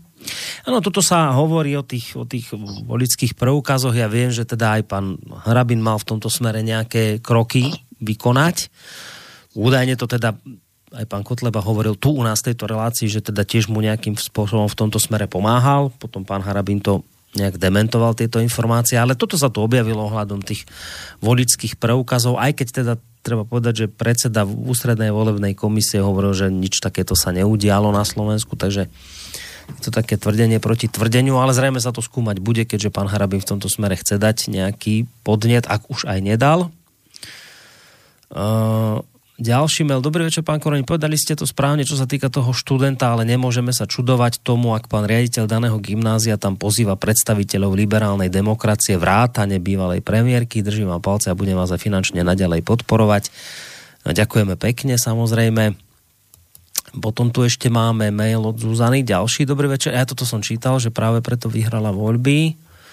A ešte mail od Michala. Mám otázku na Vlka, ako môžem očakávať neutrálne činy od niekoho, kto sa prezentuje ako nekonfliktný, za koho všetku špinu v kampani odrobia prestitúcii a kto to potom ešte zneužije na kampaň, že sa zastane súperovej manželky. Ja som sa pozvracal, ale väčšina, čo volila, asi nie. Neverím, že o tom nevedela. Myslím, že to bol vopred pripravený ťah v kampani. Myslí si Michal z Bratislavy alias Čaputistanu, ako napísal. Tak Čaputistan. No ja už som zase dostal od niekoho iného ze Slovenska mail z Čaputovcu do Babišova. Jo. Mi psal. Takže se tomu nedivím. Nicméně já si nemyslím, že paní Čaputová, že to bylo předem připravená finta na voliče s tou paní Ševčovičou. Nevěřím tomu. Mně ta dáma vychází prostě líp jako člověk a doufám, že mám pravdu a budu přát Slovensku, aby vás o tom přesvědčila. No, tak vidíš, nakonec sme to tak pekne obrátili, že ešte si sa aj ty stal tým diablovým advokátom, o ktorom tuto písal poslucháč, že mu tu dnes chýbal, tak sa to pekne takto v závere prevrátilo, že si sa dostal aj do polohy v podstate obhajcov pani Čaputovej, čo je milé a pekné. Ja si myslím, že je fajn, že to takto končí. A môžeme to už aj ukončiť teraz, naozaj, lebo už tu maily nemáme, telefonáty nemáme a je už skoro 12:30, tak už asi môžeme naozaj. Všichni už odpadli, takže môžeme i my. Tak, už môžeme ísť do peří. Takže, Borisku, děkuji ti za relaci a posluchačům, kteří vydrželi až do teď, nech přijmou můj upřímnej obdiv. No a slibujeme jim, že příště teda tu nebudeme zas. Borisku, pravděpodobně příští pátek nebudu k dispozici. Aha, no dobré, takže to je nová informácia. Jo, a já tě to ještě potvrdím. Dobre. Myslím si, že příští pátek nebudu prostě k dispozici a tím pádem by nebyla hodina vlka. No a potom nám vlastne vypadnú dve relácie, lebo tam je potom tretí piatok, tam už som s pánom Marmanom dohodnutý, on chce vysielať na veľkonočný piatok reláciu o sviatkoch moderne. Takže buď by sme si potom možno dali v nejakom inom dni hodinu vlka prípadne. To sa ešte dohodneme. Dobre. Dobre, Vočko, tak ďakujem ti veľmi pekne. Dobrú noc ti prajem. Všem pekný víkend. A dobre taky. Tak, Vočko z portálu Kosa sa s vami rozlúčil. Učí sa s vami Boris Koroni. Majte sa pekne. No už vlastne peknú sobotu vám prajeme. Sme sa tak prehúpli. A samozrejme aj pekný víkend. Do počutia. Táto relácia vznikla za podpory dobrovoľných príspevkov našich poslucháčov. I ty sa k nim môžeš pridať. Viac informácií nájdeš na www.slobodnyvysielac.sk. Ďakujeme.